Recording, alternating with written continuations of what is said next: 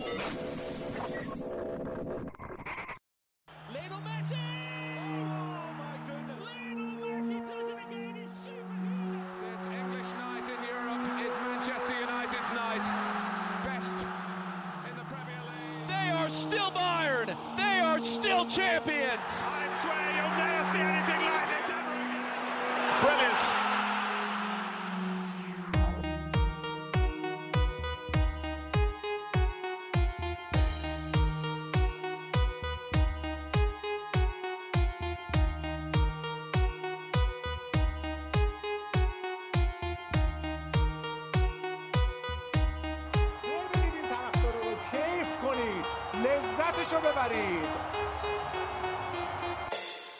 آقای امیری اپیزود چندمه؟ حقیقت من خواستم از شما من از شما می‌پرسم آقای حکیمی. بله یاده بزرگی. اپیزود 48 م رو تو این لحظه شروع می‌کنیم. امیدواریم که حال همگیتون خوب باشه. تو آستانه دو ماه شدن غیبت و نبود فوتبال داریم به سر می‌بریم. اما نباشن دوستاش هستن. دوستای فوتبال و دوستداران فوتبال. من مامرزا حکیمی هستم. ساعت 9 و 5 دقیقه جمعه دوازدهم اردیبهشته و با شما خواهیم بود با کلی موضوعی که امیدواریم براتون جذابم باشه. عرض سلام و ادب چه اپیزودیه اپیزود 48 م که می‌خوایم با یه سری موضوعات همچین عمیق خدمتتون باشیم و این فوتبال نباشه بازم ما همینجوری موضوعات عمیق رو خواهیم داشت. جان جان. علی آقا جون. سلام عرض می‌کنم خدمت همه شنوندگان عزیز پادکست پاننکا جای آرش یزدانی. به شدت اینجا خالیه و همینطور علی علی محمودی و علیرضا محمدپور عزیز یه تسلیت با آرش یزدانی بگیم. همین ابتدای کار دوباره. یعنی در این دوران قرنطینه این دومین تسلیت با آرش یزدانی بله منم به آرش عزیزمون تسلیت میگم. ایشالله که صبر بده خداوند دیگه. تجربه کردن این اتفاق کنار هم به هر حال عجیب بودش تو این دوران. حالا برای هممون مشکلاتی هم پیش اومد. سعی می‌کنیم با در کنار هم بودنه با درمون دونستن این فوتباله با داشتن بحثایی که شاید هممون رو سرگرم کنه از مشکلات روزمره دور بکنه چه آرش چه آرش های زندگی چه هر کسی که درگیر مشکلات باشه رو و ناراحتی باشه رو دور کنیم. حداقل برای چند لحظه برای چند دقیقه برای چند ساعت از چیزهایی که ممکنه ذهن آدم اذیت کنه و چیزای شبیه بهش. آقا قبل از اینکه شروع کنیم به پرونده اولمون سه تا نکته رو من بگم. اولا روز ملی خلیج فارس رو به همه هموطنان عزیز و گرامیمون تبریک میگم. البته سعی کنید برای رسیدن به حق واقعیمون وارد این نظرسنجی نشید که تا ابد ادامه داره و گوگل یک روز در میون داره این نظرسنجی می‌ذاره و تو همشون هم 51 49 ما عقبیم و همت کنید که ما بگیریم و این داستان ها ولی نه. این روز تبریک میگم و به همین دلیلم بریم اینو بشنویم بیایم با هر نگاه بر آسمان این خاک هزار بوسه می‌زنم. نفسم را از رود سپید و آسمان خزر و خلیج همیشگی فاس می‌گیرم. من نگاهم از تم کوچک و بزرگ و ابو موسا نور می‌گیرد. من عشقم را در کوه گوات در سرخص و خرمشهر به زبان مادری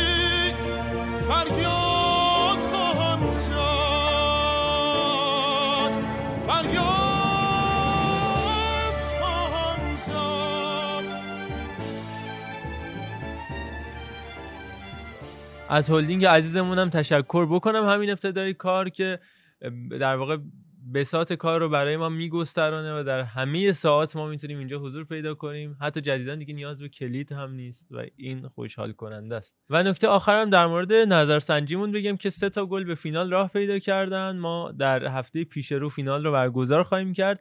دیگه می‌خواید سنگ تموم بذارید دیگه. این میشه بهترین گل تاریخ فوتبال از نظر شنوندگان یه سر صحبت هست میگه شما نظرسنجی رو مهندسی می‌کنی که مسی رای هر حال هر کسی سیاست های کاریشو داره نه شوخی می‌کنم اصلا اینجوری نیستش اصلا اینجوری. اصلا اینجوری.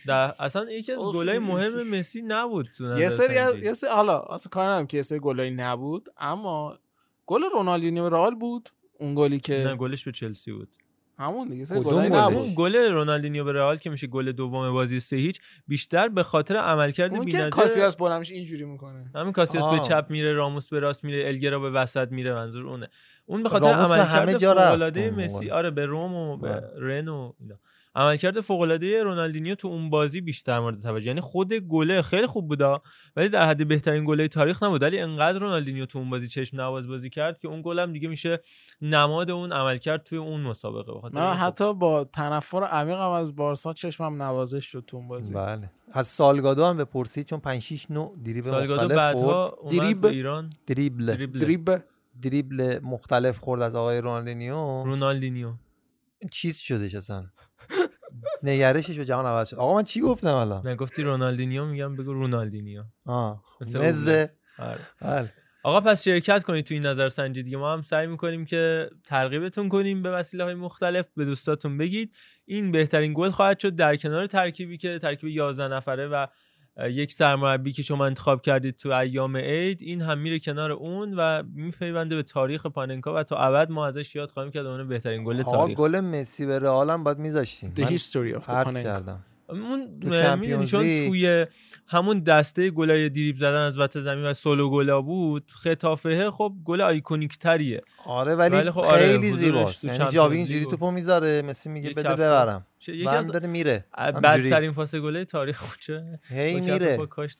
آره خلاص شرکت کنید تو این دیگه. بریم وارد داستان بشیم. خب موضوعات مختلفی داریم که در طول بحث بهشون می‌پردازیم. اولین بحثی که می‌خوایم راجبش صحبت کنیم. فکر کنم هفته پیش ما راجع به پابلو اسکوبار گفتیم و باشگاه اتلتیکو ناسیونال توی کشور کلمبیا. اما حالا می‌خوایم یه پرونده مشابهی شو با هم دیگه در موردش حرف بزنیم که این بار به جای آمریکای جنوبی و لاتین و اون نزدیکای اطراف آقای کارلوس کیروش عزیز حال حاضر بریم سراغ اروپا. جایی که کوکائین و توزیع مواد مخدر توسط یک مالک یک باشگاه در اروپا اتفاق میفته اما برای اینکه ببینیم اه، بر این پرونده گذشته باید یکم بیایم عقب‌تر. جایی که توی ایالت گالیسیا که خب مهمترین باشگاه اون سلتا ویگو و دیپورتیو لاکرونیا هستن ببینیم چه اتفاقاتی افتاده. قبل از اینکه توضیح بدم راجع به باشگاه یوونتود اینو باید بگم که گالیسیا همون ایالتیه که یک بار تیم ملیش با تیم ملی ما هم بازی کرد و بازی. دو دو هم شد با دبل محمد خلعتبری و اونور هم بازیکنای مختلفی بازی کردن که خب اکثرشون بازیکنای دپورتیو لاکرونیا بودن و خیلی بازی جالبی شدش. فکر کنم زمان سرمربیگری علی دایی هم بود سال 2009 بود حدودا که رفتن تو اسپانیا با هم, هم بازی کردن. اون ناچو بازیکن معروف تیم سلتا تیم سلتیک اسکاتلند هم تونستش گل بزنه که قبلا بازیکن سلتیک بود. خب حالا دیگه وارد داستان بشیم. یوونتوس که نیست. نه یوونتوده.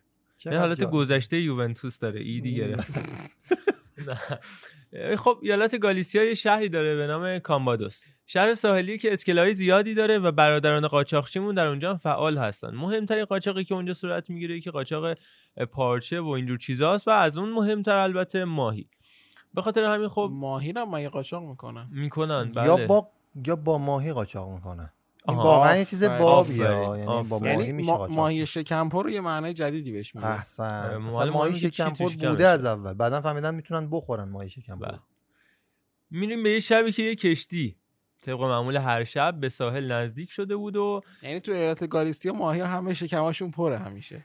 هم اونه هم بذار ممرزه تعریف کنه یه فاز قصه گرفت. خب یه شبی بله. اومد و آره یک شبی اومد و این کشتی نزدیک ساحل شد, شد یه و- قرار ملاقاتی قرار بود صورت بگیره. این صورت قرار ملاقات و بله قرار این قرار ملاقات فقط دو دقیقه نباید بیشتر طول می‌کشید که این محموله رو این کشتی بده عزیزان و- گیرنده بگیرن و برن و خب.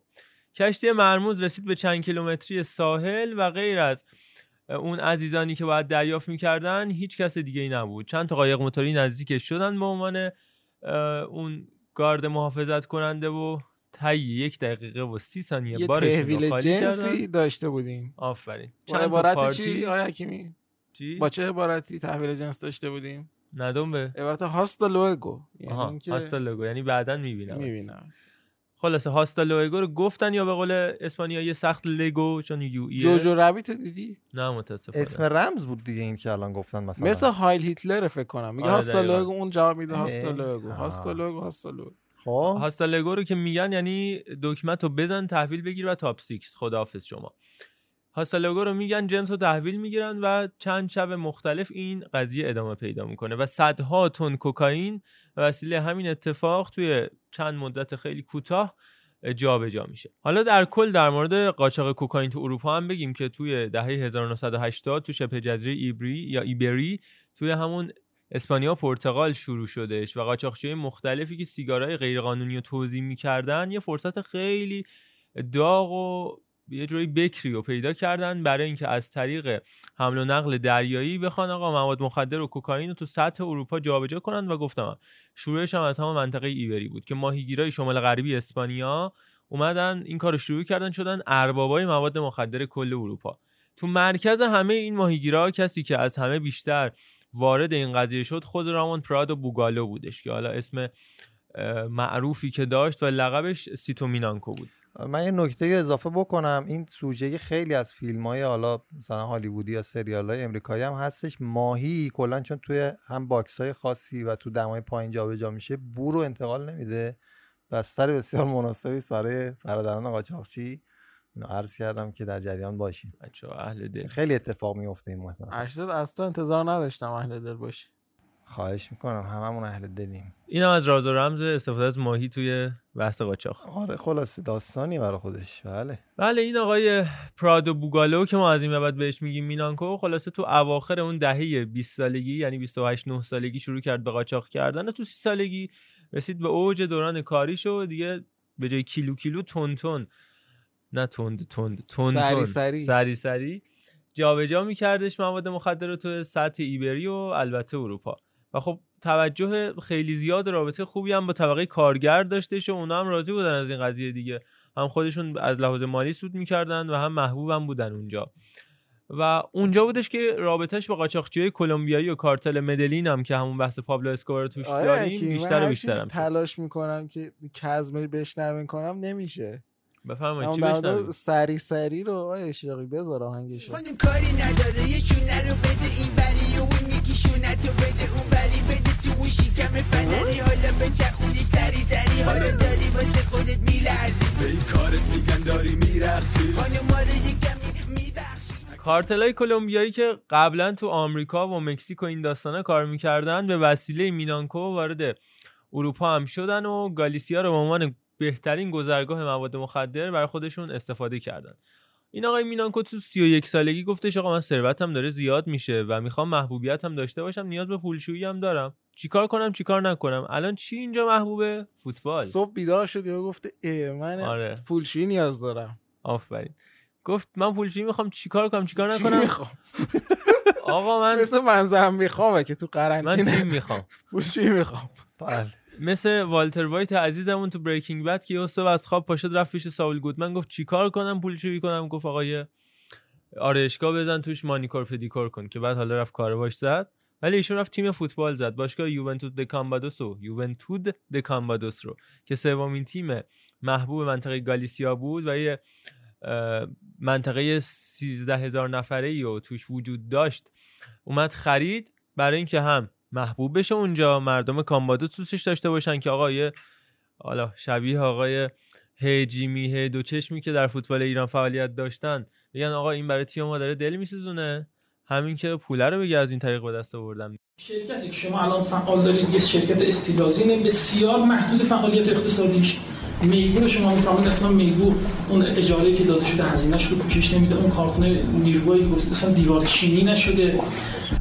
این یعنی حیف و میل کردن اموال هزاران نفر از معلمان و فرهنگیان که تحت عنوان صندوق بازنشستگی فرهنگیان عمده سهامدار بانک سرمایه هستند.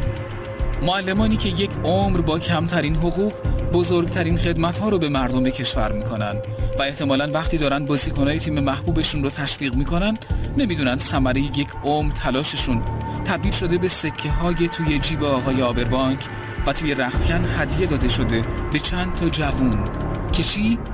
آفرین امسال قهرمان شدید این کتابی در همین باره نوشته شده و درباره همون منطقه گالیسیا و شهر کامبادوس که کتاب برف تو اقیانوس اطلسه که نویسنده ناچو کاررو میگه مینانکو یکی از هواداره بزرگ فوتبال بود و هنوزم هست و می‌دونی هم که فوتبال رو دوست داره و واقعا هم امام داره. حسینی داره آره. و خیلی هم خوشحال بودش که رئیس یه باشگاه محلی شده و می‌دونست که از این طریق می‌تونه اهالی رو هم بسیار به خودش نزدیک بکنه. القصه. رفت جلو سرمایه گذاری شروع کرد و این تیم هی اسمش رو توی شهر میشنیدیم. بنرهایی کار کرد برای تیمش. توی شهر و لیگ لیگی که توش بازی می‌کرد تیم یوونتوس لیگ پنجم یعنی دست پنجم اسپانیا بود که میشه لیگ آماتور. چرا؟ چون ما یه لالیگا داریم. یه سگوندا دیویژن داریم یا حالا لیگ آدلانته که الان اسمش شده لالیگا دو لالیگا سه و لالیگا چهار بعد میشه لیگ آماتور که دست پنج کم یوونتوس آیا بود. حکیمی اون آهنگی که میگه آدلانته اونو بشنویم آده آدلانته بفرمایید Adelante.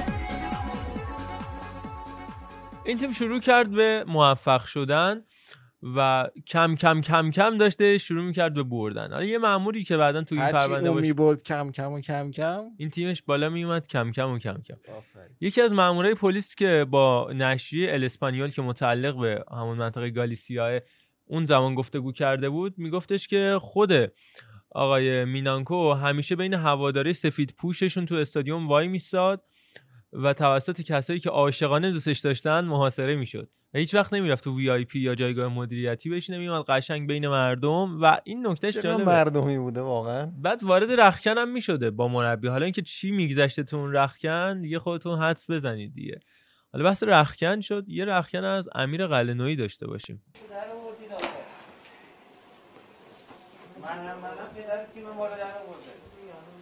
گل دوم گل بود با خوردی توپ تو اولش لو دادی؟ توپ معمولی رو گرفته و ورده بالا کاشته.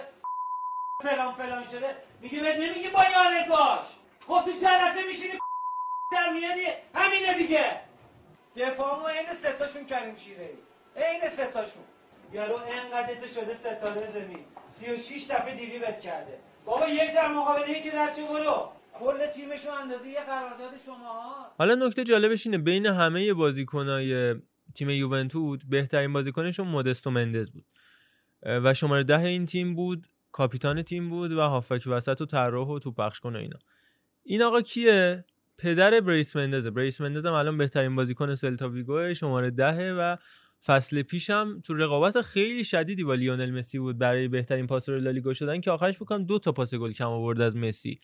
و از اون موقع این علاقه به فوتباله بین مردم اون منطقه و علل خصوص پدر بریس بود و در نهایت هم؟ از نه از سال آه.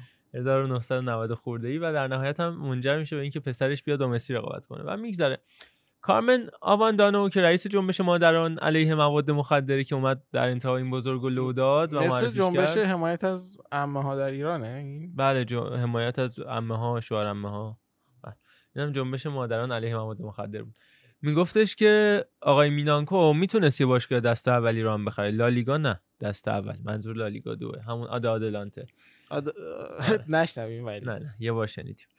میگه می‌تونست اینو بخره اما میخواستش اصولی بیاد بالا و از طرفی هم یهو شک برانگیز نباشه که اینا کجا اومد یهو اینا خرید. نگن از کجا این پول آورد و اینا. بگه من تیم از پایین آوردم بالا.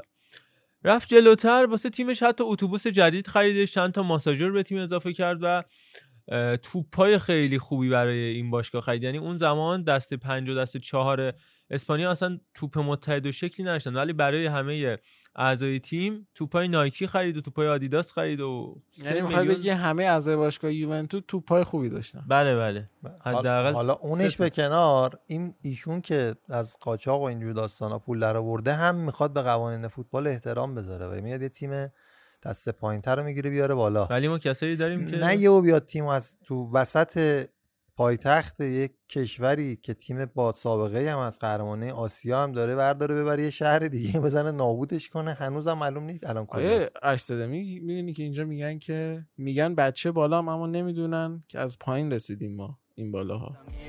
تا با ها میگم بچه بالا اما نمی‌دونن از پایین رسیدیم ما این بالاها. لباس تن یه دست همه سیاه. منتظرن تا رو سنه بیام. شب تهران دادش یاد من که ستاره میدرخش تو شب سیاه. میدرخشیم آره میدرخشیم. حالا نکته جالب چیه؟ ما همین الان در لیگ برتر خودمون فولاد خوزستان رو داریم که از سال حدودا 85 الان تو لیگه. فکر کنید چرا تو لیگه؟ چون سهمیه سپاهان نوین رو خرید. و دیگه موند. من, من جالبه برام سوال واقعا حکیم شما تخصص فوتبال داخلی این تیمای پایینتر تموم نمیشن که انقدر تیمای لیگ امتیاز- پایینتر؟ آه امتیازشون هی خریداری میشه. من احساس می‌کنم یه جایی باید این تموم شه. هی مینانکوهای روزگار پیدا میشن که بیان اونا رو بخرن دیگه. یعنی الان یعنی مینانکوهای ایرانی؟ بله ما شهره مگه داریم تو ایران؟ مینانکو واسه تیمش اتوبوس جدید خرید ماساژور گرفت و توپ و تجهیزات و اینا هم اما. اتوبوسشون مثل اتوبوس ما بهترین اتوبوس نشده نه قطعا نشه اتوبوس میلان که می‌دونید یکی از حتی یه مدت هم اتوبوسشون رو فروخته بودن برای اینکه بخوان سر جور بله. آها بحث ماساژور شد. خب این پیدا کردن این وایس سخته و غیر ممکنه. ولی کسی که خاطرشون هست اون سال آخری به خاطر بیارن. به خاطر بیارن. سال آخری که استیلازین تو لیگ برتر بود آقای محمود یاوری تو برنامه رو خط برنامه 90 چی گفتش که بازیکن از دارم میومد. دارم می‌ذارم؟ اگه اگه داشته باشیم که عالیه بازیکن میومد و حالا تیم شما پر از فساد بود وقتی من اومدم؟ کاری از دستم بر نمیمد کار دیگه نمی‌تونستم بکنم. بازیکنی که میاد بره تمرین از خونش میاد بره تمرین میره تخلیه با گرفتنش. بعد میاد میاد رو میز ماساژ میخوابه به مسئول ماساژ میگه این فلان فلان شده حالا منم می‌شناسه می‌فهمه که من نمی‌تونم تمرین کنم منو بساز. پاداشه خیلی زیادی هم میدادیشون به بازیکناش و به اندازه 3 میلیون پزوتا که واحد اون موقع سال تا سال 2003 واحد پول اسپانیا بود رو هم برای بازیکناش به خاطر صعودی که انجام دادن از لیگ 5 به لیگ 4 در نظر گرفت. باز ناشو کاررا همون نویسنده میگه هیچ کدوم از اون بازیکنایی که واسه اون تیم بازی می‌کردن هیچ وقت چیز بدی از مینانکو ندیدن. یا هیچ حرف بدی تا حالا هیچ کس پشتش نزده هیچ کسی که نزدیک بوده بهش. و رابطه بسیار خوبی با بازیکناش داشت و تیم تا دسته سوم هم حتی بالا آورد حقوقای خوبی در نظر می‌گرفت و جوری بود بازیکنها که می‌رفتن تو دفتر مینانکو هر کدوم با یه دونه کیسه پر از پول میومدن بیرون. اون موقع حالا مسترکارد و اینا انقدر صدا می‌داد؟ کیسا مخملی؟ نمی‌دونم فکر می‌کنم که حالت گونی بودش یعنی نرم بودش و اینا. و اینقدر پول می‌داد یعنی تو اون دسته از فوتبال اسپانیا اصلا رواج نداشت که کسی بره تو دفتر مدیر تش یه دونه دسته اسکناس بهش بدن بیاد بیرون نه اینکه با کیسه. حالا مینانکو ولی این کارو می‌کرد.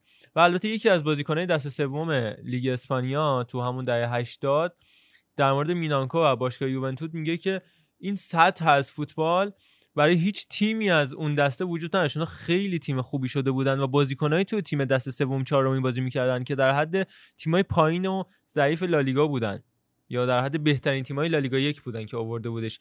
اونجا مثلا ما توانایی رقابت با همچین تیمی ها نداشتیم. گذشت بعد از دو فصل وارد دسته سوم شدن رکورد گلزنی و اختلاف امتیاز رو جابجا کردن. 77 گل توی یه فصل زدن و با اختلاف 13 امتیازی تو سال جهان 1989 اومدن بالا. رسیدن به دسته سوم و همون سال بودش که تو فاصله 7643 کیلومتری کامبادوس دکمه top six آقای پابلو اسکوبار هم خورد و قبلش اتلتیکو ناسیونال خب قهرمان لیبرتادورس شده بود اما اونجا دیگه اسکوبار لو رفت و خیلی از ساکنین اون منطقه هم می‌گفتن که مینانکو حتی مدل ریش و سیبیلش رو هم شبیه اسکوبار می‌زنه و اصلا از قصد اومده این باشگاه خریده که مدلی شبیه پابلو اسکوبار داشته باشه و ملقب بشه به اسکوبار اروپا. که به اسکوبار منطقه خودش و اسپانیا هم رسید. اما اونجایی که باید می‌شد اسکوبار اروپا دیگه دستگیر شد به دلیل قاچاق دو نیم تن. یه بار دیگه تکرار می‌کنم. قاچاق دو نیم تن کوکائین به اسپانیا. و پلیس افتاد دنبالش. تیمی که تو دسته سوم کارش تقریبا برای صعود به دسته دوم تموم شده بود. یه چند امتیاز خیلی کم می‌خواست. فکر کنم چهار امتیاز می‌خواست برای اینکه صعود بکنه به لالیگا دو. نتونست و مینانکو رو دستگیر کردن سال 1994 و 20 سال این بنده خدا رو تا سال 2014 زندانیش کردن سقوط کرد تیم به همون دسته پنج برگشت. تو سال 2015 بعد از یک سال که از زندان آزاد شده بود دوباره گرفتنش و همین خدا که میگه آدم خیلی دلش میسوزه. آدم خیرخواهی بود. آره. الان قانونه که مثلا مدیر تیم رو یا مالک باشگاه رو بندازن زندان باشگاه باید تعطیل شه؟ خب بازی نه. باشگاه تعطیل نشد پول دیگه بهش تزریق نشد. مثل همون بازی می‌کنن صعود می‌کردن امتیاز اون دسته بازیکن بالاتر رو. می‌گرفتن. فیلم متی شیشانی اگه دیده باشی؟ میبردن میذاشتن. آره. دیدی متی شیشانی ما من بله، که بله. دیدم. فرزندانش اونور تو کانادا؟ فرزندانش که خواهرزاده آره، آره، برادرزاده تو شدن. کانادا پول دیگه نمی‌تونه بهشون آره بده. پول دیگه تزریق نمیشه اینا مجبورن به برگشت. مجبور میشه و سال 2018 هم دوباره به دلیل توزیع مواد مخدر از اسپانیا و هلند تا ایتالیا و آلبانی مجددا افتاد. زندان که آلبانی هم ماجرا آلمانی از خوبا. از کشورهای یه خوب کشور بی‌نظیره مافیا واقعا داستانه عجیبی داره the آره. به قول معروف.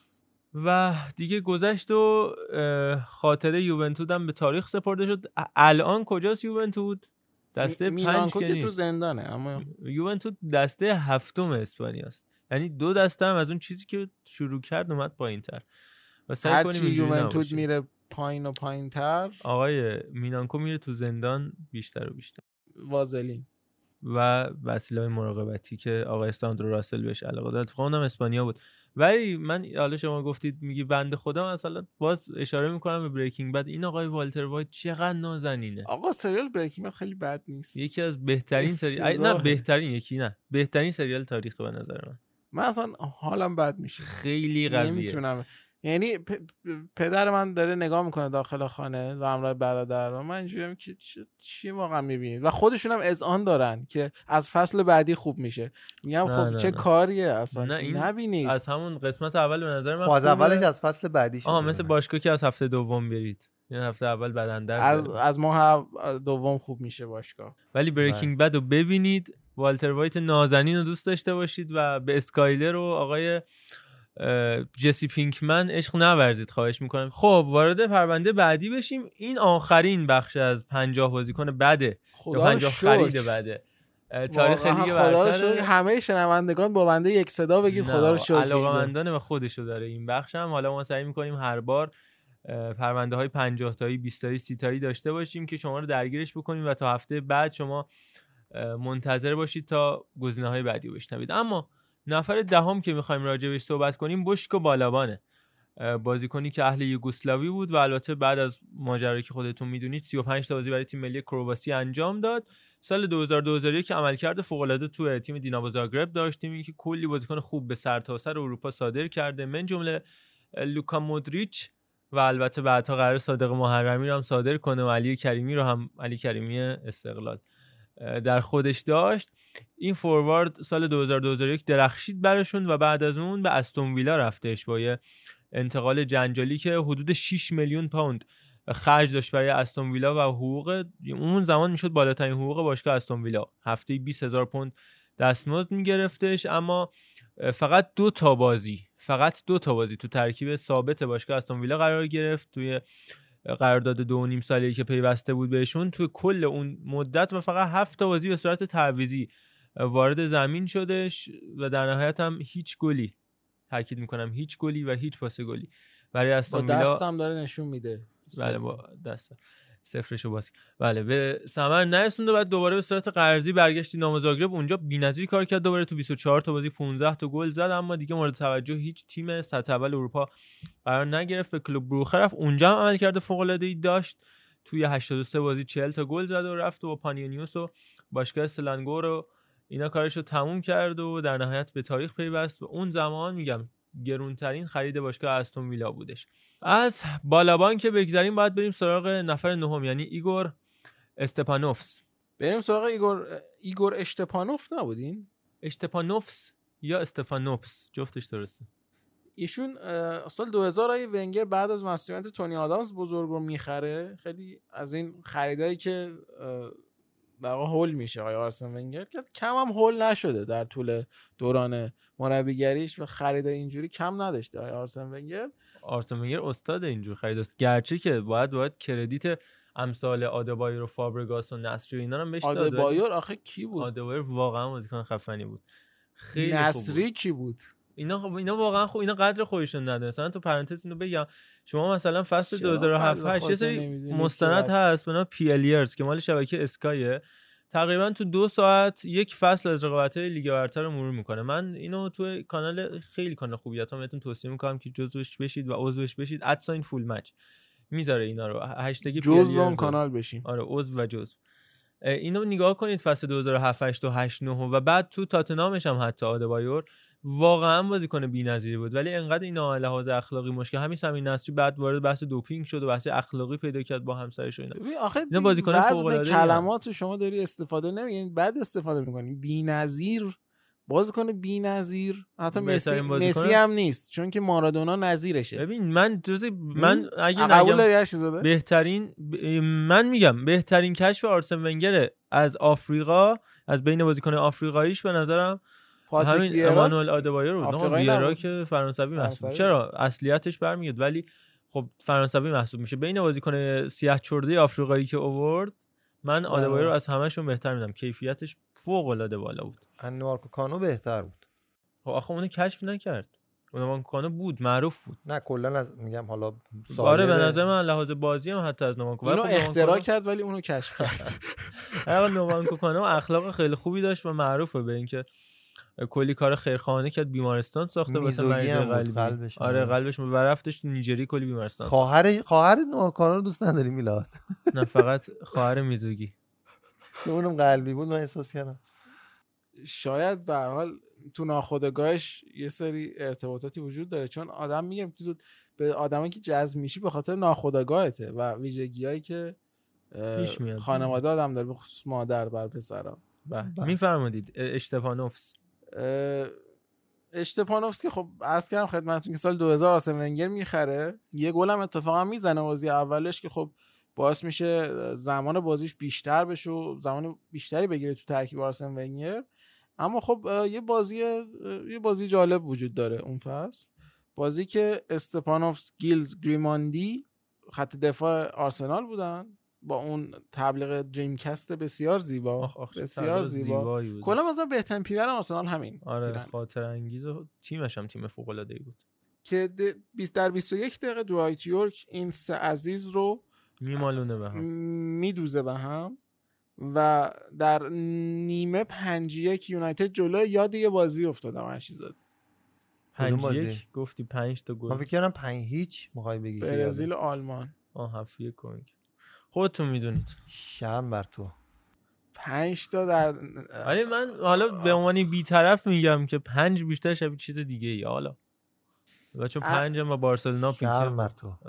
و 6 یک هم دیگه بازی رو می‌برن یونایتد و کلا آ- آیه استپانوفس هم که حالا از در واقع لاتویا اومده بوده دو تا گل رو مسئول مستقیمش بوده دیگه ایشون رو هم به آقا من در. در پرانتز بگم ما یه لیتوانی داریم. که لیتوانیا نوشته میشه. یه لاتویا داریم که ایرانیا بهش میگن لتونی.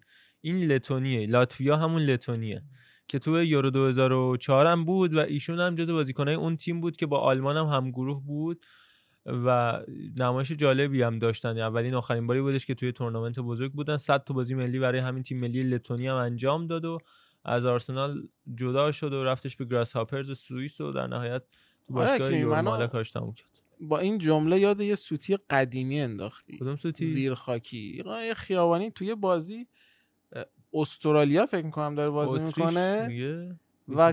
کل بازی میگه اتریش. آره استرالیا رو با آستریا- آستریا اشتباه می‌گیرن درسته. استرالیا مال قبل از ورود به قرن 21 مال 1990 خورده ای آره خیلی معروفه.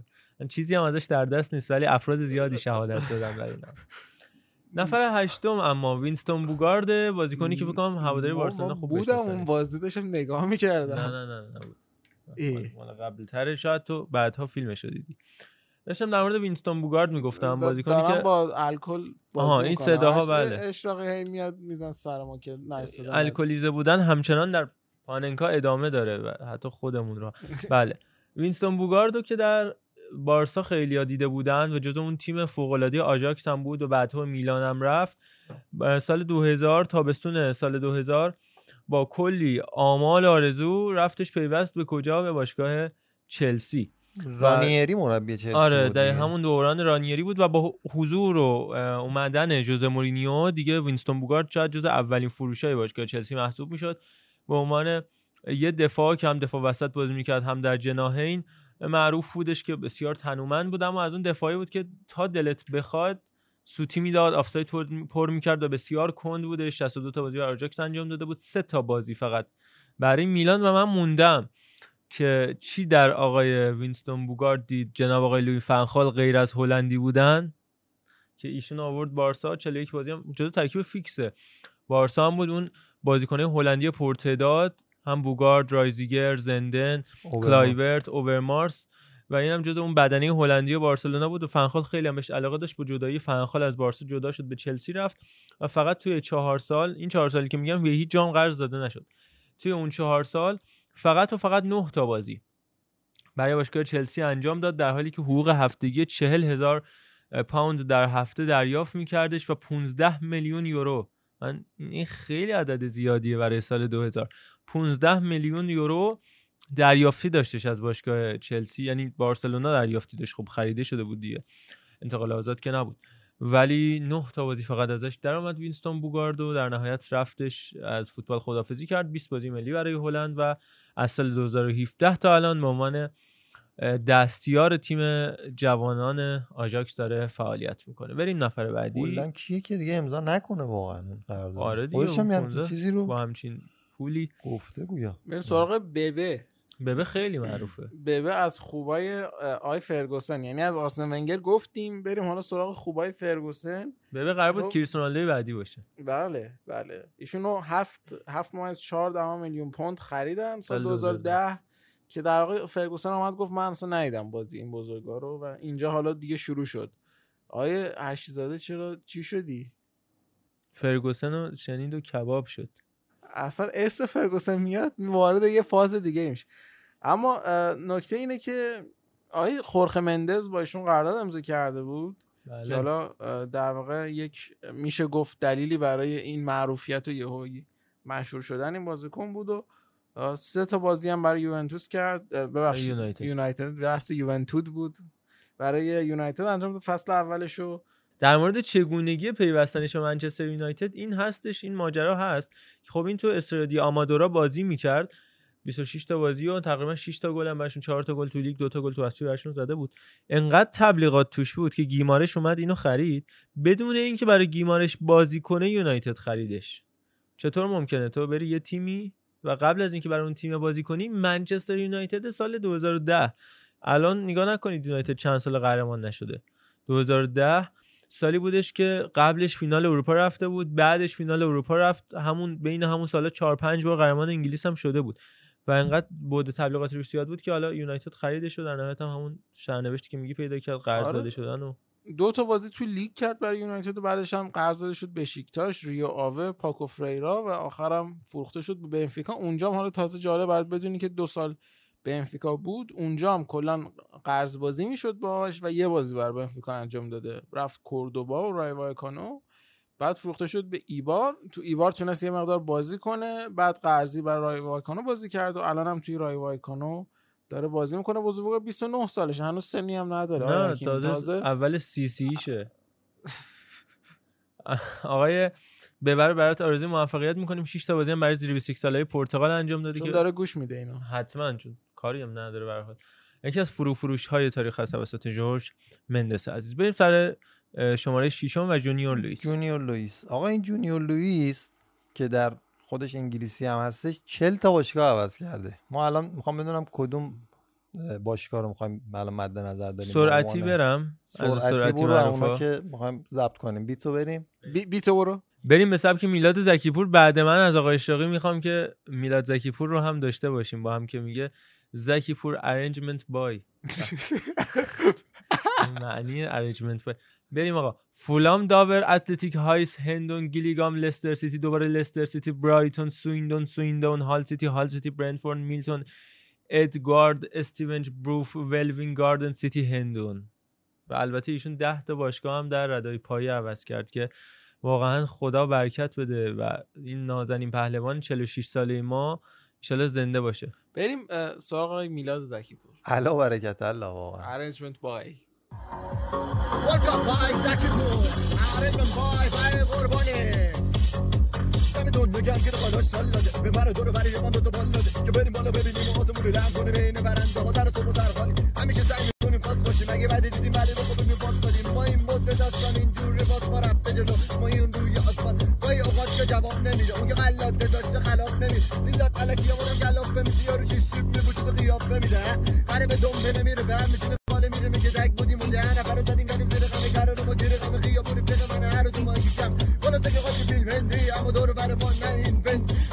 نکته بوی درپی نمیده هر خره نمیاد شما زرتی میشینه ها؟ نوکریه آقای زکی واقعا از. فوتبال بهتره رپ خوندنش به نظرم. شما موافقید؟ بعد من اولین بار بود که با این چیز حالت می‌دیدم سبک از خب موسیقی آشنا من میشید نه هم ایشونو دارم می‌دیدم من می‌خونن نظرم نزدیک زکی پور نشیم. دفاع چپ استقلال زیاد کار نداشته آره. موافقید با این بحث؟ مثلا زکی پور نه شبیه. شبیه میلیچ بود یکم. از میلاد بلند شد در همون از لحظه. بالا شبیه. من میلادشون بلند شد. مانیتور شبیه. میلیچ یعنی بود دیگه. نبود شبیه. میلیچ نبود؟ من احساس می‌کنم واقعا. یکم شبیه میلیچه. یکم نه یکم به شبیه خصوص خیلی تند که می‌خوند شبیه امینه من می‌شد غیر میلیچ بله آقای جونیور لوئیس. بله آره خلاصه آرز گشتم که ایشون دیگه 40 تا باشگاه عوض کرده و ولی اون خریدی که اون انتقالی که ما مد نظرمون الان توی این انتقال های استاد بزرگوارمون انتقالش به لستر سیتی سال 2001 که سال 2001 تا 2004 تا یه سه فصل کامل 25 تا بازی می‌کنه کلا و یه دونه گل. بعد ایشون هافک بوده ها، یعنی انتظار کلا بیشتر از اینا و بهتر از اینا رو ما داشتیم ازش. نفر پنجم جوزی آلتیدوره که فکر می‌کنم عاشقان فوتبال و کسایی که عاشقانه تیم ملی اسپانیا رو دوست دارن و واقعا هم دارن خیلی خوب بشناسنش. چرا؟ چون مهمترین تورنمنتی که جوزی آلتیدور توش بازی کرد برمیگرده به جام کنفدراسیونای سال 2009 جایی که در آفریقای جنوبی نیمه نهایی جام کنفدراسیونا آمریکا برخورد کرد به اسپانیا و توی بازی عجیب و غریب دو هیچ با همین گل‌های آقای جوزی آلتیدور تونسته شکست بده. تیم ملی اسپانیای شاخ اون زمان و تیمی که قهرمان اروپا شده بود سال بعدش قهرمان جهان میشه و دوباره سه چهار سال بعدش قهرمان اروپا میشه. همون تیمی که با پیکه و راموس و پویول و ویا و کاسیاس و ژاوی و اینیستا و کلی دیگه رفت سراغ تیمی که بهترین بازیکن جوزه آلتیدور بود و باخت و بعد در فینال هم دو هیچ باز همین آلتیدور گل می‌زنه با برزیل و تا دقیقه 50 خورده هم دو هیچ جلو بود تیم ملی آمریکا از برزیل. بازی دو یک میشه و از دقیقه 80 به بعد با گلای لوسیو و لوئیس فابیانو برزیل اون بازی رو سه دو می‌بره قهرمان جام کنفدراسیونا میشه. و آلتیدور اونجا بودش که بیشترین معروفیت رو داشت عضو ویارئال بودش اما تو دو سالی که عضو ویارئال بود نه تا بازی براشون انجام داده بود. میره به آلکمار. اونجا میدرخشه یه عملکرد فوق العاده رو داره که بعد علیرضا جهانبخش میاد تو گلزنی رکورد آلتیدور رو می‌زنه. 67 بازی 39 گل. اونجاست که ساندرلند میاد سراغش. آره من یه چیزی می‌خواستم بگم. من خودم اه، آداما ترائوره رو که دیدم یاد آلتیدور افتادم خدا وکیلی. یعنی این اصلا یه چیزی بود برای خودش. 17 18 سالش بود مثل چی میدوید؟ تو تیم ملی. آمریکا اه، 2010 هم فکر کنم بود دیگه. بله. در همین الان هم برای تیم ملی آمریکا داره بازی می‌کنه. اصل 2007 عضو تیم ملی آمریکا و اه، 115 بازی ملی و 42 گل. یکی از رکوردداران گلزنی و داره به لندن دانوان هم می‌رسه. الان 31 دو سالش هم باید باشه. سی سالشه تازه. سی سالشه. همون میگم این قشنگ یادمه 2010 تقریبا 20 ساله بود که با داناوان هم اون موقع آخرین جام جهانیش بود دیگه. بازی می‌کردن و اون بازی خفن رو عجیب غریب آره با. الجزایر که بسیار زیبا خیلی بازی مهمه و جالبی بود. حتما برید highlight ش رو ببینید. گل دقایق پایانی که دانوان می‌زنه و آمریکایی‌ها که اصلا منفجر میشن. یهو از رو نیمکت میریزن تو زمین و بازی خیلی جالبیه. ولی میره ساندرلند سال 2013 و 42 بازی تو دو سال و فقط یک گل یکی از بدترین عملکردهای خودش در دوران بازیشو رقم می‌زنه و بعد برمیگرده به MLS تورنتو FC در کنار بازیکنه خوبی. من جمله سباستیان جووینکو دو بار هم زیر نظر آقای تاتا مارتینو قهرمان MLS میشن و همچنان هم در این تیم هست و عملکردش عالی بوده. 112 بازی 56 گل. حقش خیلی بیشتر از اینا بود جوزی آلتیدور اما خب نتونست به اون چیزی که می‌خواست برسه. نفر بعدی هم یکی از اساطیر تیم عوض کردنه. میلتون نونیز که اهل هندوراس هم هست که خیلی به اشتباه میگن هندوراس نه هندوراسه. ایشون کارشو از رئال اسپانیا حالا اینکه میگم رئال اسپانیا مال خود هندوراس ها. ربطی حالا. تونستی اینو بگو اونجوری تون کامان- باشگاه رو بگو ببینم. کامونیکاسیونس ناسیونال پاوک. اینجاست که سال 99 از پاوک. میره به ساندرلند باز هم و فقط یک بازی برای ساندرلند انجام میده. مصدوم میشه پروندهش بسته میشه تا دو سال بازی نمی‌کنه. برمیگرده به ناسیونال دوباره کامونیکاسیونس و پاچوکای مکزیک و ماراتون و رئال اسپانیا و المپیای پاراگوئه و پایان کارش در سال 2016 با تیم یونیورسیداد. ولی خب بازیکنی بوده که یکی از تاثیرگذارترین بگم فوتبال حکیمی. بفرمایید. میگن که ایشونو باشگاه ساندرلند اشتباه خریده. یعنی دنبال آدولفو والنسیا بودن که در واقع به جاش ایشونو خریدن. به به. میخند آقای میلاد خان؟ پاره شد از خنده نمی‌دونم چرا. آخه یه همچین این چیزی یاد-. علی آقا محمد- پروین بود آره محمد حسینی و جای جلال جلال حسینی. ولی اون محمد حسینی هم خیلی بازیکن خوبی بود و بعد رفت زوباهن با زوباهن فینال جام باشگاه آسیا لیگ قهرمانان آسیا هم رفتش. ولی خب اون اومد سر تمرین بره جلال حسینی بس سرنوشت جلال حسینی کجا؟ و الان چی شد؟ نه یه, دونه دیگر هم داشتیم تو یکی از همین پرونده آمون زنگ می‌زنن ممکنه بله. صحبت می‌کنن میگه که من فلانی می‌رسیم بهش. می‌رسیم. نه و ایشون اتفاقا حالا جالبه که توی مصاحبه اون موقع که سال 2016 بوده ایشون توی مصاحبه میگه که آره من قطعا اون بازیکنی بودم که می‌خواستن بگیرن بس سال 2017 به در واقع روزنامه هندوراسی میاد میگه که نه این شایعات درستن و اشتباه منو در واقع چیز کردن. این آدولفو والنسیایی هم که بهش اشاره کردی که می‌خواست بخره بازیکن بایر مونیخ بود. سال 93 4 اتفاقا خیلی هم بازیکن خوبی بود. 29 تا بازی 11 تا گل و بعد اتلتیکو مادرید میاد میخرتش. اما اونجا مصدوم میشه برمیگرده به سانتافه کلمبیا و بعد رجینا ایتالیا و کلی باشگاه مختلف فوتبالش هم تو چین تموم می‌کنه. اون موقع که هنوز چینی شکلی نبود. بازیکن خیلی خوبی بود. آدولفو والنسیا برعکس همین عزیزی که بهش اشاره کردیم یعنی آقای میلتون نونیز نفر سوم فکر کنم یونایتدیا خیلی خوب. میشناسنش ماسیمو تایبی و البته میلانیا هم. چون یه مدت دروازه‌بان سوم میلان هم بود. اصلا یه چیزی هست توی هوادار یونایتد به نام تایبی گیت. یعنی نشونه خرید بده. یا می‌خواد بگی مثلا ببه میگه ببه عضو تایبی گیته. تایبی کسی بودش که سال اه، دو- 1999 2000 اومده منچستر یونایتد برای جایگزینی پیتر اشمایکل. یعنی گفتن آقا اشمایکل رفت یکی بهترش آوردیم ماسیمو تایبی. که تو ونزیا اون سال جز بهترین دروازه‌بانای سری ایتالیا شناخته شد توی تیمی که تقریبا در آستانه سقوط بودش اومد به من یونایتد و یه عملکرد فاجعه بار جلوی آرسنال داره. برید حتما ببینید. بازی که تایبی اصلا معروفه. بزنید ماسیمو تایبی. منچستر یونایتد اولین چیزی که میاد بازیش با آرسناله. و سه تا توپ می‌زنن که دو تاش از دستش در میره. تو گل اون یکی هم لایی می‌خوره و دیگه بهش بازی و نمیده همونجا تموم میشه دیگه. کلا. چهار تا بازی می‌کنه برمیگرده به. ایتالیا با رجینا و آتالانتا و تورینو و آسکولی. کارشو تموم می‌کنه. دروازه‌بانی که قرار بود یکی از بهترین دروازه‌بانای تاریخ منچستر یونایتد ببخشید با آرسنال نه بازی با چلسی بود اون بازی معروف. بازی با چلسی بودش که سه دو هم بازی میبازن روی سه تا گلی که هر سه تاش اصلا توپای مسلمی بودش که دروازه‌بان اصلا مدافع بر نمیگرده نگاه کنی که گل این توپو می‌گیره یا نه. میرن برای ادامه بازی, ادامه آره. بازی و حمله. آره. ولی اون بازی جلو چلسی رو حتما برید نگاه بکنید و دیگه آقای فرگوسن میره از اون به بعد. کیو می‌خره؟ مارک بوسنیچو می‌خره. اونم جواب نمیده.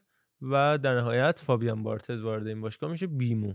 آقا من این نکته رو بگم این وسط. بیمو. آره یه مسئله که وجود داره اینه که مثلا توی طراحا هنرمندا اینا همه بر خودشون سوال میشه. به این بحران شخصی می‌خورن که چرا من کار خوب ندارم؟ از همه کارام بدم میاد کار همه کارام بده فلان اینا. نکته که وجود داره طی تحقیقات که انجام شده دیدن اینا که هنرمندان خیلی بزرگیان آدمایی که کار خوب ماندگار خفن زیاد دارن اینا به طور کلی کار زیاد دارن. یعنی مثلا اگه شما می‌خوای یک نقاش بسیار معروفی باشی مثلا دو هزار تا نقاشی داری که دو تاش معروفه. خب دو تاش میشه البته شاهکار هنری. باخ پنج هزار اثر داره.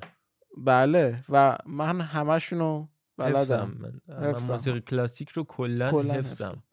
و نکته همینجاست که شما وقتی کارهای زیادی انجام بدی بینش یه سری شاهکار هم در میاد و هزاران چیز بد. و آدم اون چیزای بد و یادشون میره و خوبا یادشون میمونه. و آی فرگوسن هم توی خریدا به نظر میاد که کم نداشته خرید بد. و اینم همون نشونه اونه که میگن فرگوسن خوب خرید می‌کرد و مثلا ترانسفر خوبی داشته میشه اینکه انقدر میخریده که به هر حال یه دونه دوتا توش اون توش وسط خوب در میاد البته حالا من اون اولش خوب اومدی و می‌خواستم ازت بپرسم که این کلا یه اصله یعنی برای همه هنرمندا باید بله. تعداد کار زیاد داشته باشی تا کار بله. خوب توش درات بله. بسیار زیبا. این نکته واقعا زیبایی بودا من جدا ما. خواننده و هنرمند داریم که تک تک کاراش شاهکاره. ببین کی مثلا؟ مثلا آقای اقبالی که آقای مایلی هم خیلی بهش علاقه داره. آقای اقبالی آقای ابی اینا ببین اینا هم دقیقا مثال همین مورد. انقدر کار دارن انقدر. چهل تا آلبوم داره داریوش. چهل تا آلبوم داره داریوش. انقدر کار داده بیرون که از توش خب طبیعی ناصر عبداللهی 20 تا 30 تا 40 تا آهنگ خوب در میاد و داریوش واقعا بزرگ اصلا هیچ بحث توش نیست. اما ایشون هم نمونه همین. دا- و داستان این اصلا جزء محسنات تو داری میگی. یعنی اینکه اصلا زیادتر کار اینه. میده بیرون آره اصولش بعدم. شما که کار خوب داشته باشی باید زیاد کار بدی بیرون. اما حالا می‌خواستم بگم خریدای یه باشگاه رو همه هم نمی‌تونی معطوف به یک نفر بدونی بالاخره تیم دارن. ولی اون به خاطر این معروفه که یه سری از خریدار خودش به خصوص ورود کرده و اونا همه شاخص شدن. مثل اریک کانتونا مثل کریستیانو رونالدو و از این دست موارد.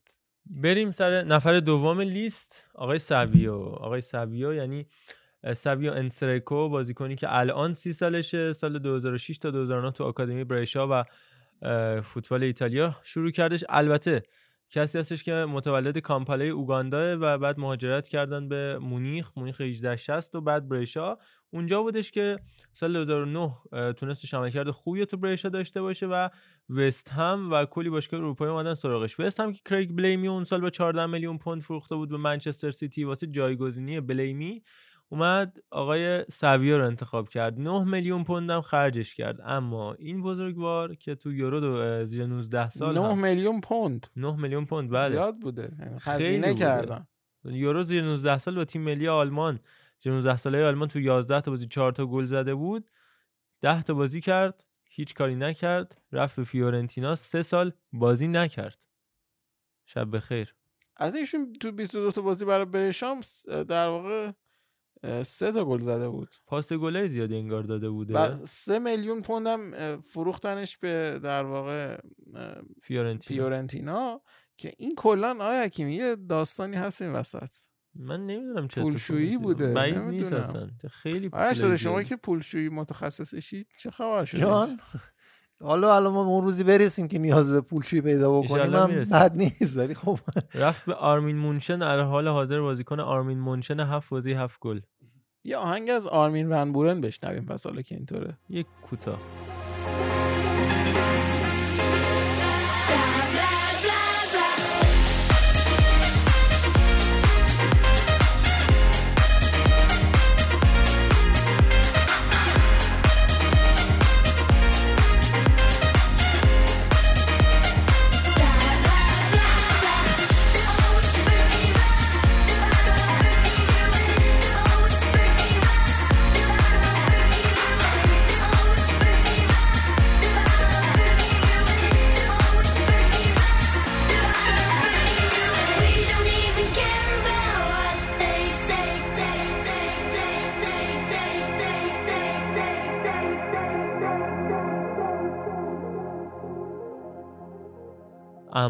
می‌خوایم بریم صدر لیست همونی که چندین بار بهش اشاره کردیم بحث جوجوا و آره. تماس تلفنی و اینا. آقای علی دایی یا علی علی دایی. دیا؟ آه علی دایی هم نبوده نه تازه. علی دایی. علی دیا یکی از دوستان ما هستش. آیه محمد علی دیانت که. آها این علی دیا هستش. این آقای دیا زنگ زده دفتر باشگاه ساوثهامپتون که من فامیل جوجوا هم بیاید منو بخرید. بعد میره تقلید صدا می‌کنه. که خود جوجوا هم اینو بخرید. این قضیه مال چه سالیه؟ مال سال محمد؟ 1996 هست. یعنی هنوز مرسوم نبوده که سی دی بدن سی دیشو ببینن بخرنش. حالا قافل از این که طرف مثلا قطع عضو شده مثلا. ببین آخه نکتهش اینه این برای تیم بلیس بازی می‌کرده بلیس اسپارتانز. این باشگاه دسته ششم انگلستان بوده دسته ششم. بعد میره کجا؟ یهویی میره ساوثهامپتون که لیگ برتر بوده با مت لوتیسیه که بهترین بازیکن تاریخ ساوثهامپتون زوج خط حمله ساوثهامپتون تشکیل میدن. از دسته 6 یک بازی می‌کنه به صورت تعویضی یهو می‌فهمن. بعد یک یعنی بازی. میره به تو چش می‌زنه تو ذوق می‌زنه و میگن آقا چی؟ تو اصلا نمی‌تونی توپو حمل کنی. بعد میگن خداحافظ قراردادش رو فسخ می‌کنن و حتی ازش شکایت می‌کنن به خاطر تقلید صدا و جرم و این داستانا. و بعد دوباره ایشون وقتی قراردادش فسخ میشه میره باشگاه گیتس هد گیتس هد کجاست؟ ایشون تو لیگ منطقه‌ایه یعنی لیگ شمال انگلیس یعنی دسته 6 و 7 و اینا هم نیست اصلا منطقه‌ایه. یعنی دسته 6 ساوثهامپتون لیگ منطقه‌ای. یعنی واقعا ما می‌تونیم بازی کنیم تو اون تیمی که ایشون بازی کرده. فکر جدی. کنه اینا شوخیه ولی اینا کاملا جدیه. و بعد هشت بازی هم برای اون تیم می‌کنه و میگن شما در حد ما هم نیستی. بفرمایید بیرون. از اونجا میره باشگاه اسپنیمور یونایتد و این تیم هم باز لیگ منطقه‌ایه. یعنی اونم جز بخش شمال انگلیسه و بعد یک سال بعد دیگه هیچ جا نمیخرنش و فوتبالش تمام میشه.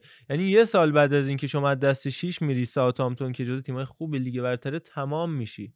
آخه من هنوزم فکر می‌کنم این یه جای قضیه میلنگه. خیلی کمدیکه. یعنی کمیکه. کمیکه. آره. کمدی که تراژدی کمدی که یه همه چی که هست. ببخشید علی آقا چپ چپ نگاه کردی من نچرخید زبان جان خودم. ببخشید. نه ولی می‌کنم. اینا یه تست پزشکی تست پزشکی از این می‌گرفتن رد می‌شد به نظر مامان یه استقلالی از تست پزشکی صحبت نکن.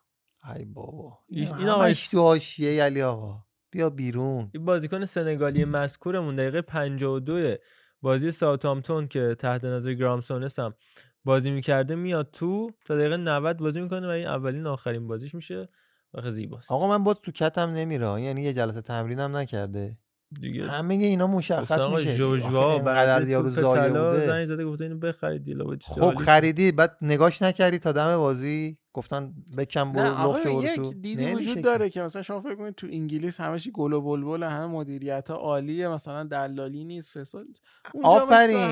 من می‌خوام بگم همینه هست. احسنت همین احسن بوده. نه که. نفهمم میگم مثلا رفته تو زمین. آخه اینجوری نوشته شده واقعا. مثلا میره تو زمین انقدر زایه است و اینو. ولی خب مشخص بوده به نظر اینم از این داستان. حالا قبل از اینکه وارد بحث نامگذاری نیوکمپ بشیم و اتفاقاتی که داره میفته و تبانی که در لالیگا اتفاق افتاده این بحث لیگ هلند و لیگ فرانسه هم یکم کوتاه راجبش صحبت بکنیم.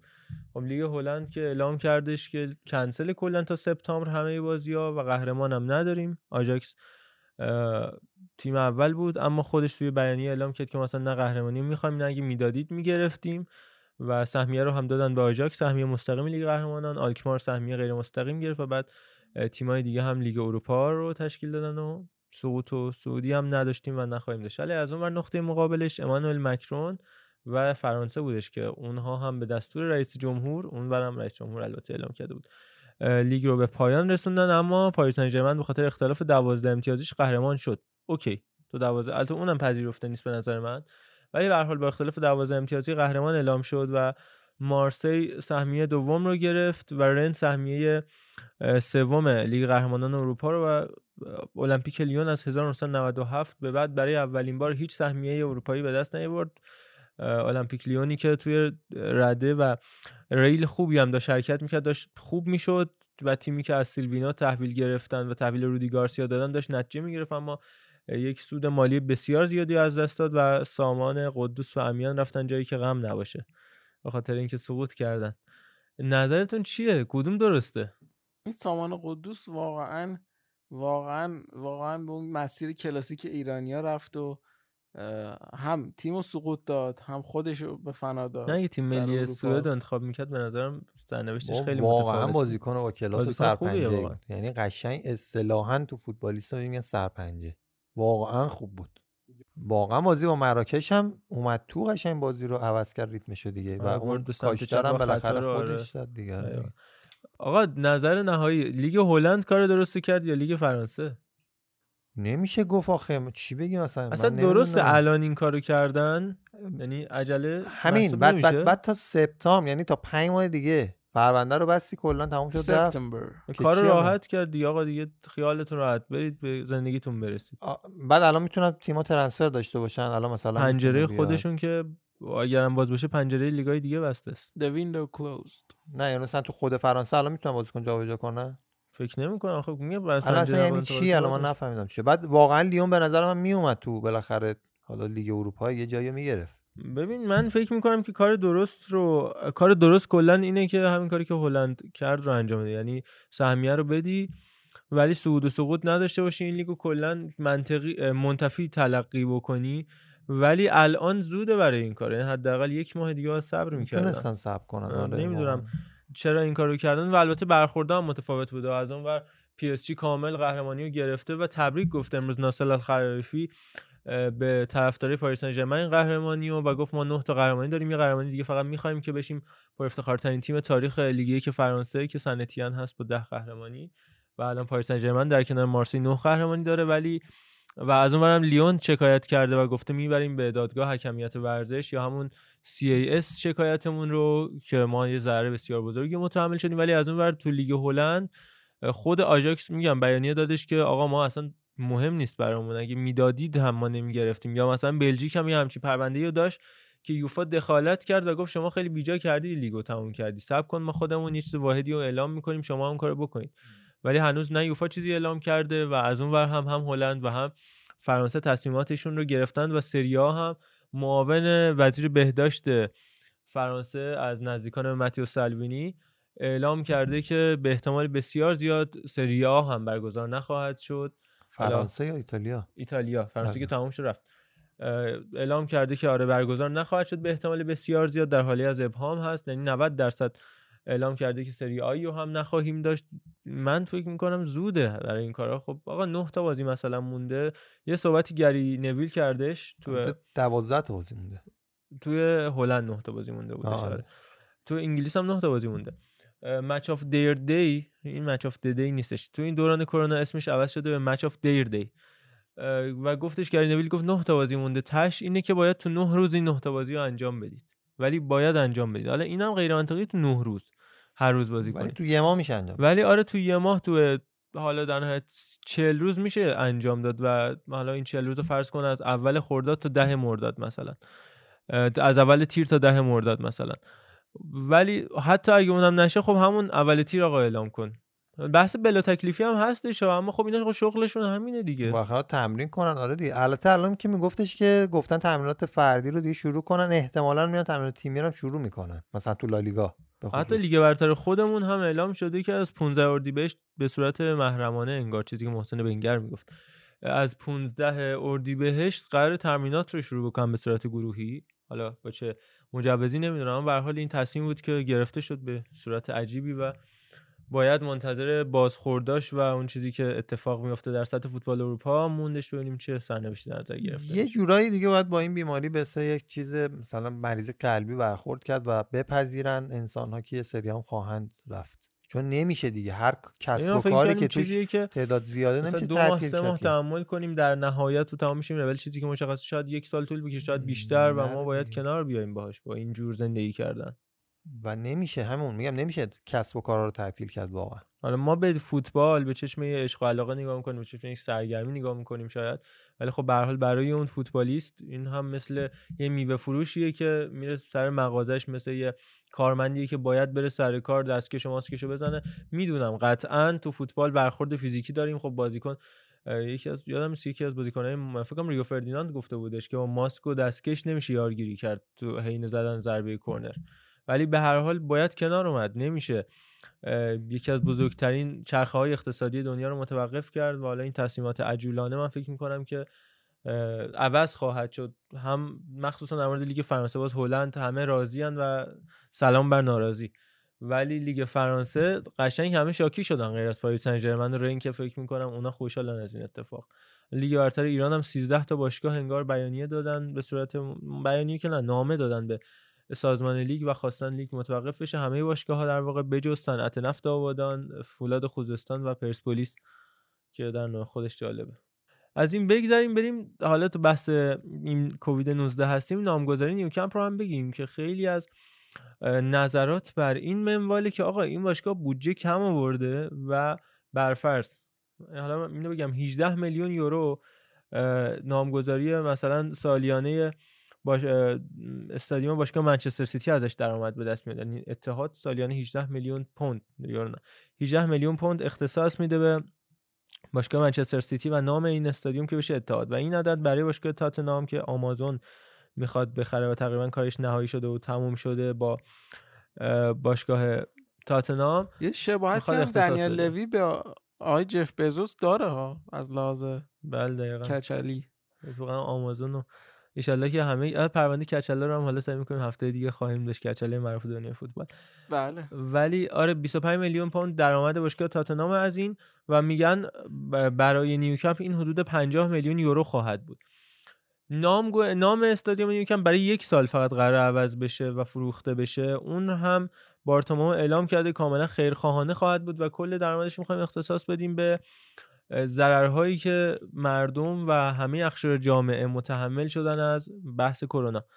اما من فکر می‌کنم که اینو می‌خوان اختصاص بدن به ضررهایی که خود باشگاه بارسلونا متحمل شده بله، از این. داستان. ارواح عمت به قول فیلم در سریال درهوشی. نه مرد 2000 چهره اونجا رفته بودن تو اون کافه این گفت ارواح عمه حالا باید دید چه اتفاقی میفته الان پا ترین مشتری این نامگذاری یکی حالا اون شوخی که نخست وزیر یا رئیس جمهور نیجریه انجام داده بود آقای بشیر محمد علی که گفته بود هلدینگ CR7 بیاد بخره و اسم نیوکمپ رو بذاره CR7 و این داستانا. ولی اه، الکی دیوید شریک تجاری مایک تایسون که شرکت تولید ماریجوانا داره کاملا قانونیه. خب ماریجوانا تو خیلی از کشورها مصرفش قانونیه.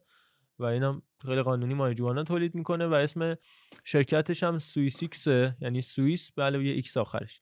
و یک پیشنهاد 20 میلیون یورویی رو فعلا به باشگاه بارسلونا داده برای نامگذاری و خب این خیلی ناراحت کننده است که همچین اتفاقی بخواد بیفته برای نیوکمپ و خب 99 درصد پذیرفته نمیشه. اما همینم که همچین کمپانی بیاد در نزدیکی یه باشگاه فوتبال اصلا کاری به بارسلونا بودنش نداریم.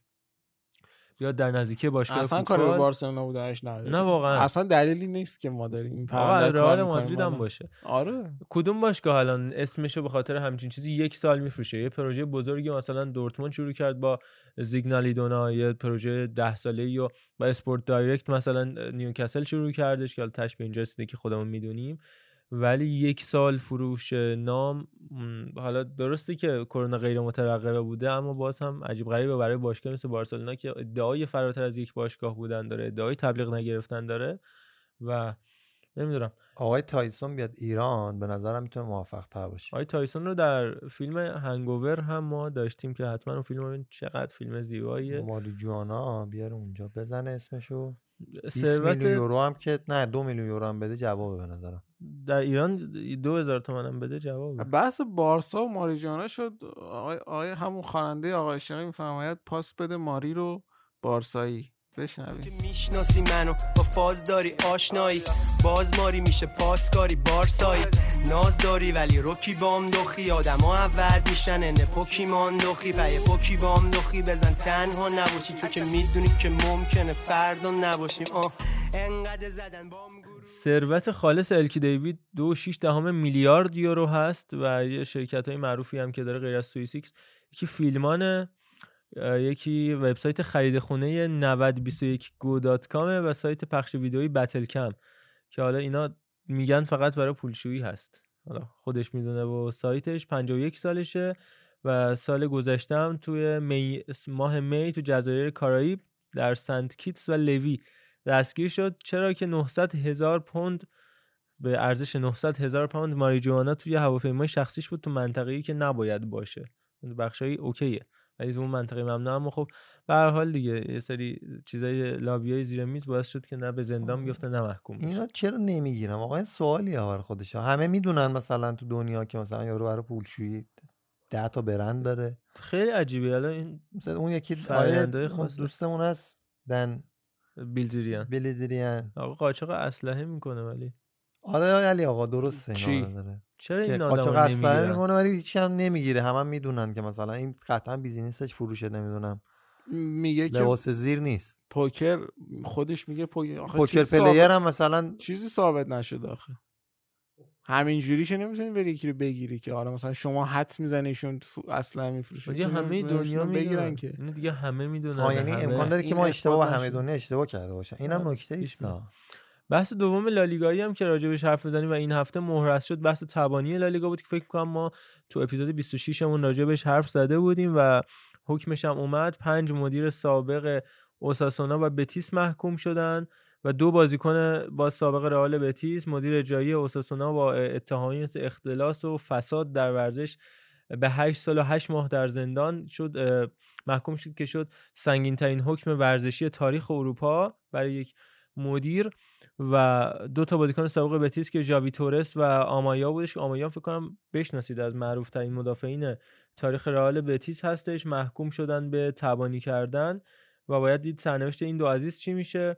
بازیکنی که آنتونی آمایا فکر می‌کنم سالیان سال هم برای بتیس بازی کرده بودش. از رای وایکانو کارش رو شروع کرد. پنج سال عضو بتیس بود. از چهار تا بازی همین اه، تا سال 2018 برای رای وایکانو بازی می‌کرد و الان تو مورسیا بودش تا فصل گذشته و دیگه بازنشست شد. دفاع وسط معروف رئال بتیس. باید دید در نهایت چی میشه؟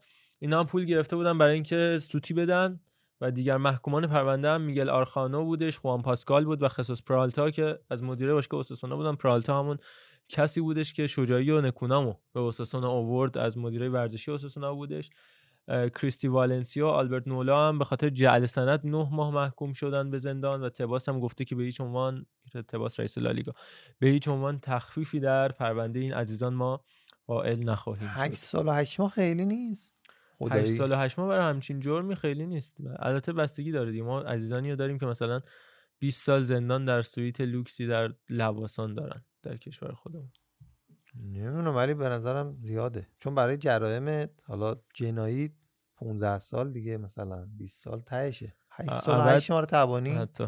اونم نه یک تبانی تبانی در کل فصلی که انجام شده. حالا باید دید سرنوشتشون چی میشه. آقا اشتاقی یه موزیک سر حال بذار. بچه ها بیان بالا بریم پیش آقای گتوزو.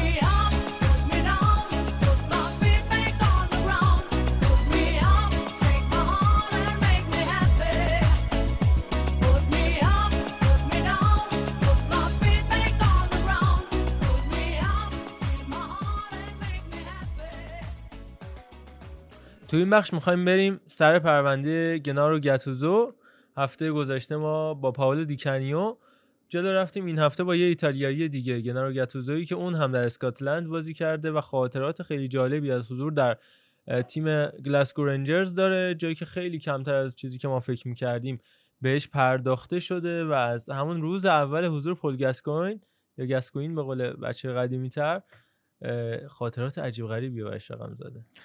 بله آقای گتوزو که خب یه جورایی برای خود من یکم عجیب بود حالا اون موقع که آشنا شدم با این بزرگ که فوتبالش از رنجرز شروع کرده که خب سال 1997 بود سالی که آقای گنارو گتوزو فوتبالش جنارو یا گناروه گنارو و این رستوران بله جنارو میگن پاستاهاش آیه استراماچونی گفته پاستاهاش از اسم اصلیش پاستای دیگه بود. روم هم بهتره جوانی جوانی بود که عوض بله. شده بله. بله حالا آقای گتوزو هم برام تبلیغ هم میشه دیگه. مهم هلدینگه.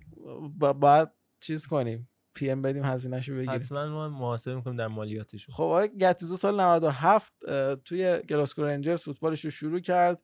خودش میگه توی اولین روز حضورم توی این باشگاه توی اولین روز روز حضورم توی رخکن پل گاسکوین داخل جوراب های بنده کار بدی کرده بود. مدفوع. و مدفوع کرده بود این کار رو وقتی رفته بودم حمام انجام داده بود و وقتی برگشتم دیدم بو ان میاد. بشنویم بشنویم. اشراقی بگم خواهر من. من بگم الان خیلی وضعیت خوبی داریم. اصلا میگم بلنزن بلنزن بو ان میاد.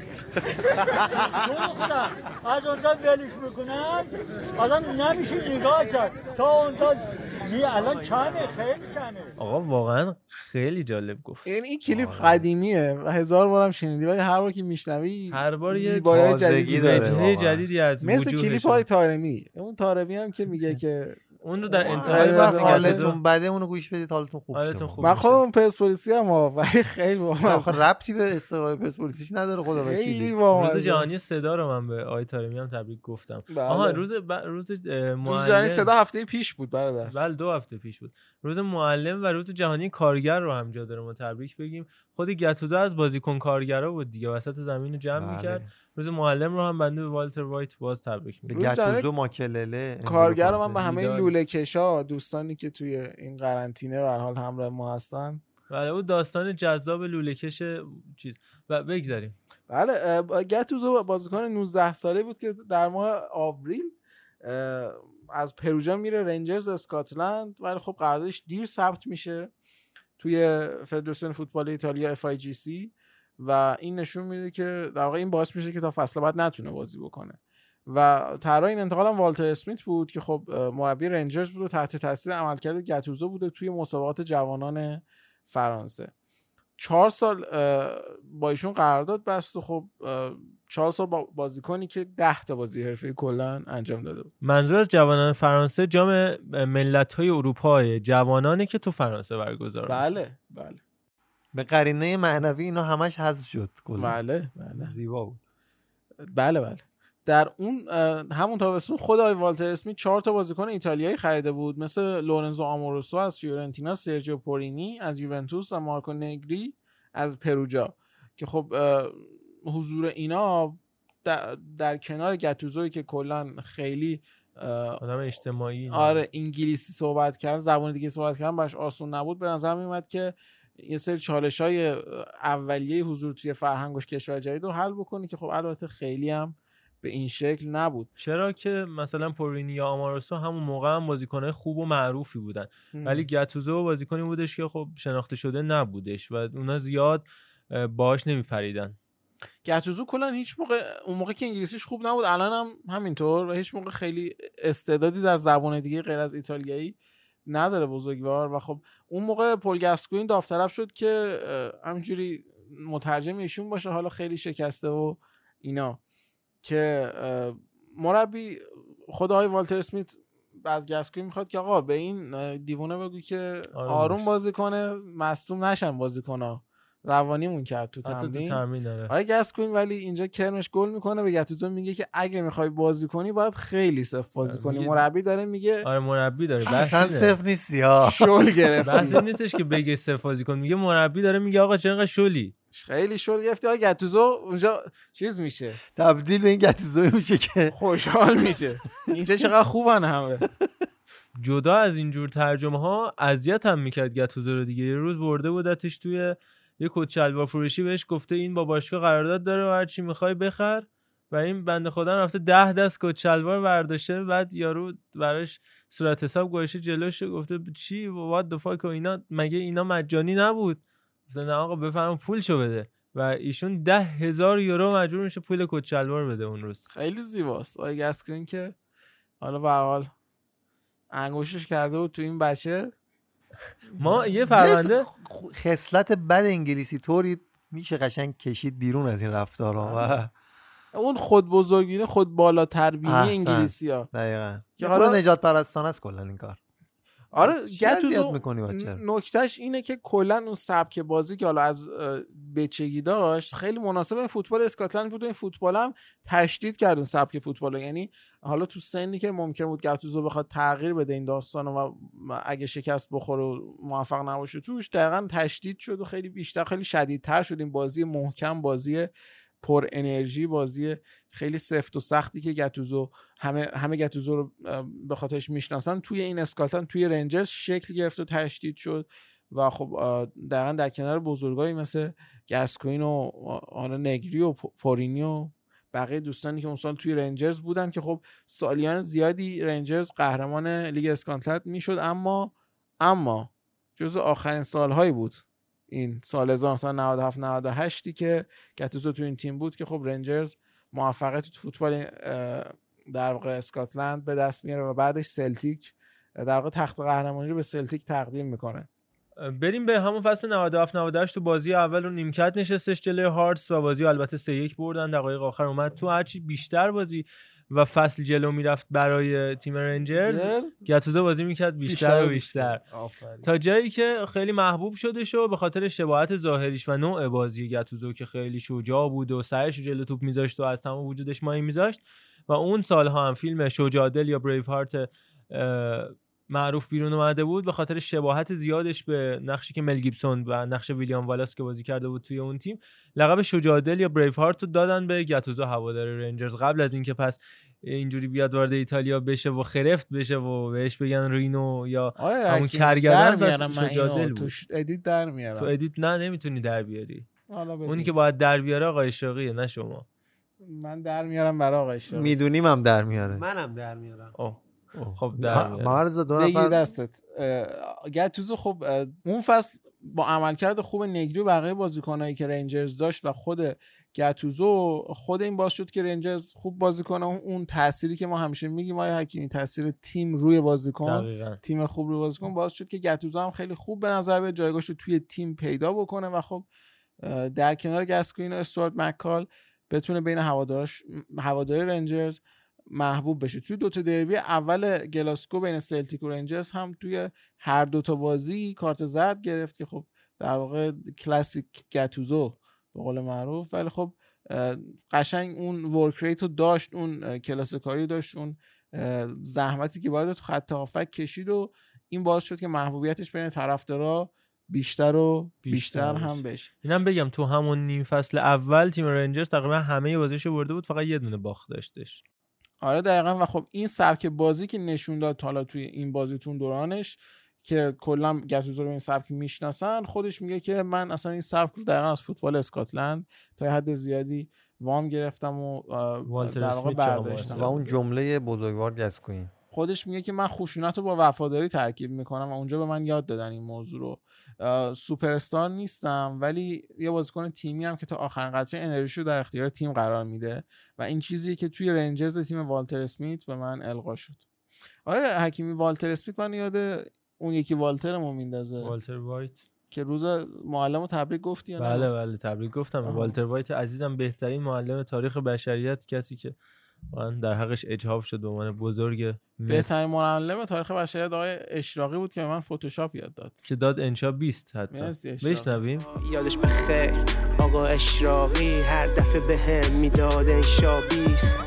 میگو پسرم تو چشمات دیدم که یه رو می‌رسی به یه جایی اما نشو افتاد دنبال دنیاشو در مورد والتر اسمیت بگم که رنجرز رو که 91 تا 98 داشت بعدش حالا می‌رسیم بهش که میره اورتون چهار سال بعد دیوید مویس میاد جاش و اون اورتون رو می‌سازه و بعدم خودش دوباره برمیگرده تیم ملی اسکاتلند و 2007 تا 2011 باز رنجرز و دیگه مربیگری رو کنار می‌ذاره توی حدودا 63 4 سالگی آره گتوزوی که توی رنجرز جالبه. حالا توی دوره عجیبی توی رنجرز بازی می‌کرد. یوناستن یورگ آلبرت برن لادروف گاسکوین مارکونگی همه اینا توی رنجرز بودن. کلا خیلی خوش شانس بود. گتوزو که تو اون سن 18 19 سالگی بیاد توی این تیم رنجرز بازی کنه توی اون رخکن با اون هم بازی کنه خوب و قوی و با شخصیت. آموزش ببینه. خودش میگه من بر پروژه که بازی می‌کردم تو اعماق وجودم آماده نبودم. از این قدرت ذهنی رو نداشتم که بخوام وارد زمین بشم بدون ترس از اشتباه کردن با اعتماد به نفس کامل بتونم برم وارد زمین بشم. ولی وقتی رفتم اسکاتلند وقتی تو رنجرز کنار این بازیکن بازی کردم دقیقا این اولین جایی بود که من تونستم مثل بازیکن حرفه‌ای فکر بکنم و این مسئولیت رو بپذیرم. اما خب همه چیز همیشه به خوبی پیش نمیره. رنجرز که اکثریت راه رفته بود برای فتح لیگ اما یه سری مسائل از اینجا شروع شد که پل گاسکوین رفت از این باشگاه. خب تو ماه مارس 1998 میدلزبرو پل گاسکوین رو خرید از باشگاه رنجرز. و این وزنه بزرگی که برای رنجرز بود از بین رفت و از دستش دادن و باعث شد که کلا عقب بیفته رنجرز از سلتیک و امتیازات زیادی رو از دست بده. گتوزو تمام تلاشش رو کرد این فصل که خب رنجرز رو برگردونه به صدر جدول و خب مقابل هارتس تو زمین حریف هم دو تا گل زد و در حالا در بقیه بازیام گل به ثمر رسوند و کلا تمام تلاشش رو کرد این فصل گتوزو که بتونه کمک بکنه به رنجرز ولی باز هم رنجرز نایب قهرمان شد این فصل. تابستون همون سال والتر اسمیت که کلا تاثیر پدرانه میشه گفت داشته روی گتوزو از اون ابتدا از اون 18 19 سالگی گرفته بود زیر پروبال خودش گتوزو رو. از رنجرز رفت و رفت اورتون و این یه تغییر بزرگ بود برای جنارو که خب دیک ادوکات میاد جای والتر, والتر اسمیت و میاد در واقع سرمربی باشگاه رنجرز میشه که خب این مربی بزرگ این متفکر بزرگوار می‌خواست پست گتوزو رو بکنه مدافع راست.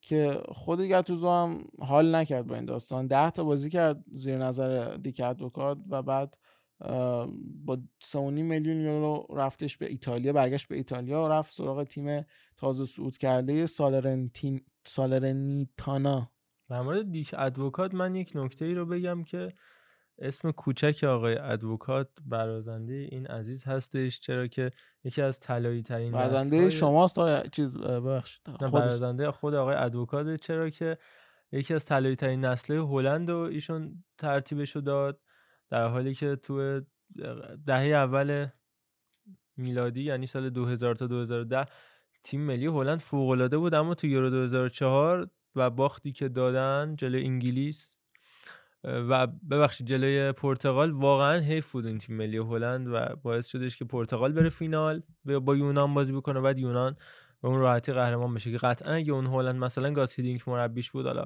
سال 92 تا 94 هم سرمربی هلند بودش و از اون بعد رفتش امارات و چه می‌دونم رنجرز بعدش رفت گلادباخ بعد دوباره امارات زنیت بلژیک آلکمار روسیه پی اس وی آلکمار دوباره سربستان ساندرلند فنرباهچه اسپارتا روتردام اوترخت الان مربی فاینورده که معلومه داره چیکار می‌کنه؟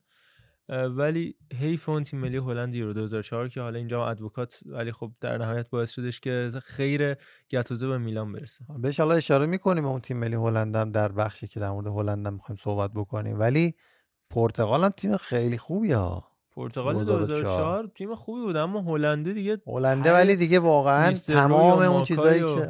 آره حتی پیر فن هویدونک که جز محبوب ترین بازیکنای من به حساب میاد با اون کاشته‌های فوق العادهش ذخیره بود تو اون تیم تازه کلایورت هم هنوز بود بله. حالا بله برگردیم سراغ داستان های حکیمی اگه موافق باشیم حتما خب گتوزوی که رفته به سالرنیتانا و اون موقع خب فکر می‌کردن که خیلی اتفاق خاصی نیفتاده. بازیکنهای رنجرز و کلا ترکیب تیم رنجرز که حالا گتوزو از دست دادن خیلی بازیکن خاصی رو از دست ندادن.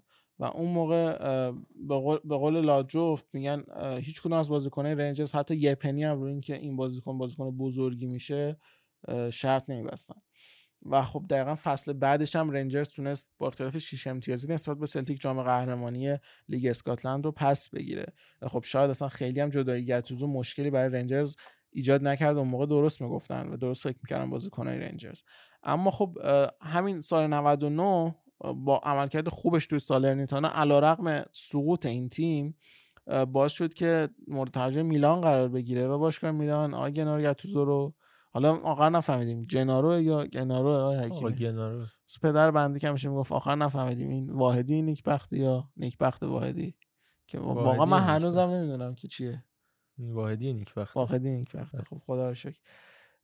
سال 99 اه، گنرال گتوزو میره میره باشگاه میلان از سالرنیتانا و خب سال 2000 م- ملی پوش میشه. عضو ت- ثابت ترکیب اصلی میلان میشه. و الان هم که دیگه یه تاریخ بود. آره دیگه الان هم که دیگه به قولی the rest is history می‌شناسید آقای گتوزو رو. توی عرصه مربیگری هم به نظر میاد که یک تقریبا چنین مسیر داره طی می‌کنه. همون اول کار مربیگری توی یونان. خب یه جورایی میشه گفت سفت و محکمش کرد. حالا مصاحبه هایی که دارم زیباست. و حالا تجربه که توی میلان کسب کرد به نظرم شاید بتونه بر ادامه راه اه، خیلی آماده ترش بکنه گنارو گتوزو رو من بسیار به دوران مربیگری این این بزرگ خوشبینم. چون که بسیار سخت کار می‌کنه. شاید شاید خیلی البته من نمیگم باهوش نیست. من مخالفم با این جمله. اما این سخت کوشش این ورک ریت بالایی که داره قطعا توی مربیگری هم کمکش می‌کنه و باعث میشه به اهدافی که داره توی زندگیش در این حوزه هم برسه. کلا هم کسی هستش که سعی می‌کنه از تجربیاتی که داره استفاده بکنه در بخش آخرین پروندهم بگم که رفتنش به گلاسکو و اسکاتلند نه تنها توی فوتبالش تاثیر گذاشت بلکه تو زندگی شخصیش هم موثر بود. اونجا یه رستوران ایتالیایی خیلی معروف بودش که متعلق بود به ماریو رومانو که اوقات فراغتش رو گاتوزو توی اون رستوران سر می‌کرد که بعدا با دختر صاحب رستوران که مونیکا رومانو هم بود ازدواج کردش و زندگیش اونجا تغییر کرد و هنوزم یه زندگی خوشبختی در کنار همسرش داره که تو اسکاتلند پیداش کرد و در نهایت والتر اسمیتی که راجع به گاتوزو میگه که اون یه مرد اسکاتلندیه که به طور اشتباه و اتفاقی توی کالابریای ایتالیا به دنیا اومده و یه اسکاتلندیه و یه استثنایی نادر تو دنیای فوتبال. آقا ولی همه اینا رو گفتیم. گتوزو خیلی صفر بود. ولی اون وقتی که با آقا کریم کردی. برخورد کرد. فهمید که جای سفت کجاست. هنوز یعنی- جای سفت را نرفته. یعنی اون صحنه رو برن ببینن دوستان خواهشن. یک بار دیگه تداعی بشه که واقعا گتوزو که اصلا مصدوم هم می‌شد بازی می‌کرد دیگه. معروفه دیگه. یه ربات پاره می‌کنه و ادامه میده. ولی تو اون صحنه نمی‌تونه پاشه بره واقعا زیباست. آقا آقا کریم کم بازیکنی نیست. این از پرونده گنارو گتوزو یه موزیک بشنویم. تیم ملی هلند و بعد بحث مفصل تاکتیکمون. It's my life, take it or leave it, set me free. What's that crap? Papa know it all. I got my own life, you got your own life. Live your own life set me free. Mind your business and live my business. You know everything, Papa know it all. Very little knowledge is dangerous. Stop bugging me, stop bothering me, stop bugging me, stop fussing me, stop fighting me, stop yelling me. It's my life. It's my life. It's my life, my world. It's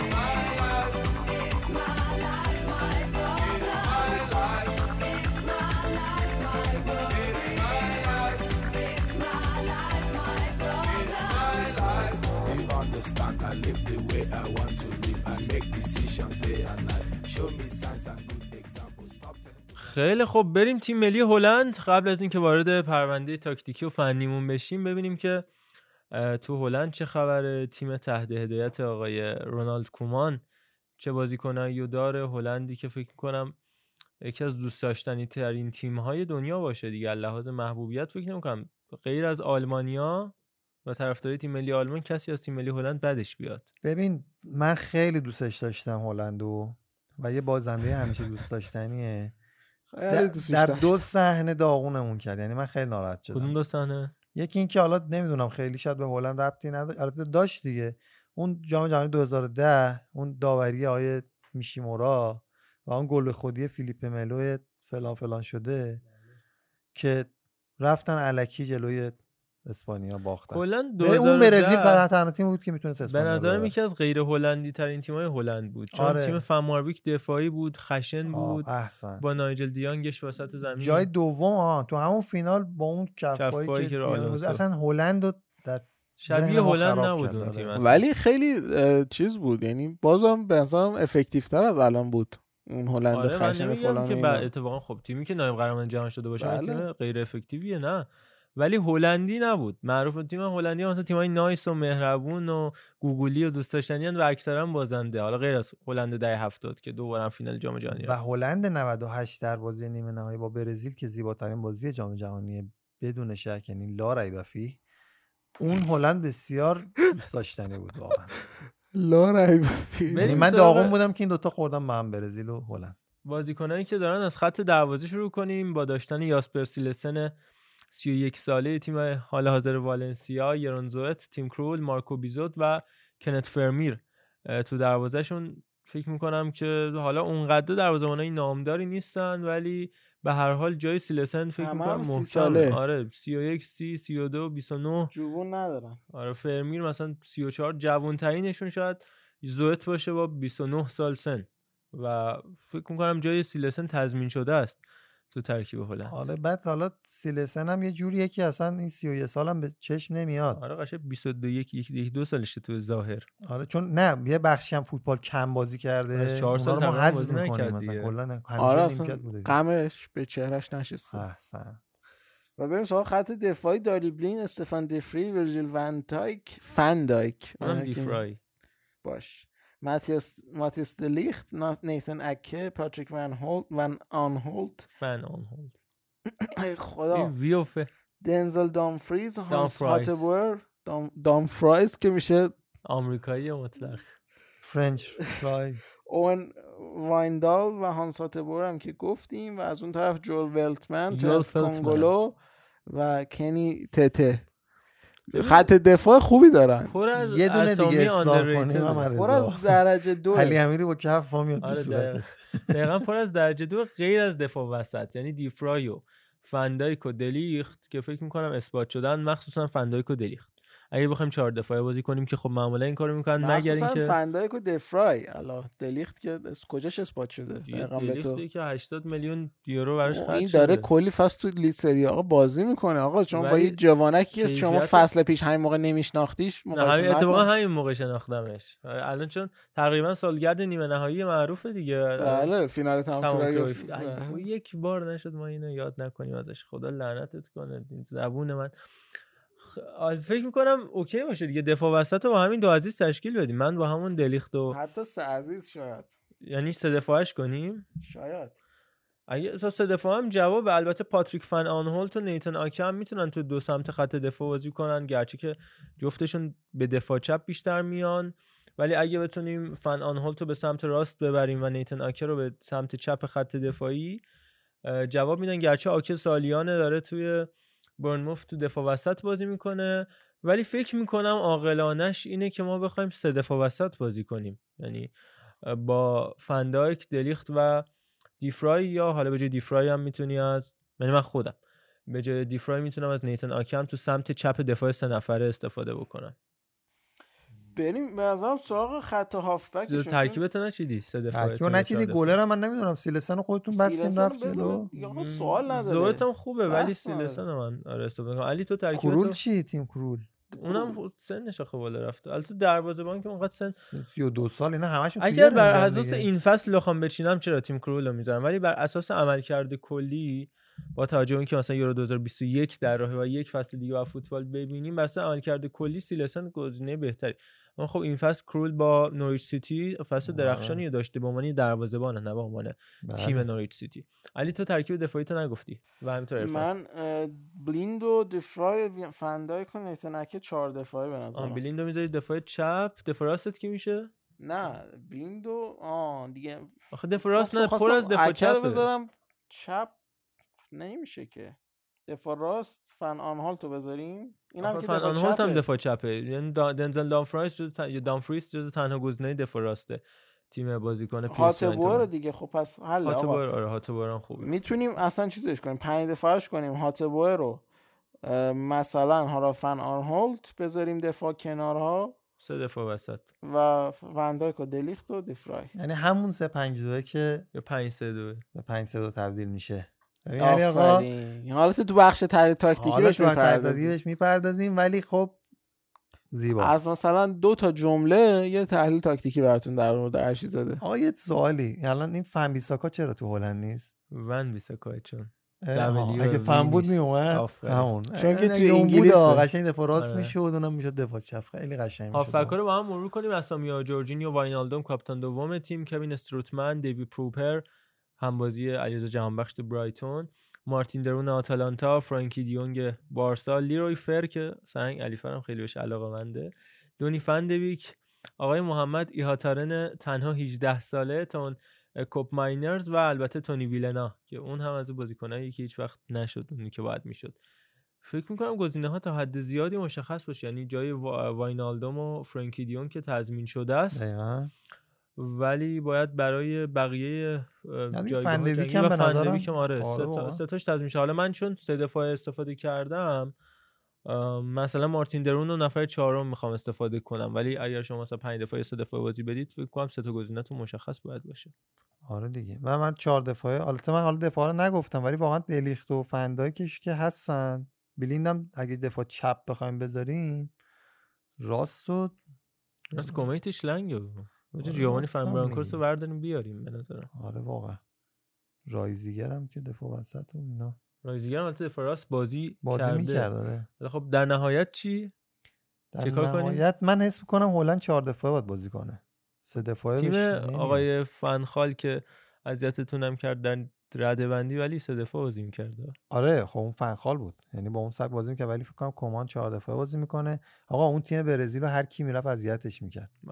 دعوت نکردی. آقا الان فکر کن از اسیر شدیم ما. من باید دور توضیح بدم آقا پس چه کنیم؟ چهار دعوت دفعه نکردی که بازیکنم نداشتی؟ آقا کی شما جون، مربی. داشته. داداش. بازیکن هم اصلا در سطح در سطحی نبودن. آقا بودن. همون لوکاس مورا رو میذاش بس. یه دونه بازیکن پس بذاریم می‌کنی. دفاع. رونالدینیو رو می‌تونست بیاره. رونالدینیو رو سال 2014 بله بله رونالدینیو از 2014 بله بله. بله بله. بله. رونالدینیو آقا، تیم ملی 2014 هلند هست. بس تیم ملی آقا بریم سراغ خدا هر چی داده. بس تیم. ملی هلند هست. خودتو در دیوارم بزنی می‌تونست. بازیکن زیاد داره. من دور اون لیستمو در بیارم که چرا اینا رو دعوت نکردم. خدا لیست تو در نیار. خب بله. ارزم به خدمتتون که دفاراس واقعا من چی بگم آخه؟ هاتبوئر رو بذاریم دیگه. بال می‌ذاریم همونو. پس هاتبوئر اینور بلیند اونور فندایک و دلیخت وسط. آره نیتون آکم میشه گذاشت آکر جای دلیخت بذاریم. جای دلیخ بزنیم دلیخ رو بزنیم راست. نه دیگه خداحافظ دلیخت. تو می‌خوای سه دفاعش کنی من کلا سه دفاعه آره. من چهار دفاعه کنم واقعا. چهار دفاعه پس هافکات هم همون ستا میشن دیگه. یعنی آره دیگه من سه تا فرانکی که فندبیک آره. واینالدوم و فندبیک بله این سه علی- تا به نظرم جاشون که قطعیه. که باید ستا بله بریم خط حمله یه مقدار دستش بسته است به نظرم تو خط حمله. یعنی بازیکن بازیکن خوبی ان جاستین ولی کلایورت و کوینسی پرومس به نظرم قطعیه چون حالا با توجه به مسئولیت وینگر. ممفیس دیپای اصلا دیگه بازیکن نداره.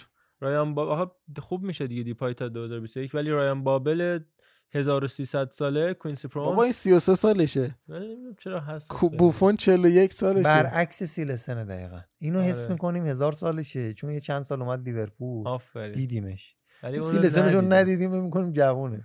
بابل پرومس لوک دیونگ بازیکن با کیفیت سویا استیون برگیس ووت ویگورستی که اینم بازیکن فوق العاده یا توی هم زوج جهان بخش بودش در آلکمار و هم در وولسبورگ خوش درخشیده جاستین کلایورت. مایرون بادو کالوین اشتنکسی که رباط صلیبی هم پاره کرده که راجع بهش حرف خواهیم زد. دیپای استیون برخواین دونیل مالن و رفقا. من اگه بخوام سه تا مهاجم استفاده کنم ووت ویگورست رو نوک خط حمله قرار میدم. کلایورت رو با اکراه در یک سمت و شاید منفیس دیپای و اگر باشه در سمت دیگه اگرم که نداشته باشیم استیون برخواین رو به جاش بازی میدم. من من یه, نکته میونه کلامتون بگم در مورد صحبت که اشزاده کرد در مورد اینکه چرا اینو ایشونو می‌شناسیم و دیدیمش تو لیورپول. 20 سالگی لیورپول بازی کرد. باید دقت کنید بازیکنایی که تو سن کم توی باشگاه معروف بازی کردن خیلی نظر پیر میاد مثلا گاگو. مثلا آره، گاگو. 13 سال پیش تو رئال بازی کرده. در حالی که 33 سالشه. همین ایگوان فکر می‌کنی که اصلا کلا قاعدتا باید 5 سال پیش فوتبالش تمام شده باشه فرناندو زود پر می‌کنه اون خط پیشرفت. رو. و اصلا حالا خود این به لحاظ این یه جوری بود این آیه بابل. من که استایلش یاد نیکولاس آنلکا میافتادم یعنی می‌دیدم. با اینکه. وینگر بازی می‌کرد ولی واقعا شبیه اون بود. حال همچین حالتی داشت. یه شوتای خاصی هم می‌زنه. یعنی زیاد زور انگاری نمی‌ذاره پشت تو ولی توپ محکم میره تو گل. و به نظرم همین تموم شد. مثلا بعد دو سال دیگه حس کردم دیگه مثلا این بازیکن دیگه بالغیه و دیگه تموم شده کارش. ولی خب الان جوان است. 33 سال بله. یادم نیست این بازیکن واقعا عجیبن. خود آقای هیگواین هم مثال این داستانه که تو 20 آره، ایگوان سالگیشون هم 19 رئال بود. سالگی رئال بودش و بله. اون زمان خیلی یا نبودن بله خط حمله. رو بچینید رفقا. آقا من بازیکن. بدم نمیاد حقیقتشو بخوای. ولی اگه. دپای و چیزم. باشن کلایورتو که می‌ذارم واقعا بهش اعتقاد آخه دارم. کلایورت هم به نظرم چون پسر کلایورت دوستش داره. یعنی فکر می‌کنم خوبه. این دنیل آخه. ملن من همیشه فکر اونم کردم خیلی یه. دنیا الملنیه که مثلا اسم دخترانه هم داره ولی الان دیدم دونیله. مصدوم هم هست. نه آخه جاستین کلایورت من قشنگ فاز تئو والکات اوجو دارم ازش. همون جوری هم سرعتی خودش. آره. و خوبه به نظرم. پس عرفانم چید و علی. منم باز بستگی داره. اگه منفیس دیپای برسه خب یه چیزی. اگه نرسه به نظرم همین کلایورت و دیگه حالا یا کوینسی پرامس کنارش بازی کنه یا مثلا برخواین یا حالا دیگه لوک دیانگ نمی‌دونم خیلی وضع ها- حمله خرابه. آره، اصلا به هیچ. کس که شما بخوای امید دل ببندی آقا. یا اصلا بخواد شرایط عوض کنه. مثلا یه دو یک عقب یکی رو بیارم تو آره. نتیجه بازی رو عوض کنی. هیچ مشکل اینه که ما با اون مهاجمای top هلند هم مقایسه می‌کنیم. چقدر روی ماکای رو- 2004 که آره گفتیم مثلا نیستروی آقا اصلا واسه خودش عجیب بود این بشرم. ما باید بهش بپردازیم جداگانه هم در یونایتد دو سه تا بازیکن جای هم پردازش در- دارن. یکیشون همین اه، آقای گسکوینی بود که راجع بهش تو بله. رنجر صحبت کردیم یکم نیست. روی. و هم در رئال. اینو می‌خواستم بگم. از جمله کسایی بود که می‌گفتن که آقا این مهاجم box فقط تو جریمه است. همون هفته برمی داشت یه دفعه 5 نفر هفت نفر از وسط نیمه دریبل می‌کرد. یه گل داره تو یونایتد اونو حتما ببینید. و یه دونم داره تو رئال که یه دفعه می‌رسه دم محوطه جریمه اونجا chip می‌زنه. عجیب آقا عجیب. از کادر فنیشون هم بگم که غیر از لوی فن... ببخشید رونالد کومان که سرمربیشون هست رود فن نیستروی دستیارشه و البته مارتین کرویف هم مربی بدنسازشونه که هیچ نسبتی تاکید می‌کنم هیچ نسبتی با یوردی کرویف و یوهان کرویف نداره تولدشون با یوردی کرویف و یوهان کرویف. آره. چیزی بودش که تو مقاله ای اینجا مشخص شد که اون فینال تمام کرایفی منظور این کرایف بوده. یوردی کرایف نه این این آقای کرویف مارتین کرویف بوده که تو تماشاگرا بودن. منظور این بله. بوده از استعدادهای تیم زیر 21 سالشون هم سری نام ببرم. بازیکن خوبشون یکی فاندرون خلنه بازیکن هامبورگ. هوگمان رو دارن جاستین هوگمانی که توی اوترخت بازی می‌کنه پر شورز رو دارن تو آژاکس بازیکن خیلی خوبه. جوونیه تو فنرباخچه کادیوغلو رو دارن که با اصلیتی ترک تبار هست. تون کوپ ماینرز رو دارن که خب برای بزرگسالا هم بازی کرده. لودوی ترویس رو دارن که بازیکن بارسلونا هم هستش و بازیکن خوبیه تو بارسا بی بازی می‌کنه و تایت چونگ هم در خط حمله بازیکن منچستر یونایتد هستش که گاها مورد استفاده قرار می‌گیره. تایرل مالاسیا تو دفاع کنار کیک پیری بازیکنی که برای آژاکس در جایگزین دلیخت خریده شده و ایهاتارن هم که بهش اشاره کردم تو تیم ملی بزرگ شدن تو خط حمله بوادو و مالن هم تو تیم زیر 21 سالشون فوق العاده بودن که دعوت بزرگسالانه هم شدن. این هم از بحث تیم ملی هلند راجع به لوگوی آژاکس هم من توضیحات بدم تو بخش آخر هلند و خداحافظی بکنیم با این بخش وارد بحث تاکتیکی بشیم. آقا این باشگاه آژاکس که تأسیس شد در ابتدای کار حدودا 120 سال پیش این موتورای این اطراف من نمی‌دونم دارن تمام تلاششون رو می‌کنن که بیان تو پادکست. آقا بیا بالا. آقا اینجا یه می‌دونه چه جوری داری با اون سرعت کجا میری اصلا قابل انجام نیست. حتی در جام بخوای گاز بدی این صدا در نمیاد. آها اینو خواستم بگم. آره توی کافه توی آمستردام اه، آقایی به نام فلورنس استمپل یا اشتمپل به نام آب- آمستردامش football club اومدن آژاکس و بنیان گذاشتن. اسمش هم خیلی منطقی بود. اما بعدها اومدن نماد باشگاه رو چون خیلی فیلسوفانه به باشگاه نگاه می‌کردن یک شخصیتی گذاشتن توی کتاب ایلیاد هومر که اون شخصیت آژاکس بودش که آدم خیلی قدرتمند نماد قدرتمند بودن و بیباک بودن و باهوش بودن بودش. و به عنوان یکی از رهبران اون امپراتوری یونان نامگذاری شده بودش که با نبرد با شاهزاده تروجان تونستش پیروز بشه و هیچ وقت شکست نخورد. و جالبیش این بودش که آژاکس انقدر شکست نخورد و بعد ترسید از شکست که اومد خودکشی کرد و گفتش من به خاطر اینکه شکست ناپذیر باقی بمونم خودمو می‌کشم که اگر یه موقعی ضعیف شدم نگن آقا آژاکس شکست خورد. میگن همیشه تا ابد تو اوج خداحافظی کرد در واقع شکست ناپذیر باقی مونده. یکم که گذشت اومدن این شخصیت این آژاکس رو پررنگ کردن تو باشگاه و این آمستردامش football club تبدیل شد به آژاکس football club. یا به قول خودشون آیاکس که حالا هلندیش اون J رو یه می‌خونن و شد آژاکس و از همون اولم رنگای اصلی این تیم یعنی مشکی و قرمز و آبی به خاطر نماد و پرچم شهر آمستردام بود با سه تا ضربدر سفید قرمز و background مشکی به خاطر همین. این اتفاق افتاد و لباسشون هم راه راه سفید قرمز بود مثل چیزی که الان پی اس وی داره. ساوثهمپتون. و حتی ساوثهامپتون دقیقا. ولی به خاطر شباهتشون با تیم قدیمی تر اسپارتا روتردام گفتن آقا ما این یه دونه خط قرمز رو می‌ذاریم این وسط بقیه‌شو کلا سفید می‌کنیم که این مشکلی هم پیش نیاد. هیچ مشکلی هم با اسپارتا روتردام ندارن. خیلی هم OK ان باش با همشهریاشون خواهر خوندن اصلا. آره قشنگ خواهر خوندگی دارن. و سال 1911 دیگه لباسشون این شکلی شد. در مورد لوگوشون هم توضیح بدیم. این خب تمثال خود اون شخصیت آیاکسی آژاکس هستش توی ایلیاد هومر.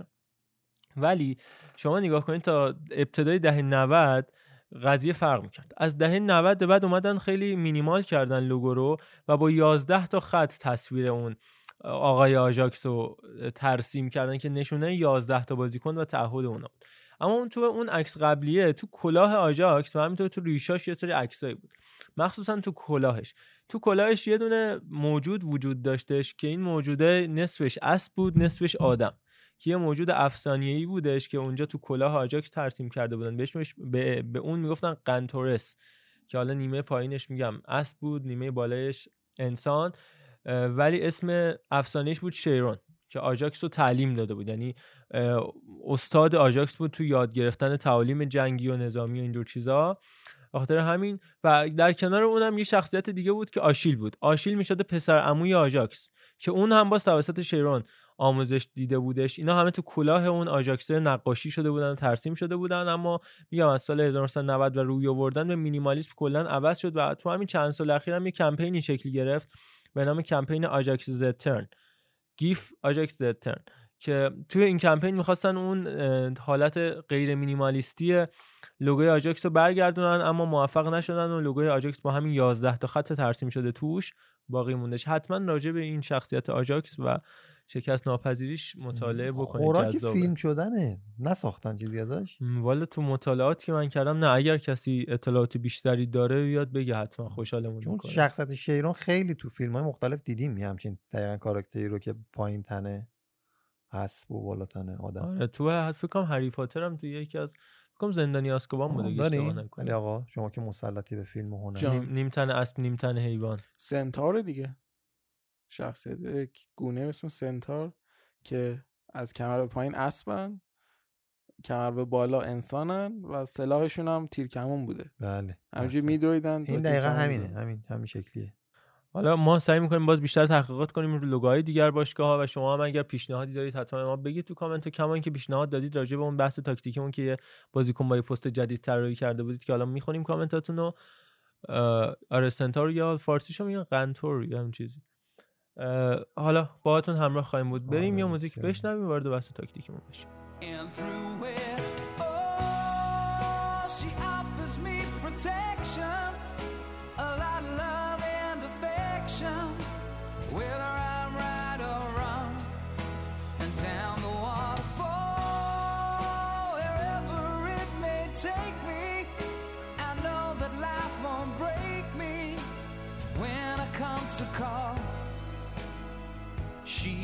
Forsake me. I'm loving angels instead.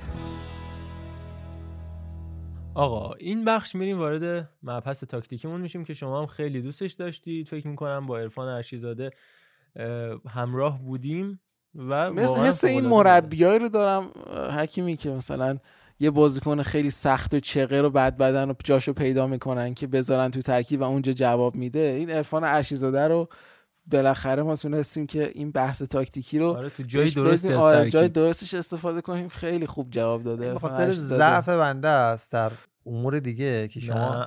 بالاخره ضعف ماست در امور تاکتیکی. به اونجا خدا دمتون گرم شما تو همه جا. قوی بودی ما ولی تازه فهمیدیم اینجا شما میشی اون لیونل مسی که تا قبل می‌دادن وینگر راست پپ گواردیولا آوردش مهاجم سایه. خواهش می‌کنم. یعنی اون لحظه ای بودش که آقای ارشداده برگشت گفت ما رو دور ننداز شما برداشتین گذاشتینش اینجا بشنویم. بشنویم آیه. ما رو دور ننداز.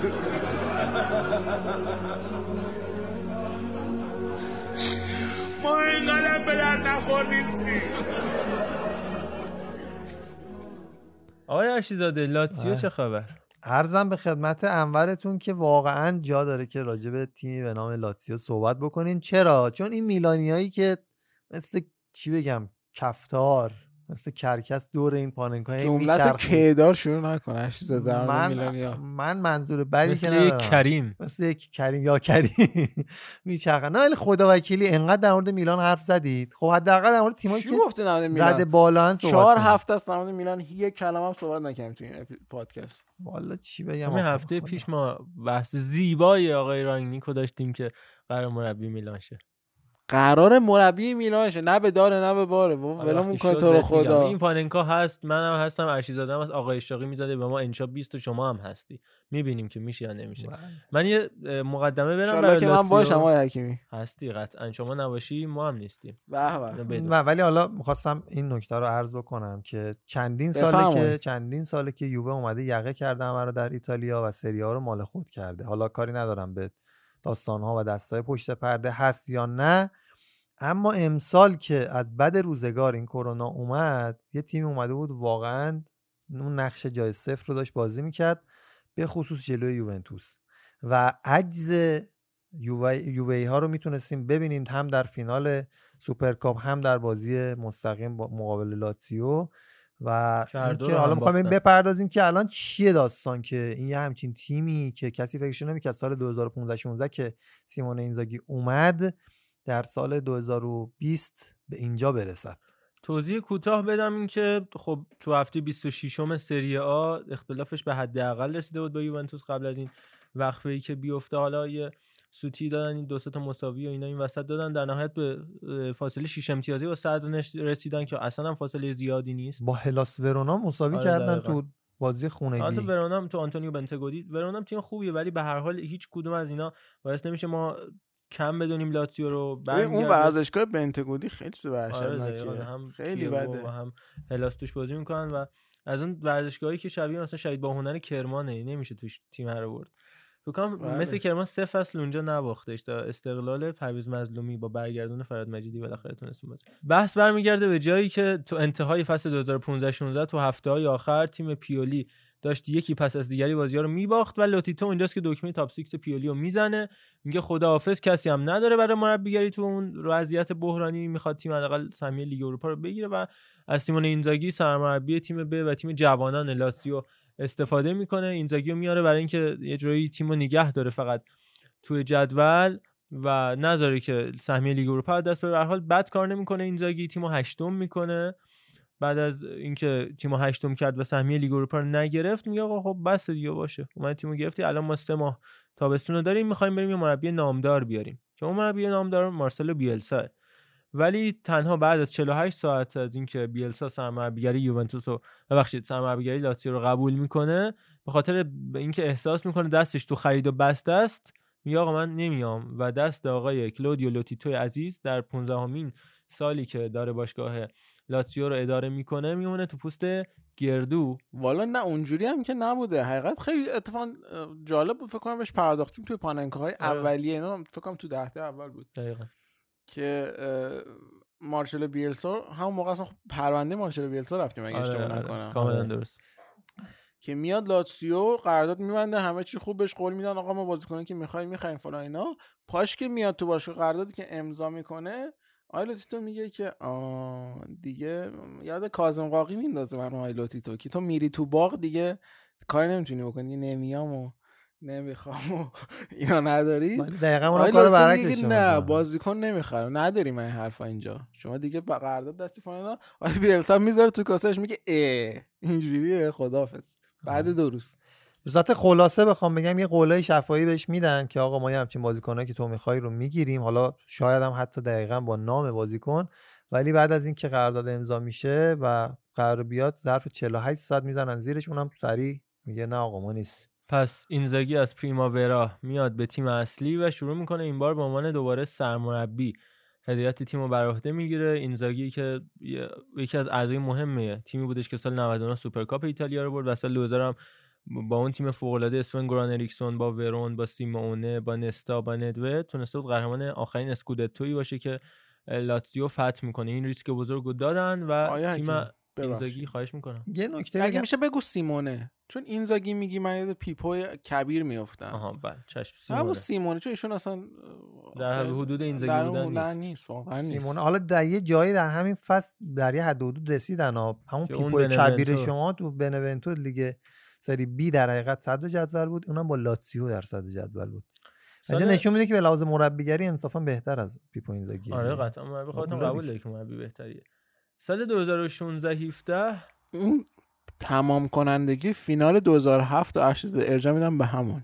برو. چه ربطی داره؟ نه، داری ما در مورد بحث مربیگری مربیگری هم هم. کاری ندارم. مثلا شخصیت آدم. پیپو اینزاگی بزرگتر یا سیمونه؟ سیمونه کی هست؟ چیه سیمونه؟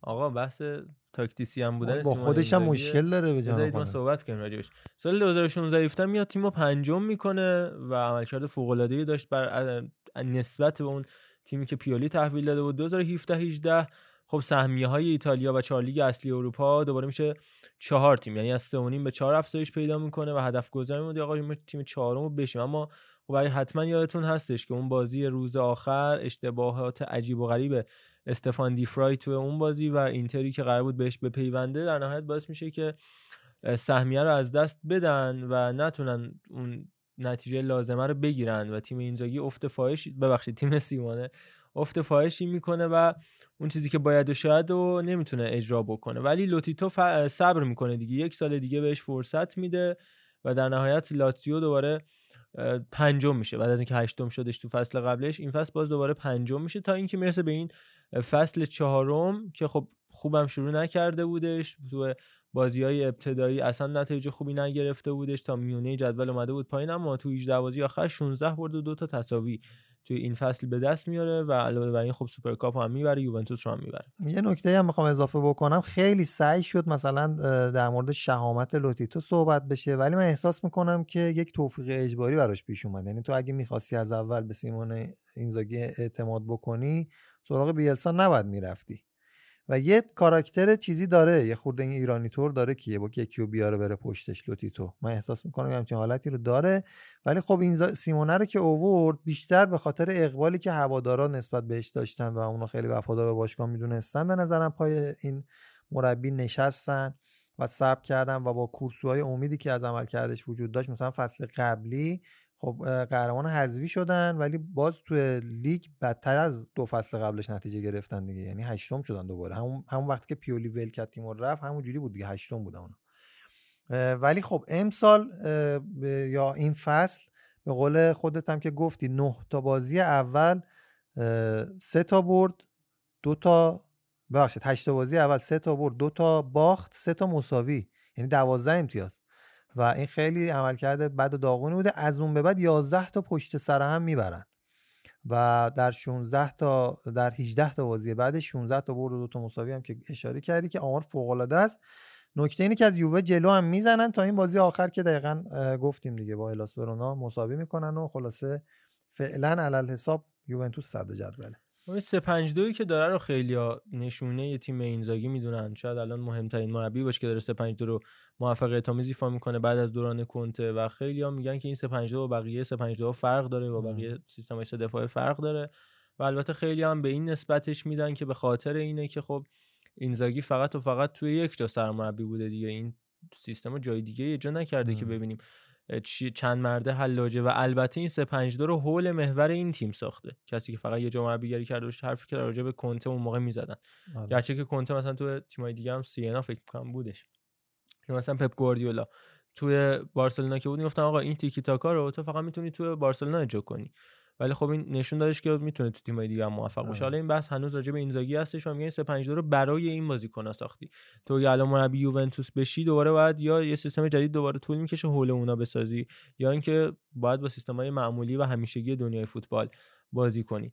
حالا ما می‌خوایم ببینیم که این نوع بازی لاتسیو و این 3 5 2 اول اینکه کلا چجوری اجرا میشه و تو line up اونا چی کار می‌کنن و حالا واقعا 3 5 2 یا جور دیگه ایه. آره ببین تقریبا اکثر توضیحات مقدماتی رو محمد دادی ولی من می‌خوام حالا به این مطلب اشاره بکنم که تحلیل کردن مثلا یک مربی که فقط توی تیم به قول معروف بزرگ شده و عملکردش نشون داده شده فقط با طبیعتا با همون تیم میشه سنجید. و خب نکته اینه که لاتزیو خداوکیلی هیچ خرید خیلی خفنی نکرده یعنی بازیکن خیلی عجیب و جدیدی رو نیاورده و صرفا انگاری داشته تراین ارور می‌کرده سیمونه طی دو سه سال تا بتونه به اون سیستم مد نظر خودش برسه.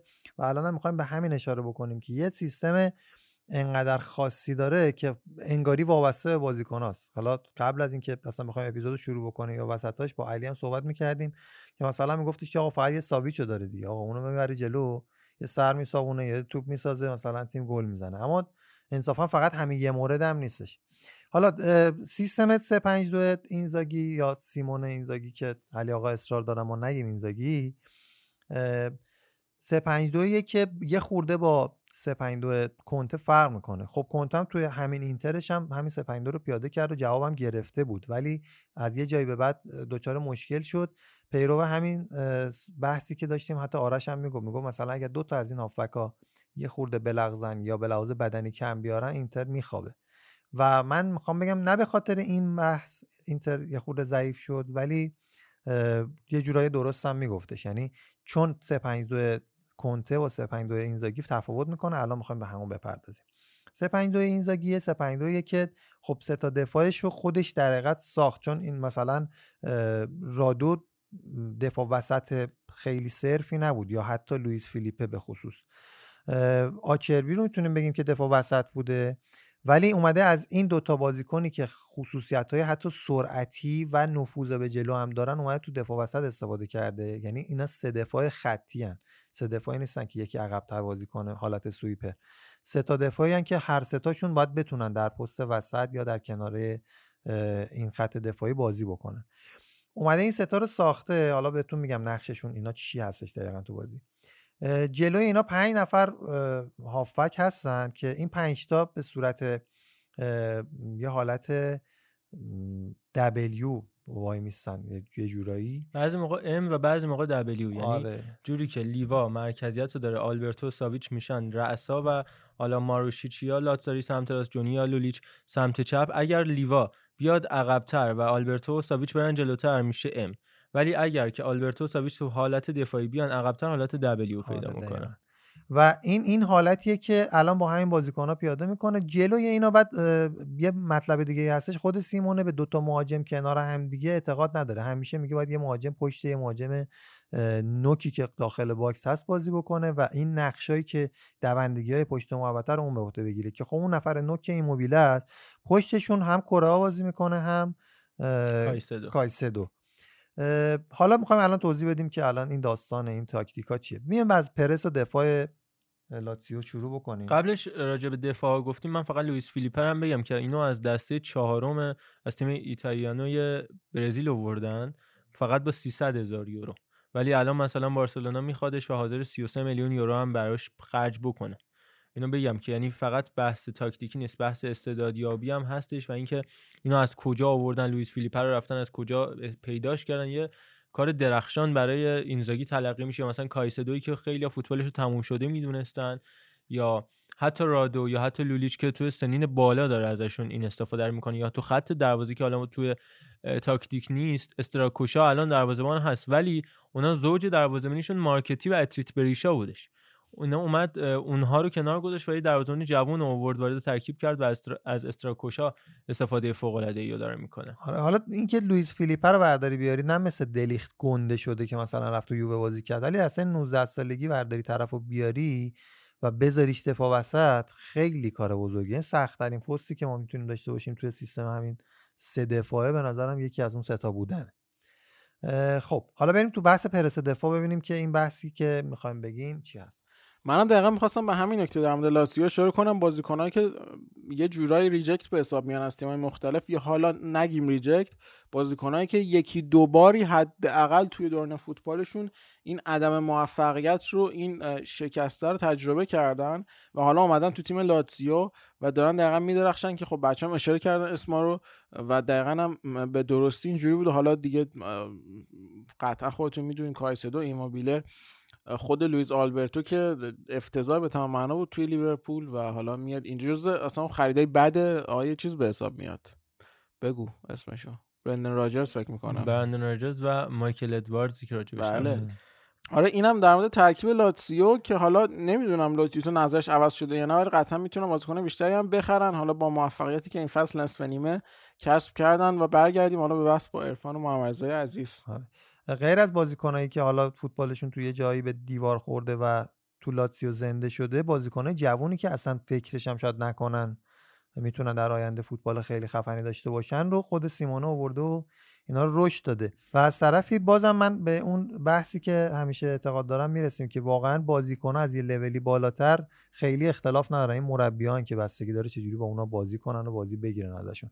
تیم اینزاگی تو پرس و دفاع یک مدل خاصی بازی می‌کنه که این البته خیلی هم خاص نیست حالا نمی‌خوایم خیلی بپیچونیمش ولی این 3 5 2 3 5 2 که متغیر بین 5 3 2 و 3 5 2 حالا داستان چیه؟ تمام پنج صدای تاریخ رو این ویژگی رو دارن البته های عشی زده حالا گوش کنیم ببینیم به کجا الان الان عرض می‌کنم خدمتتون. یه خورده صبر کن شما چرا اینقدر تنده؟ بریم جلو با هم دیگه. آره با هم دیگه این حرکت می‌کنه این سیمونه اصلا از اولش من نسبت بهش زاویه داشتم حالا مشخصه مشکل حالا داری ایشالا شنوندگان دوست خواهند داشت. به خصوص که نیومد میلان ببینید حالا. 3 5 2 وقتی که شما بازی می‌کنید کلا من ساختار دفاع سه نفره رو بگم خدمتتون. اون نفر وسط بین اون سه تا تعیین کننده خط دفاعیه که یعنی اینو پایین نگه داره یا بیاره بالا. دفاعی که سیستم تیم لاتزیو انجام میده بهش میدبک میگن. یعنی چی؟ یعنی نه تیمو خیلی میاره رو نیمه تا لبه میاره بالا نه تیمو خیلی تا دسته می‌بره پایین تا دم محوطه جریمه. و این تیمو وسط نگه میداره به چه دلیل؟ علی آقا اینو شما می‌تونی بگی؟ من خدمتتون عرض می‌کنم. برای اینکه ببین تیم وقتی خیلی میاری بالا برای اینه که بتونی از بازیکنهای سرعتی حریف در امان باشی و اونا رو تو تله آفساید گیر بندازی. خب این اه، مضراتش چیه؟ اینه که اگر یکی دو بار در کورس یا در هم ارز دفاع وسط ها وایسن اونجا کمین بکنن بین اون سه نفر می‌تونه طرف تو استارت باید پاس بلند تو رو جا بذاره و کلی فضا داره پشت سرت که بره با تک به تک بشه و هزار تا کار بکنن اگر تیم خیلی بیاری پایین ببندی بین هافبک و خط دفاعت فاصله ایجاد میشه و اونجا بله. فضای خوبیه برای شوت زدن و کاشته گرفتن و کارهای ترکیبی کردن بله. تیم وقتی ولی میدبک می‌ذاری و بتونی اینو اونجا نگه بداری هم از اون عمقی که پشت دفاع داری میدی جلوگیری کردی هم از فاصله خط هافبک و دفاع کم کردی و این بلاییه که سر یوونتوس آوردن و واقعا دارم میگم بلا یعنی مشخص و کریستیانو رونالدو عین مرغ پرکنده بنده خدا پرپر می‌زد هی می‌رفت اینور هی می‌رفت اونور که بیا توپو بگیره یه جایی بتونه بازی سازی بکنه. ولی اون وسط گرفتار می‌شد. اون وسطی که میگیم کجاست؟ اونجاییه که وقتی تیم حریف صاحب توپه یا تو میاره تو وسط یا می‌بره به کناره ها وقتی تو وسطه که اینا چون پنج نفرن قطعا اونجا دچار مشکل میشن. چرا؟ چون چیدمان نفرات اینزاگی هم بر این اساسه که نفرات دونده و به خصوص خود اون لیوایی که بسیار بازیخونی خوبی در سیستم دفاعی داره. یعنی رجیستا باید باشه ولی نیست. چون ما رجیستا که میگیم مثلا آندرا پیرلو میاد تو ذهنمون. درسته؟ ولی این بشر اونقدر نمی‌تونه پاس تو اون بده ولی به شدت می‌تونه بازی خونی کنه توپو قطع بکنه و پاس کوتاه هدفمند یعنی سری نفر کناریش راه بندازه یا توپو مثلا بده به همون ساویچ اگر جلوش هستش یا نفرات کناری. اما داستان چیه؟ پس تو فهمیدیم که وسط نمی‌تونن بیارن. کنارها که می‌برن چی میشه؟ کنارها که می‌برن اون نفر کناری توی پنج تا هافبک میره اون سمتی که توپ هست اون نفر مخالف میره عقب یعنی سیستم میشه چهار دفاعه. پس ببین 3 5 2 که گفتم 5 3 2 میشه اینجوری نیست. یه مرحله قبلش داره که میشه دقیقا 4 دفاعه قشنگ بازی میشه 4 4 2 حالا باز اینجا یه نکته ای داریم ما. توی بقیه تیمایی که 3 5 2 بازی می‌کنن که شما گفتید تو همه تیم‌ها اینجوریه اونا وقت دفاع سری میشه 5 تا دفاع یعنی دو تا پیستونا. حالا نقش پیستون دارن برمیگردن. توی لاتسیو اصلا نقش پیستون ندارن. برمیگردن و دو تا مهاجم هم سری میان تو خط نیمه و به صورت 5 4 1 یا 5 5 شروع می‌کنن دفاع کردن اما لاتسیو دقیقا خلاف این کار انجام میده و به هیچ عنوان اون دوتا مهاجم یعنی ایموبیله و کرا بر نمیگردن و اونور نیمه وای میسن یا تا خط دفاع تیم حریف یعنی تا جایی که می‌تونن وایسن تو آفساید هم دارن تا خط نگاه. که نه هم تیم حریف نتونه بیاد بالا هم تیم آیه علی آقای امیری اینجا کلاس کلاس تاکتیکه ببخشید ما من. ببخشید. تیکر اندازید خواهش می‌کنم مهاجمین اینجوری می‌خوان زمان بخرن زم... آره. زمانم الان اون بله بله چیز. بله بفرمایید. دقیقا زمانش بله ببین ب... ایموبیله و چیز میمونن جلو که برای به فکر ضد حمله و همین زمان خریدن هستن. یعنی چی؟ یعنی میگه که آقا وظایف هافکای پشت سر ما هستش که توپو بگیرن و وقتی توپو بگیرن اون موقع دیگه حمله آماده است. آها. یعنی اون دو نفر اون جلو هستن. آفرین. ارشد من این نکته تکمیلی بگم توی صحبت های شما. وی- ویژگی این تاکتیک آقای سیمون اینزاگی و این ست از بازیکنانش اینه که هم عرضی تیم لاتزیو بازه هم طولی.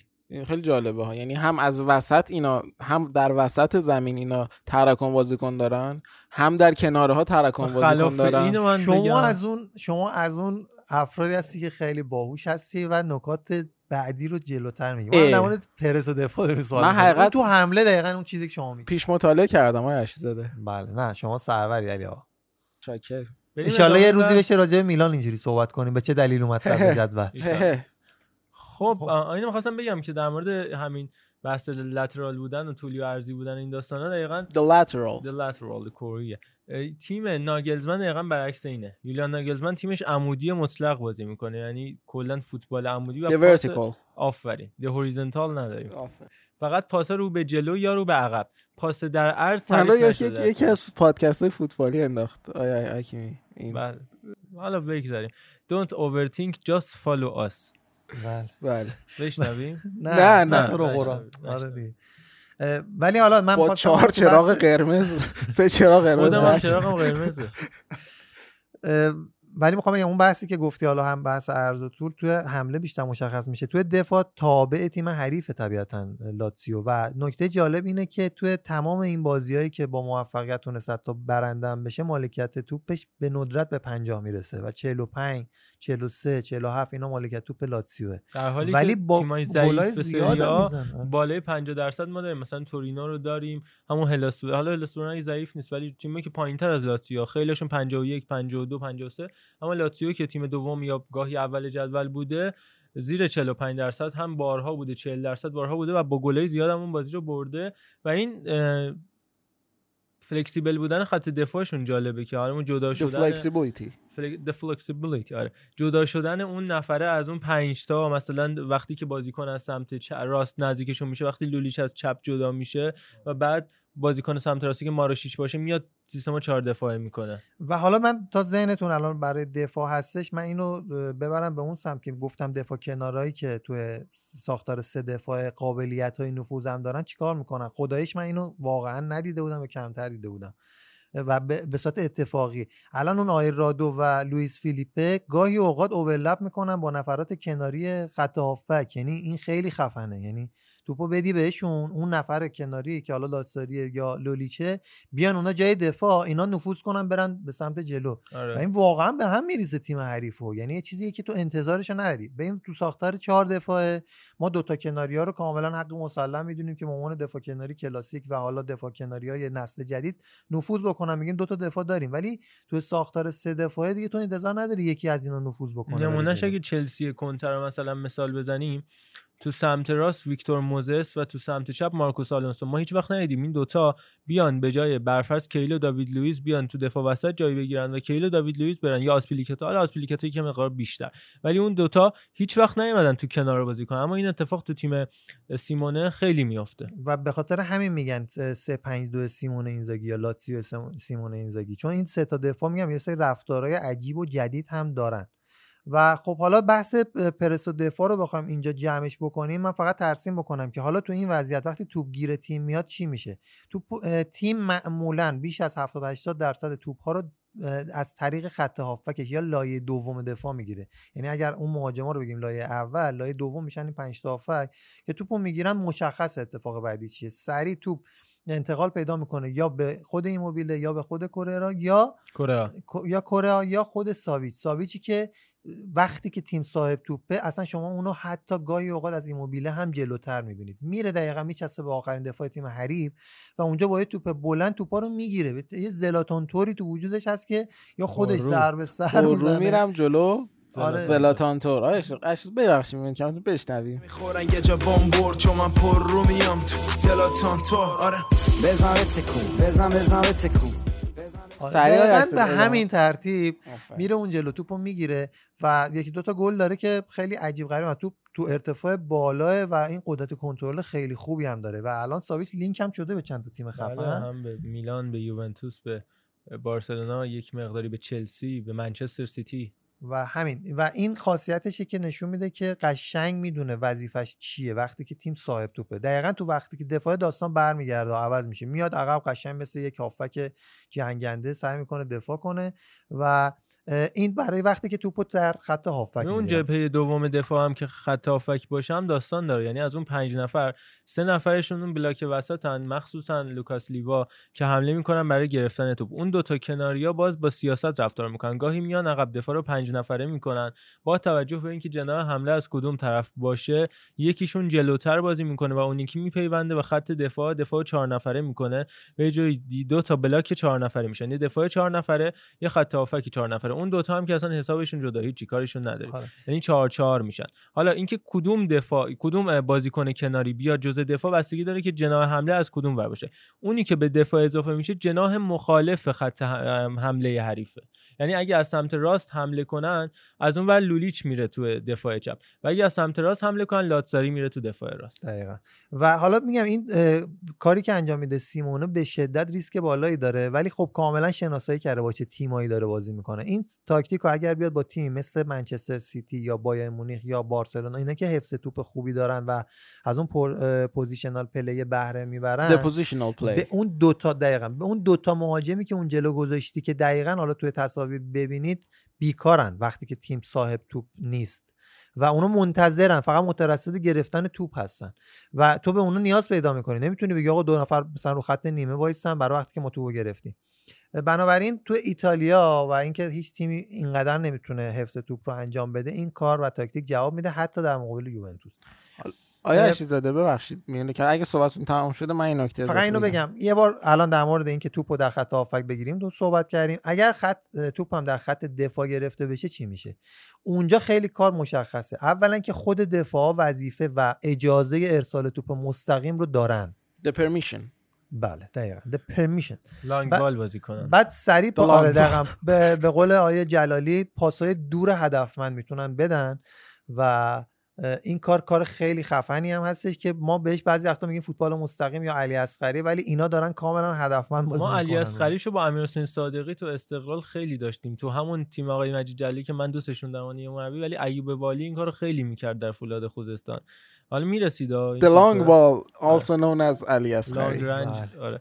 و لانگ بال ولی اینو هدفدار حالا گفتیم با ساویچ با لوکاس لیوایی که رجیستا یه مقدار دست بسته است و بیشتر سعی می‌کنه پوشش های دفاعی انجام بده و از خلاقیت لوئیس آلبرتو استفاده بکنه از پرس گریز بودن اون بازیکن و البته از استفاده توپای بلند میلینکوویچ. آره دقیقا. و این یکی از راه های دیگه هم که هستش این که تو سریع به لیوا میدن. لیوا کوتاهترین مسیر رو برای پاس انتخاب می‌کنه. اصلا آمار پاس بلند و پاس تو عمق بسیار بسیار پایینی داره این بشر. ولی پاسهای سالمی میده در کناره ها بلاتساری و لولیچ و به خصوص لوئیس آلبرتو. اصطلاحاً پاش نداره. لوئیس آل- آلبرتو یک خلاقیت خیلی خوبی که داره. توپ اصلا واقعا به قول معروف حیف نمی‌کنه. جای مرتضی جندقی عزیزمون هم خالی که از اون رئالیایی حیف- که حیف نمی‌کرد. از و به این اعتقاد داشت. می‌گفت رئال سبکش اینه. اصلا توپو حفظ کنیم اینا ما نداریم. توپو بگیر تقه پاس آخر رو بده بکنن تو گل یا پاس گل آخر رو می‌دونی کی این سبک آورد تو راه مورینیو دیگه. مورینیو. تو این آفرین علی برنده شد. تو این پاسای بلند حتی ما دیدیم تو چند تا از گلاشون مثل گل اول بازی لیگشون با یوونتوس که حتی استراکوشا هم تو بازیسازی اما نوع نوع بازیسازیشون نیستش که والدس کمک می‌خواست بکنه به گواردیولا یا براوو یا ترشتگن مثلا تو اون تیم.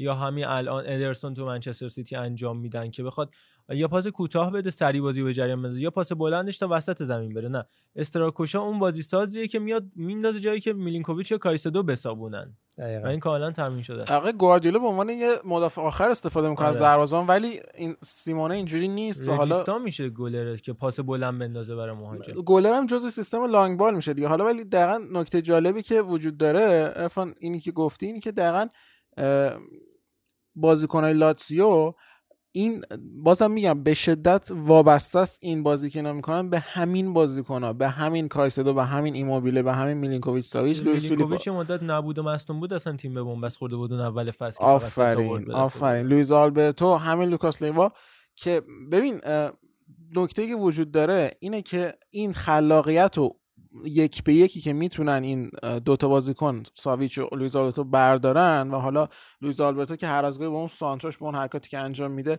گره بازی رو باز می‌کنه. این خلاقیت تو این ترکیب اگر نباشه کلا به فناست. یعنی واقعا ترکیب نیاز داره به یه بازیکن بسیار با دقت بسیار با کیفیتی تو فاز پاس تهاجمی دادن که اون خط حمله ای که خیلی هم support ی نداره. یعنی تقریبا تیم دو شقه میشه دیگه. یعنی اون بلوک هشت نفره دفاعی میدفیلد و اون دو نفر اون جلو که تقریبا ولن برا خودشون. یعنی نه خیلی با این بلوکه همکاری می‌کنن تو فاز دفاعی یعنی تقریبا میشه گفت بازیکن آزاد به حساب میان. و اون پاسی که تو بتونی برای اون دوتا بندازی راشون بندازی یا موقعیت براشون بسازی یا سانت بکنی این به دقت زیادی نیاز داره به هماهنگی زیادی نیاز داره. یعنی ایموبیله و این بزرگ اس این دوتا فقط می‌تونن با هم این لاتزیو رو را بندازن و بازی کنن. لویز آلبرتو و ایموبیله فقط این دوتا با هم می‌تونن. یا این مثلثه یا این مربعه یکی اینا برن یکی دیگه بیاد این کلا سیستم هم می‌ریزه الان می‌خوام دو تا جمله بگم. یکیش در تایید صحبت یکیش هم در نقض صحبتته ببین اه، نکته که هست یه تاکتیکی داره. الان می‌خوایم به بحث حمله برسیم. یه تاکتیکی داره لاتسیو که اصلا بهش میگن شلوغ کردن محوطه جریمه. همون برتری عددیه به حالا. همین. اون به اون شکل ایجاد می‌کنن که این برتری عددی از رو زمین اتفاق نمیفته اون پاس بلنده که صادر میشه اگر دقیق باشه که اصلا نمیشه خیلی دقیق باشه. چون در حال حرکتن و پاس رو باید تو فضا بندازه. این هنر اون خب دقیقاً همین. می‌زنه. اون نفره باید بره تو بگیره داستان بعد از اون پاس هست یعنی پاس که ارسال میشه یک هجوم عجیب غریبی حداقل چهار یا پنج نفر به سمت محوطه جریمه تیم حریف می‌برن و رو توپای بی به شدت برنامه ریزی کرده و می‌تونن اونجا توپا رو بگیرن که لیوایی که میگن بازی خونی داره توپایی که برمیگرده رو اصلا به طرز عجیبی یا اون صاحب توپ میشه یا لویز آلبرتو و اون موقع است که تازه کار شروع میشه. یعنی همه افراد هستن تو محوطه جریمه کسی نمیترسه بر نمیگرده و سانتایی که انجام میشه تو محوطه جریمه بالاخره منجر به موقعیت می‌شود. ولی من تنها سوالی که حالا خودم دارم دائم در طول این بررسی تاکتیکی بحث لاتسیو که حالا میگم این یکیشه که تو واسه مثلا یکی مثل ساویچ ارسال می‌کنن بقیه‌اش الان میگیم اینه که تاکتیکا رو فقط گفته که بر اساس تکرار یعنی پر تکراری شما باید به, گل برسیم. چون امکان داره که واقعا یک کدوم اینو به نتیجه نرسه و شاید همین رندوم بودنشه که تیم حریف رو به اشتباه میندازه و باعث گل خوردنشون میشه. آیش زده اون جمله که اول پادکست گفتم هنرمندان خوب کار زیاد دارن که یکیش خوب میشه. یعنی هم حمله باید زیاد کنی که یکیش گل شه. آره همین داستان نکته من تو پرانتز بگم بعد بریم ارسال بحث نیم فضا این رو بگم که وقتی تیمم به بن‌بست. خورده احسن ده half space. ما half space هم داشتیم. بله در دانشکده پلیمر این رو اضافه کنم که تیم که به بن‌بست خورده سابقه داره که بیاد از پارولو و کاتالدی تو ترکیب استفاده بکنه کاتالدی روی ضربات ایستگاهی متخصصه کما اینکه جلوی یوونتوس هم تونست گره کار رو با ضربات ایستگاهی کاتالدی یه مقدار بازتر بکنه و اون یکی بازی تو سوپرکاپ هم که فکر کنم دقیقه 93 بود کاتالدی اومد ایستگاهی مستقیم گل کرد و هم رو ارسال هم رو ضربات مستقیمش حساب باز می‌کنه و پارولو که میاد می‌زنه دیگه وسط زمین. اون بازیکن اه، خرابکاره است که خطا می‌کنه با خطا کردن war روانی رو کارش رو انجام میده که خب اون درگیری رو مثلا لوکاس لیوا شاید توانش نداشته باشه نداشته باشه و ولی کمک پارولو داره. که تازه کاپیتان هم هست و یه رهبرم برای تیم محسوب میشه. آره. و حالا به بحث بعدی مدل حمله دیگه یه تیم لاتسیو بخوایم بپردازیم یه جایی هستش که تو دیگه توپو از پشت نیمه قرار نیست بلند ارسال کنی برای مثلا ساویچ اینجا تو صاحب توپی و تیم حریف حالا بنا به نتیجه مساوی که باش خانه یا یه. گل جلو افتاده رفته تو دفاع و تو تو زمین حریف هستی بفهمید علی من؟ سوال که دارم که شو تک تکلیفتو مشخص کن سویچ یا ساویچ من هر ازت SMS. میشنوم. من سویچ هم گفتم همین یا میگی یا میگی ساویچ سویچ میگی فقط. ساویچ یا سویچ ما همون ساویچ اسمس داداش می‌ذاریم تازه برادرش وانیا هم یه زمان اینو بگم تو زیر 20 ساله های VMS. آره وی ام اس وانیا میلینکوویچ یه دونم پیتر دارن. جدی؟ پی ام اس. اینو نمی‌دونستم. ندارم پیتر. وانیاشون توی تیم پایه های یونایتد بود. بعد اینو نیاوردن تو تیم بزرگسالان. این بچه عقده کرد. بعد یونایتد سرگیشون رو خواست. گفت اه داداش منو بازی نمیدی بیا. من نمیام تو تیمتون. به سبک یکی از دوستان. آقای دونارو چی هیچی. آیه آهنگ دلار ما رو آیه اشراق محبت ای بابا. I dostane dolary, dolaruma, dolaruma A pokochałem dolary, dolaruma, dolaruma A pokochałem dolary, dolaruma, dolaruma A pokochałem dolary, z nimi wygram za 30 pucharów. I nie kocham już Milanu. Słuchaj mnie smród, tu narobił się na twoją głowę. Leci hejt, lecz posłuchaj kolego Bo nie ma tego złego, słuchaj سالگرد پارتیجانو و اون نبرد پارتیجانو ایتالیا هم بود که بلاچاو از اونجا میاد. بلاچا رو نشنوید؟ نه آخرش بذار. آخرش. نه آخرش آقا لطفی مثل. لو- یه ترکیبی پرو با لطفی بلاچاو فکر نکنم بشه. نمیشه. سخت میشه. اوکی. خیلی سخت میشه. خیلی آقا سخت. غیر از حمله که گفتیم با ساویچ یا سویچ یا اس داره تیم لاتسیو که اینو دیگه الان کاملا هم متوجه شدن میشه بله. شکله یه مدل دیگه هم داره که گفتم وقتی که تیم یه لاتسیو می‌کنی من چون حقیقت خودم یکم جنبندی هم. نمی‌ذاری اصلا به جنبندی برسه علی آقا جنبندی، جنبندی. جنبندی ببین تا الان گفتیم که تو بخش دفاعی تیم لاتسیو 3 5 2 بازی می‌کنه ولی به 4 4 2 یا 5 3 2 و شکلهای شناوری تغییر شکل میده و نکتهش اینه که تو بحث دفاع به هیچ عنوان اون دوتا مهاجم نمیان پرس فعال یا شدید رو انجام بدن و بیشتر مترصد. گرفتن توپ هستن در زمان پس از چی؟ اون بخش پرسینگی که داره تیم لاتسیو از نیمه یا از لایه دوم دفاعی انجام میده.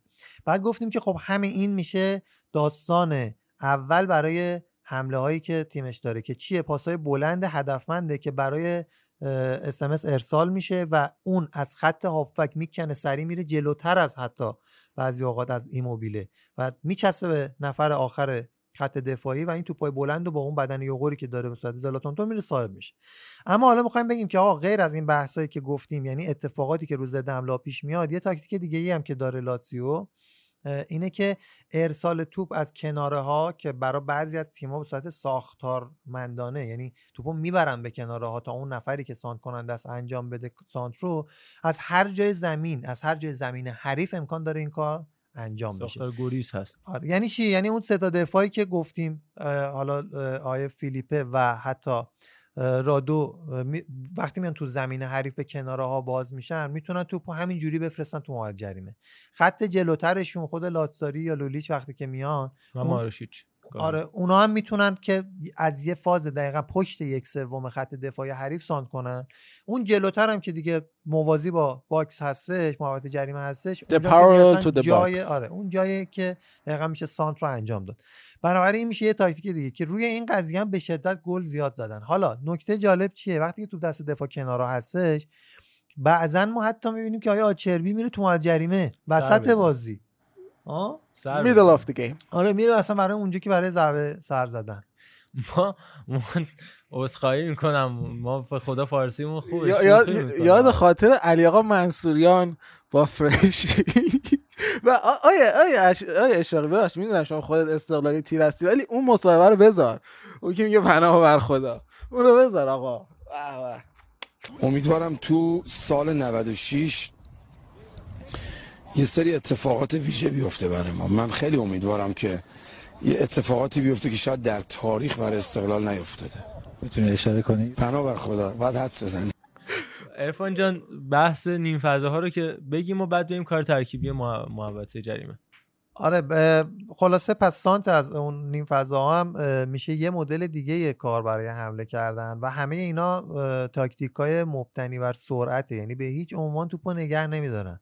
ترجیح میدن که توپ رو سریع ارسال بکنن و بعدش برن واسه حالا توپای بعدی اگر اون همون منجر به گل نشد یا مثلا گرفتن کورنر رو کاشته برن رو کار بعدی. یه کار دیگه که انجام میدن آقا شما همون وقتی که تو نیم فضا توپو صاحب شدی یه راه دیگه ای که داری چیه؟ اینه که به جای توپو بلند بفرستی توپو زمینی. بدی به اون نفرات طراحت یعنی خود لوئیس آلبرتو به خصوص. و حتی چیرو ایموبیله ای که برگشته عقب و در نقش هافبک داره ظاهر میشه تو بدی به اونا. و اینا قشنگ می‌دونن که اون کار ترکیبی که ما داریم ازش صحبت می‌کنیم چیه. و سریع با یه پاس تگذر توپو یا یک و دو می‌کنن یا اینکه میچرخن پاس تو عمق میدن یعنی پاس آخر رو میدن. اجازه داره ایموبیله این کارو بکنه یا خود لوئیس آلبرتو این کارو بکنه یا حتی لیوا ولی خب لیوا اصولا آدم این کار نیست. اینو در موردش صحبت کردیم. این کار ترکیبی هم خودش بعدش منجر میشه یا شوت پشت محوطه یا تک به تک شدن توی محوطه جریمه. پس این هم شد سومین حالت مشهودی که تیم لاتسیو میاد این کار ترکیبی رو انجام میده.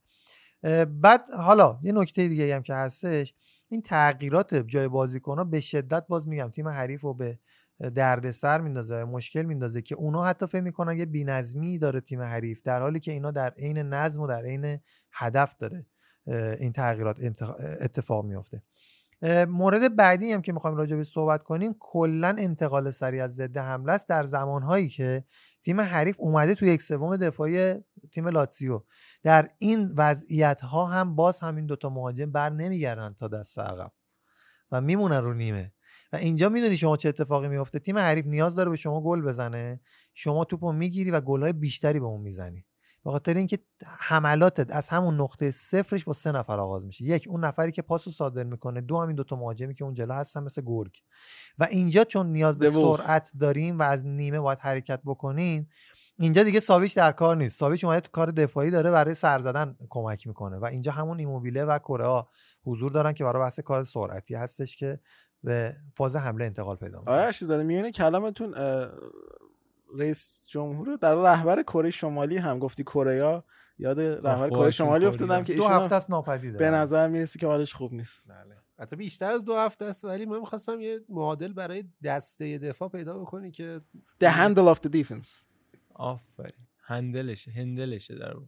نکته انتهایی هم بگم که البته در جواب این انتقاد که با بازیکنهای دیگه نمی‌تونه این تاکتیک رو بسازه اضافه کردن لاتزاری و البته جونی بازیکن اسپانیاییشون لاتزاریو که از اسپال برداشت آورد و البته جونی رو هم اضافه کرد به لاتزیو باعث و البته آداپت کردنشون با این ترکیب جون رودریگز وینگر اسپانیاییشون باعث شدش که جواب انتقادا رو بده که آقا من می‌تونم بازیکنای دیگه ای رو هم تو این ترکیب بیارم و آداپته کنم و در واقع قطعه مناسب این پازلم رو بسازم. حالا باید دید که آیا اینو تو تیم دیگه ای که حالا امیری اگر این میلان باشه فکر کنم خوشحال بشه نه. نمیشه اگه همون لاتزیو ایشالا اگه قرار چهار فصل طول بکشی که خب مثلا منم برم سرمربی میلان بشم بعد چهار فصل احتمالا یه تاکتیکی بگیرم که جواب بده بگم دقیقا نکته که من فرصت دارم. لوتیتو چهار فصل فصل به فصل فرصت داد و از ابتدا قشنگ تکلیف این بشر رو مشخص نکرد. این خودش خیلی باعث شد که این اتفاق دیر بیفته برای سیمون اینزاگی. و من اینو بگم قطعا خودش به این مسئله فکر کرده که آقا این با- بازی که من دارم می‌کنم خیلی به ویژگی های فردی و مهارت تکنیکی اون بازیکنان بستگی داره. طبیعتا به فکر جایگزین کردن یا خریدای فصل بعدش هم هست. البته با لوتیتو بعیده لوتیتو اینجوری شخصیتش که نمیفروشه و نمی‌خره. حالا همین دیگه. این تخته این هم بد هم چف. شدن. این خیلی خوبه. یعنی آره دیگه نه تو این لاتزیویی که این سیمون اینزاگی تاکتیکش رو بر اساس بازیکن چیده لوتیتوی هم هست که بازیکن نمیفروشه دیگه به این راحتی اس ام اس رو نمیفروشه. حالا هر کی بود اس ام اس 100 تا فروخته بود تا من در کل خیلی دو حال سال نمی‌کنم با لوتیتو که بخواد مثلا موفقیت احتمالی مثلا لاتسیو رو هم که البته تا الان موفق بوده به نظر من. با همون بردن سوپرکاپ در مقابل یوونتوس خیلی به نظرم کار خفنی انجام داد. ولی به نام اون. بخواد ثبت بشه فقط. جان چی فهمیدی؟ the mafia the mifa the mifia the mifia. بحث دوم تاکتیکی داریم راجع به بازیکنای دو پا اینکه چقدر کدوم foot. two feets بله کدوم بازیکن در فوتبال آقا خیلی زیبا کدوم بازیکنان در فوتبال اروپا بیشتر از پای مخالفشون پای غیر تخصصیشون استفاده می‌کنن و این چه تأثیری داره عرفان روی عشیزاده خواست؟ سر منو ببره آره اصلا زیادش کردی آخه خیلی. آره زیادش خوبه به هر حال یه خوبه رو زیادش خوبه یه بشنویم. بشنویم. بریم عشیزاده دو پا. آرامش خودش رو به دست بیاره و ما دوباره بیایم. پرپاچه زیادش خوبه. سرمایه زیادش خوبه. عشق و ها زیادش خوبه. ای شما زیادش خوبه. کثافت کاری زیادش خوبه. چرا کم داشتی زیادش خوبه. چشو افغانی زیادش خوبه. رو هم که شنیدیم. پس بحث تاکتیکی زیادش خوبه. آقا نوامبر 2017 یه مقاله ای کار شد توی 85 points وبسایت معتبر فوتبال اروپا که لوریشا همین پرونده رو کار کرده بودش که بررسی کردش چه اتفاقاتی داره میفته و حالا یه آپدیتی هم انتهای سال 2019 بهش خورد که ما در مجموع رو بررسی می‌کنیم. بهونه اون پرونده چی بود؟ یه بازی بودش که توی اون سیمون وردی بازیکن بولونیا اومد دو تا ضربه ایستگاهی زد به تیم کروتونه و دروازه‌بان خوبشون آقای کورداز که یکی از این گلا رو اومد پای- رو با پای راست یکی با پای چپ. خیلی عجیبه خیلی عجیبه ببین دیگه، تو بله. توی بازی یه گل با راست بزنی یه گل با چپ این اوکیه ولی بله. کاشته رو یه بار با چپ یه بار با راست بزنی این عجیب بود البته این اتفاق رو من برای خود پاول ندوه دیده بودم که کورنرها رو که این کارو می‌کرد قشنگ آره کورنر چپ و هر راست سمت و با. پای متخصص آره، خودش می‌زد. دقیقاً اینجوری می‌کرد و فکر کنم وسلی اسنایدر هم این کارو کرده بود دقیقا ولی کاشته تنها بازیکنی بودش که تونسته بود این شده کار رو بود، انجام بده آره. و گلش کنه و حالا رفتیم بررسی کردیم توی این مقاله دیدیم که چه بازیکنه بیشتر از دو پاشون استفاده کرده بودن. رفتیم به لیگ برتر انگلیس حالا یه گرافی هستش که نشون میده کدوم بازیکنها که راست پاهن بیشتر از پای چپشون استفاده کردن و برعکس. هونگ مینسون به عنوان یه بازیکن راست پا اومده فقط 53 درصد ضرباتش رو که منجر به شوت شده رو با پای راست خودش زده و 47 درصد ضرباتش رو با پای چپ زده. اینم آماری که از سایت آندرستات و ترانسفر مارکت برداشتیم ما. و حالا تو رده های یه مقدار کم یعنی درصدهای کمتر ولی باز هم که قابل تحسینه پدرو رودریگز و سادیو مانه اومده این کارو کرده. استرلینگ آزار میخیتاریان سیگورسون نفرات بعدی که اونا همشون تو راست پاهن اما تو چپ ها کی بیشترین استفاده از پای مخالفو داشته؟ اگه گفتین. اصلا فکرشو نمی‌کنیم. ولی روملو لوکاکو, که الان حدودا فکر کردم لیونل مسی رو می‌خوای نه اصلا مسی اتفاقا جز ضعیفتریناست و لیگ انگلیس الان آره و اینا تازه همش. گفتم شاید. لیونل مسی رو یهو می‌خواد نه گفتم بچپونی دیگه؟ لفظو ببین. مسی جز آره، ضعیفات اصلا. نکته دا- راجب همینه. من چون خودم چپ پا هم میگه که اصلا چپ پاها خیلی درصد استفاده از پای ضعیفشون کمتره آره راست پاها پا. خیلی دو پاترن تا چپ پاها حالا ما عثمان دمبله رو داریم که خودش نمی‌دونه راست پا یا چپ پا ازش می‌پرسن میگه که راست پا یا چپ پا میگه من چپ پا هم میگم پس چرا مثلا پنالتیاتو یا شوتاتو پای راستت می‌زنی؟ میگه پای راستم قوی تره این هست. البته اون یه خورده شیش می‌زنه ولی خب. ممکنه راست و چپ رو قاطی کرده باشه. آها اینم هست. The stupid fuck. رایت لفت خلاصه تو چپ ها پس لوکاکو بیشترین استفاده از پای راست رو داشته و بعد لیرویستانه و مرز و تادیچ و شکیری اما کمترین استفاده از پای مخالف رو کی داشته؟ ترویدینی. از بین 100 تا شوت 97 تاشو با پای راستش زده. یعنی فقط 3 درصد از پای چپش استفاده کرده و توی چپ ها هم داوید سیلوا. اون هم 96 درصد شوتهاش رو با پای چپش زده. باز میایم ببینیم تو سرتاسر سر اروپا چه اتفاقاتی داره میفته در این تو. این حوزه مانولو گابیادینی هم از اون تکپاهای بسیار خاصه. یعنی اینجوری که یه ورش رو ببندی با اون ورش هیچ کاری نمی‌تونه بکنه. و معمولا من فکر کنم که به همین شکل هم چیز میشه. چون بعضی وقتا چپش رو وا می‌کنن یهو ول میده میره تو گل. و شوت هم می‌زنه. می‌دونی نکته. کجا میاد؟ ببین اصلا اینکه آدم راست پای یا چپ پایه که طبیعتا از ابتدای مثلا بچگیش که انتخاب که نکرده که این پیش میاد. و چون میره تو زمین ناخودآگاه تو دیگه فکر نمی‌کنی بهش مثل رانندگی.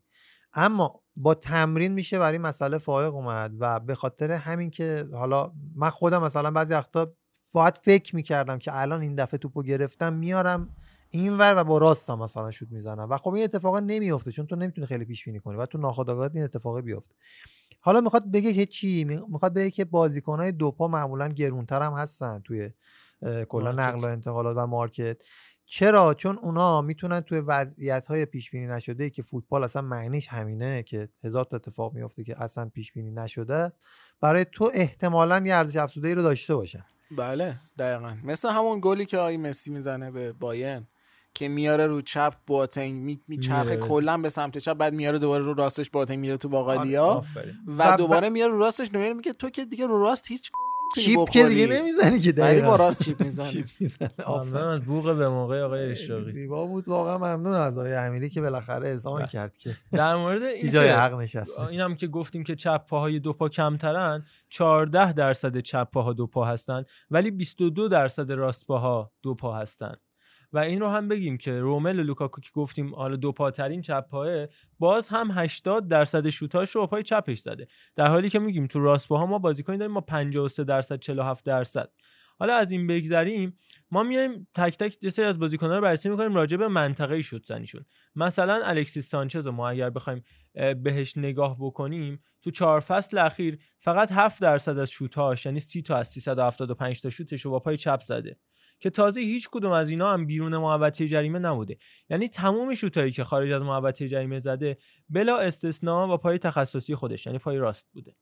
اما فارغ از این خب تو محوطه جریمه مخصوصا شیش قدم که نیاز داشته آقا ضربه آخر رو بزنه فقط لازم به تقه زدن بوده خیلی بیشتر از شوتاش اومده از پای مخالفش استفاده کرده. اما سان هیونگ مین دقیقا برعکس 50 50 پشت محوطه شوتای خارج از محوطهش رو هم اومده با پای مخالف زده و دو پاترین بازیکن جهان محسوب میشه. باز در مورد پدرو هم این هست. ما پدرو مثلا گل چمپیونز لیگش رو با اون یکی پاپ فینال چمپیونز آره، لیگش رو دقیقاً. و اینکه تو بتونی آقا توپ رو به گل تبدیل بکنی از پشت محوطه جریمه. ببین دیگه پشت محوطه خیلی سخته. تو بخوای به پای ضعیفت اعتماد بکنی. این ضعیف دقیقا معنای مهارتی نداره. معنی دقیقا قدرتی داره. اصلا ضعیف اون پا. واسه چه پشت محوطه جریمه تو با اون یه شوت بزنی؟ یعنی خود مسی هم فکر کنم به منچستر یونایتد رو سوتی دخیا گل زد.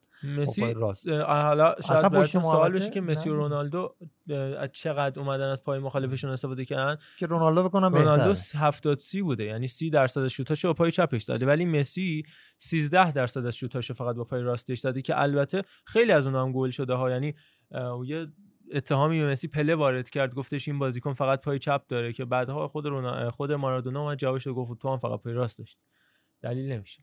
و در تایید این بحث هم خود آقای مسی دهن نداشت؟ مسی کلا اینجا مستوار جواب صحبت. آره. نمی‌کنه دیگه. به ولی بزرگترش احترام ما بازیکنایی داریم که بالای 90 درصد از پای تخصصیشون استفاده می‌کنن و بازیکنای بی‌نظیر بودن مثلا محمد صلاح اه، 13 درصد فقط از پای راستش استفاده کرده چقدر موفق بوده گرت بیل فقط 8 درصد اومده از پای راستش استفاده کرده گرت بیل از اون تکباهای آره گرت بیل نکته دقیقا. همینه میگه که آقا این دوپا نبودنه اون وقتی به چشم میاد که تو عملکردت خیلی بالا نباشه که مثلا بگن آقا این مثلا یه ضعف هم داره که دوپا نیست. ولی وقتی که اینقدر خوبی مثلا کریستیانو رونالدو فقط با همون راستش کافیه آقا. یا مثلا مسی چپش کافیه.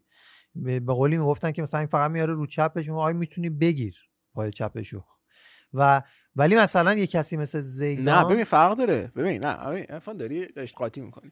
ببین مسی یه درک خیلی بالایی از بازی بدون توپ و همچنین بازی همبازیاش و اینکه کجا وایسه. اصلا دفاع حریف در موقعیتی نباشه که بتونه بیاد روش داره. اصلا چون از بچگی کلا بازیش خیلی خوب بوده این مهارت درش دیولپ شده که آقا من کجای زمین الان وایسم که دفاع کمتر اونجا باشه؟ یعنی ایشون اصلا در ابتدا با دفاع کمتری روبرو میشه که حالا بخوام بیان رو راستش یا چپش. ولی واقعیت همینه دیگه. آقا مثلا شما چپ بیلو ببندی 90 درصد بیلو بستی. آره بحث اینکه نمی‌تونی ببندی. بحث نه. همون دیگه. میگم می‌تونی. اونجا دیگه positional play میاد تو زمین میاد تو بازی. اینکه تو چه جوری حرکت بدی؟ بدون توپ چه جوری بازی کنی؟ بعدن تو چه جوری حرکت بدی؟ چه جوری حریف رو فریب بدی که توی اون موقعیت قرار نگیره؟ می‌دونی چی می‌خوام بگم؟ تو داری چپ تو قرار قرار تو نگیره. داری از ریشه تر آره بررسی می‌کنی. ولی بحث الان چی میگن؟ نفر به نفره. و اینکه ویوان احسن تو این وضعیت تو آقا می‌دونی نفر مقابلت؟ من مدافعم دیگه. اصلا کاری که برای بحث دو پا میگن که تو مارکت خیلی بهترن برای اینکه مثلا خود سونو کسی نمی‌دونه. الان پشت محمد جریمه توپو گرفته می‌خواد بندازه رو چپ یا می‌خواد بندازه رو راست. آفرین. و تو بحث سالن تو فوتسال اینو بررسی کردیم. گفتیم آقا مثلا وحید چمسایی که میگیم فرق نداشت میچرخید چپ یا راست دوتا رو هم محکم ضربه می‌زد. تو چمن خیلی پیچیده تره. تو اگه یه تصمیم اشتباه بگیری یه صدم ثانیه عقب بیفتی یه دفعه فضای 20 متری پشت تو میدی به نفر مهاجم. ما از بین فوتبالیستا خیلی داشتیم که رفتن تو فوتسال و موفق شدن. یا فوتبال ساحلی مثلا پیمان حسینی خب دروازه‌بان فوتبال بودش. تو فوتسالیستا مثلا خود وحید شمسایی اومد تو فوتبال استقلال بازی کرد. چیز خاصی نتونه اصلا هیچ کاری که تو فوتسال بوق از بوقتون ممنونم آقای اشاقی عزیزم. و حالا یه نکته بگم این دو پا بودنه اینجا به کار میاد که تو وقتی تک پای مطلقی مثل گرت بیل باید یه زمانی بذاری توپ رو پای راستته بیاری رو پای چپ شوت بزنی. پشت محوطه فرض کن فضا داری فضا مطلق داری. یک ثانیه طول می‌کشه توپو بیاری رو چپ آماده کنی که شوت بزنی. ولی وقتی سونگ هیونگ باشی مثل بازی مثلا تاتنهام سیتی چمپیونز لیگ یهو ول میدی. اصلا کسی نمی‌فهمه کی ول دادی. یهو ول میدی و تو میره تو مرحله فکر کردن تو کسی متوجه نمیشه اون مرحله آوردن رو پای مستقیمت. حالا من خودت. یه نکته کلا اضافه بکنم به این مطلب که خیلی مهمه. ما الان داریم در مورد آماری که بر اساس شوت زدن به دست اومده چون غیر از این آماری هم نمی‌تونیم در بیاریم. ولی من می‌خوام بگم که آقا بازیکن دو پا بازیکنیه که حمله توپش با, پا دو با دو پا انجام میشه یا سمت و سوی دریبل زدنش. آره فقط ضربه زدن نیست. آره اصلا فقط ضربه زدن نیست. یعنی من که چپ پا هم اگر بتونم تو با پای راست خوب ببرم جلو اتفاقا می‌تونم در سر بزنگا با همون راست یه پا عوض بکنم حالا بیارم رو چپم. در حالی که اون کسی که چپ پای با چپم می‌بره جلو با پا عوض می‌کنه مشکل اونجاست. دقیقا اینجا پیش میاد این مشکل. اون یک در مقابل یک هم هست دقیقا. به دو پا تایم بازیکن اشاره نکنیم. به. نظرم لیستش رو یه مروری بکنیم. خب سیمون وردی 61 درصد با پای دیگه که خب این جالبه که مثلا پای راستش پای اصلیش پای راسته 61 درصد شوتاشو با پای چپ زده. آدام لالانا هستش پریسیچ کازولا زیلنسکی دمبله بوفال ساندرو واگنر وسام بنیدر ادین ژکو. دقت کن مهاجم نوکا poacher ایی که تو این لیست هست لیست هستن دقیقا همون quality رو دارن که شما دفاع رو سورپرایز می‌کنی و اینا ضرباتشون رو یه موقعی می‌زنن سریع می‌زنن ضربه خاصی هم نمیده یه بغل پا می‌زنه ولی اون آفرین. سرعت رو داره که توپ وارد دروازه بشه ادین ژکو کایوبی پد... که تو آگزبورگ بازی می‌کنه پدرو ساپونارا می... ساپونارا از در واقع محصولات آکادمی از خودمون همون هستش. ازدانی هم هستش که یاد باشه ارزون دادیم رفت. کشیدم پایین در تماشاگر رو آره میچی باتشوایی سون هیونگ مین رال گارسیا ماری گومز و مارک همشیک که اینا همه بین 61 تا 41 درصد شوتاشون رو با پای مخالف زدن که حالا باز بالای 50 درصد جالبه. که همون وردی لالانا پرسیچ کازولا و زیلینسکی بودن. حتی دمبله هم تو این لیست هست با 50 درصد. اینا هم تنها راه تشخیص این که بفهمن که این پای اصلیشون نیست پنالتی زدنشون ها. یعنی چون پنالتی رو با اون یکی پا می‌زنن میگن پس این اون یکی پای پای ضعیفشونه که درصد بیشتری از 50 رو داره. و حالا نکته که واقعا وجود داره اینه که من مثلا خود زیدان یه 20 گل یه کلیپ 20 گل برتر داره که من اینو سعی می‌کنم که بدون پیشفرض الان قطعی نمی‌دونم پیداش بکنم بدم بچه ها بذارن توی کانال اینو حتما ببینید. 10 تا گل با پای راست 10 تا گل با پای چپ. 10 تا هونش 150 تا دوباره. نه والا خدا وکیلی 20 تاست اصلا این کلیپ 20 تاییه 10 تا گل و پای راست 10 تا گل و پای چپ یکی از یکی قشنگتر. خدا وکیلی دارم میگم. یعنی اصلا باید اونجا سجده کرد. به اون عظمت. و واقعا زیباست که خب تو اصلا کار داغونه یعنی کارت زاره با یه همچین بازیکنی که رو هر دو تا پا دریب می‌زنه رو هر دو تا پا شوت سنگین می‌زنه. اصلا گل وسط زمینش تو یووه که با چپ می‌زنه دیگه. آقا دیگه تو اونو که دیگه نباید با پای مخالفت بزنی اگر راست پایی. من نمیفهم یعنی چی. شوت راه دور می‌زنه بالا سر دروازه‌بان. اصلا مگه از داره؟ موارد قابل این اینو من حالا گفتی این بحث و موارد دیگه که تو این بحث وجود داره. یاد ریکاردو کارشما افتادم. بزرگوار آیه اشزه کارشما پای مخالف بیرون پا می‌زد. نه این چیزه رو میزه این حرکت هستش که رابونا, رابونا، آره. آره یکی از مثلا فکر محمد میکن- نوازی سمت راست که بازی می‌کرد خب با پای موافقش تانت می‌کرد. ولی آره. سمت چپ که بازیش می‌دادن نمی‌تونست با رابونا کارو در می آورد آره البته اینکه در واقع کارشما رو در حد نوازی آوردی پایین نه، هم هر زیباست. در حالا.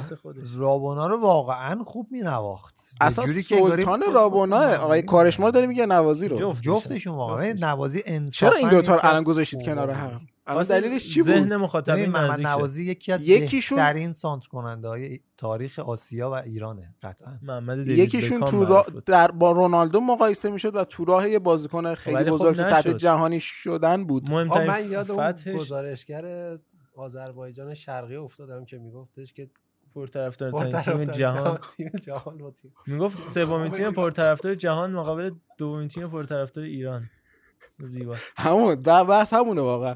و این حالا اینو می‌خواستم بگم که این کارشما میره رو توپ که میره رو پای غیر تخصصیش مثلا همین که محمد رضا گفت توپ میره از سمت چپ به جای اینکه با چپ یاد یه سانتر به داغون بکنه رابونا می‌زنه یه سانتر همچین. دی ماریا هم الان این کارو موزی. شکل زیبا. چون بیرون پا میشه دیگه. رابونا که بزنی ناخودآگاه بیرون پا میشه. آره خودآگاه البته واسه اونا دیگه. آره دیگه. البته برای اونا ناخودآگاه میشه. واقعا سخت. The unconscious. و unconscious با ذکر یک unconscious به آخرین بحث این هفتهمون می‌رسیم اون هم مصدومیت رباط صلیبی یا ACL که فکر می‌کنم عرفان عشیزاده هم تجربهش کرده در زندگی و یکی از بدترین The اتفاقات anterior cruciate ligament injury آف اینو, آه. اینو لازم بود بگه واقعا وکیلی. آره حالا من, ACL من می‌خواستم یکی رو بگم. استثنا ولی خب شما رباط. صلیبی جلوی چیه و ببخشید. چه ACL؟ پاره کرده عرفان. من اول بگم اصلا ACL چیه بعد حالا با آره، بچه‌ها که من یه خاطره ریز بگم ببخشید قبل بفرمایید. بحث. من اولین باری که فهمیدم ACL چیه یعنی اصلا ACL هم رباط صلیبیه توی ACL ی بود که اون دوستمون آقای چیز پاره کرد. توی المپیک بود که در واقع ربات صلیبیش پاره شد کشتیگیرمون و تا ادامه هم کشتی. بله رضا یزدانی پلنگ جویبار یه آهنگ از رضا یزدانی بشنویم. این با اون ربطی نداره ولی حالا چون خلیج فارس هم از خلیج فارس رو بشنویم. یکی فکر کرده دست بردن تو تاریخ ما آسونه. ولی اسم خلیج فارس همیشه فارس میمونه.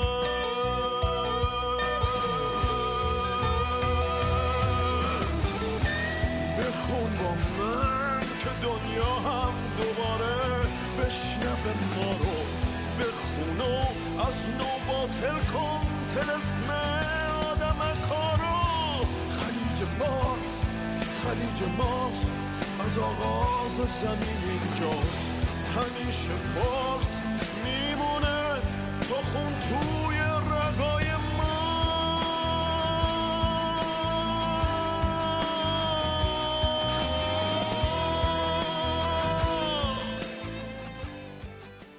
آره من اونجا تازه رفتم تو فرومای خارجی و خیلی مثلا غرور و شوق ملی برام داشته بود و اینا خواستم این صحنه رو به همه آخه جهانی خیانت نشون بدم. و و و در- نابود شد فکر کنم از یزدانی آره اصلا کلا تحت تاثیر قرار گرفت قهرمان آسیا و مدال آور المپیک هم بود ولی خب آره هنوزم آره. هست فکر کنم ولی دیگه در سطح ملی و جهانی بازی یه. عکسی هست ازش رضا که با ویلچر دارن میبرنش بیرون آره، خیلی ناراحت. کننده است پاشم. باند بسته بودش ربات صلیبی یا همون انتریال کروشیت لیگامنت یه رباتی که تو عمق زانو قرار داره و تو طولش حدودا 10 سانتی متره و عرضش یک سانتی متر این شما فرض کنید یه مستطیلی به طول 10 سانتی متر و عرض یک سانتی متر نقشش چیه؟ اینکه زانو رو پایداریشو ایجاد بکنه و سر جای خودش هر بخشی رو نگه داره. مثل یه تنابی میمونه که بخشای مختلف زانو رو به هم وصل کرده و یه جوری مغز زانوه. و توش پر از سنسوره پر از بخشای حساس و مختلفی که احساس درد رو کاملا منتقل می‌کنه به عصب یک انسان. پس وقتی آدم میدوه برمیگرده یهویی میچرخه تمام ساختار زانو به وسیله همین رباته به وسیله همین تنابه حفظ میشه و نحوه حرکت و پایداری و موقعیت صحیح زانو رو اون به مغز میده که آقا تو این لحظه این اتفاق برای زانو پیش بیار. اگر آسیب بهش برسه سریع به مغز منتقل میشه و خیلی هم چون نازکه با یک ضربه ناگهانی ممکنه که اصلا آدم نفهمه ممکنه حین راه رفتن باشه چون در طی زمان ضعیف شده باشه و به مو برسه یهو با یه راه رفتن عادی هم پاره بشه. پس باید خیلی مواظبش باشیم. با این توضیحات بریم راجع به بحث اصلی. علی آقا نکته داری؟ خواستم بگم دتقه. بله. بی تقه مزاتو بریز که جمع نشه. آفرین. ولی حالا من در تکمیل این تعریف ربات صلیبی بخوام خدمتتون بگم. یه مثال سادهش اینه. البته بگم من برای بحث ربات صلیبی و عمل پا بی- بیشتر از کل دانشگاه مقاله خوندم. یعنی انقدر این مسئله برام مهم بود که بیشتر از اون بحث تز نمی‌دونم کارشناسی ارشد اینا ما نشستیم مقاله خوندیم. یه توضیح آمیانش میشه اینکه استخون رون پا رو به استخون ساق پا متصل می‌کنه. در حقیقت نمی‌ذاره. شما در استوب ها و در چرخش ها استخون ساقتون بره جلو و اصلا تست ربات صلیبی یعنی تست. پارگی ربات صلیبی یا خالی کردن همینه. شما رو روی تخت میخوابونن میخوابید. پاتون رو به صورت 90 درجه خم می‌کنید تقریبا. بعد یه تست کشویی داره. قشنگ استخون ساق رو می‌گیره. دکتر اگر حاضق باشه خودتون متوجه میشید. می‌بینید که ساق پاتون انگاری داره در میاد از زیر زانو. و این یعنی که ربات صلیبیتون پاره شده. حالا اینکه باز چرا زیاد پاره میشه یه دلیلش اون نازکیه یه دلیل اصلی ترش ضعف عضلاتی هستش که کار همین ربات صلیبی رو انجام میدن. یعنی شما هرچی اون عضلاتتون قوی تر باشه که عضلات چهار سر اصلیاش هستش و بعدش عضلات همسترینگ یعنی پشت ران هستش اگر اینا قوی تر باشن فشار روی ربات صلیبی کمتر میفته و شما طبیعتا کمتیر کمتیر کمتر به اون لیگامنتتون آسیب می‌رسه. بله آقای ارشدزاده یکی از دلایل دیگه این آسیب دیدگی هم اینه که شما خیلی سریع وزن زیادی رو هی دیدی میری باشگاه جوگیر میشی وزنه 5 کیلویی بعد جلسه بعد 7 کیلویی بعد جلسه بعد 10 کیلو لیگامنتات به فنا میره. چون که دقیقا عضلاتت رشد می‌کنه اما اون لیگامنت هایی که این عضلات رو داره به استخونا وصل می‌کنه اونا فرصت رشد کردن پیدا نمی‌کنه چون اونا به اون سرعت نمی‌تونن رشد کنن. احسن. یعنی اونم یه تمرین خاص خودشو داره که ربات صلیبی شما و کلا لیگامنت های شما که دو تا لترال دارید یه دونه ACL داریم یه دونه PCL که اینا به صورت زبدری طور حالت تقریبا توی زانو قرار دارن اینا تقویت هم بشون. این نکته بسیار زیبایی بود که فرمودید شما. اما می‌خوام بگم بحثش پیچیده تر از این صحبت هست که وقتی یکی ربات صلیبی بازی پاره می‌کنه میگن که آقا گرم نکرده بازی کرد نمی‌دونم فلان کرد. نه آقا به این چیزا واقعا ربطی نداره. یعنی قرار باشه پاره بشه شما خدا هم باشی در نظر قدرت و قوای جسمانی پاره میشه. من شما رو ارجاع میدم به صحنه پارگی ربات آقای خگیرا در برخورد با آقای پیلو. که پیلو پا رو فقط می‌ذاره اون وسط. اصلا کار خاصی نمی‌کنه و من حتی فکر می‌کردم که پای پیلو باید آسیب ببینه. ولی پای خگیرا به طرز عجیبی میپیچه و رباتش میره رو هوا. و من حتی پارگی ربات در شرایطی که خیلی ساده بوده مثلا تو بازی دیدم خودم. یعنی رفیق خودم پاس براش ارسال شده پا رو آورده بالا استوب کنه اون پای که تکیه گاه رباتش پاره شد. بدون هیچ دلیل خاصی. یعنی امکان داره که گاهی اوقات این اتفاقه براتون بیفته که ایشالله نیفته. دقیقا همون فشار انباشته ای که روی اون در واقع لیگامنت میاد و حالا لیگامنتی که ضعیفه یهو دیگه شما مثلا به خودت قرار شده یه حرکت جانگولری می‌خوای تو زمین بزنی و دیگه پاره میشه. دلیل اینو من میگم اول میلاد نکتهشو بگه بعد من میگم. نه یه سوال داشتم. اون اتفاقی که واسه مشتبه جباری میافتاد به خاطر تمرین نکردن یعنی نبود؟ قطعا اون هم بود. نه تمرین که قطعا تاثیر داره. ولی آیا ارشیزاده پوینتش اینه که ببین اینجوری نیست که یه جلسه همون دفعه ای که مثلا پاره میشه تمام تاثیر داشته باشه. کل مثلا زمان قبلش مثلا سه ماه قبلش توی اون پارگی تاثیر گذاره من الان دقیقا اینو یه پاسخی میدم. چون مشتبه جباری غیر از دفعه اولش که پاره کرد دفعات بعدی رو تو کاملا می‌تونی البته اون دوتا پاش هم مینیس پاره کرد هم ربات فکر کنم. می‌تونی نسبت بدی به اینکه تمرین کم داشتی یا ضعیف بوده ولی دفعه اوله بحث من هستش. اما من خود دکتر طباطبایی که حالا خیلی از فوتبالی ها میشناسنش وقتی که پیشش رفتم با خودت تو هم رفتیم میلاد این سری دو سری یعنی صدومی که من رفتم پیش اون و با میلاد رفتیم که من یه بار بازی کردم بعد از پارگی رباتم دوباره حس کردم ربات پاره شده رفتیم پیشش.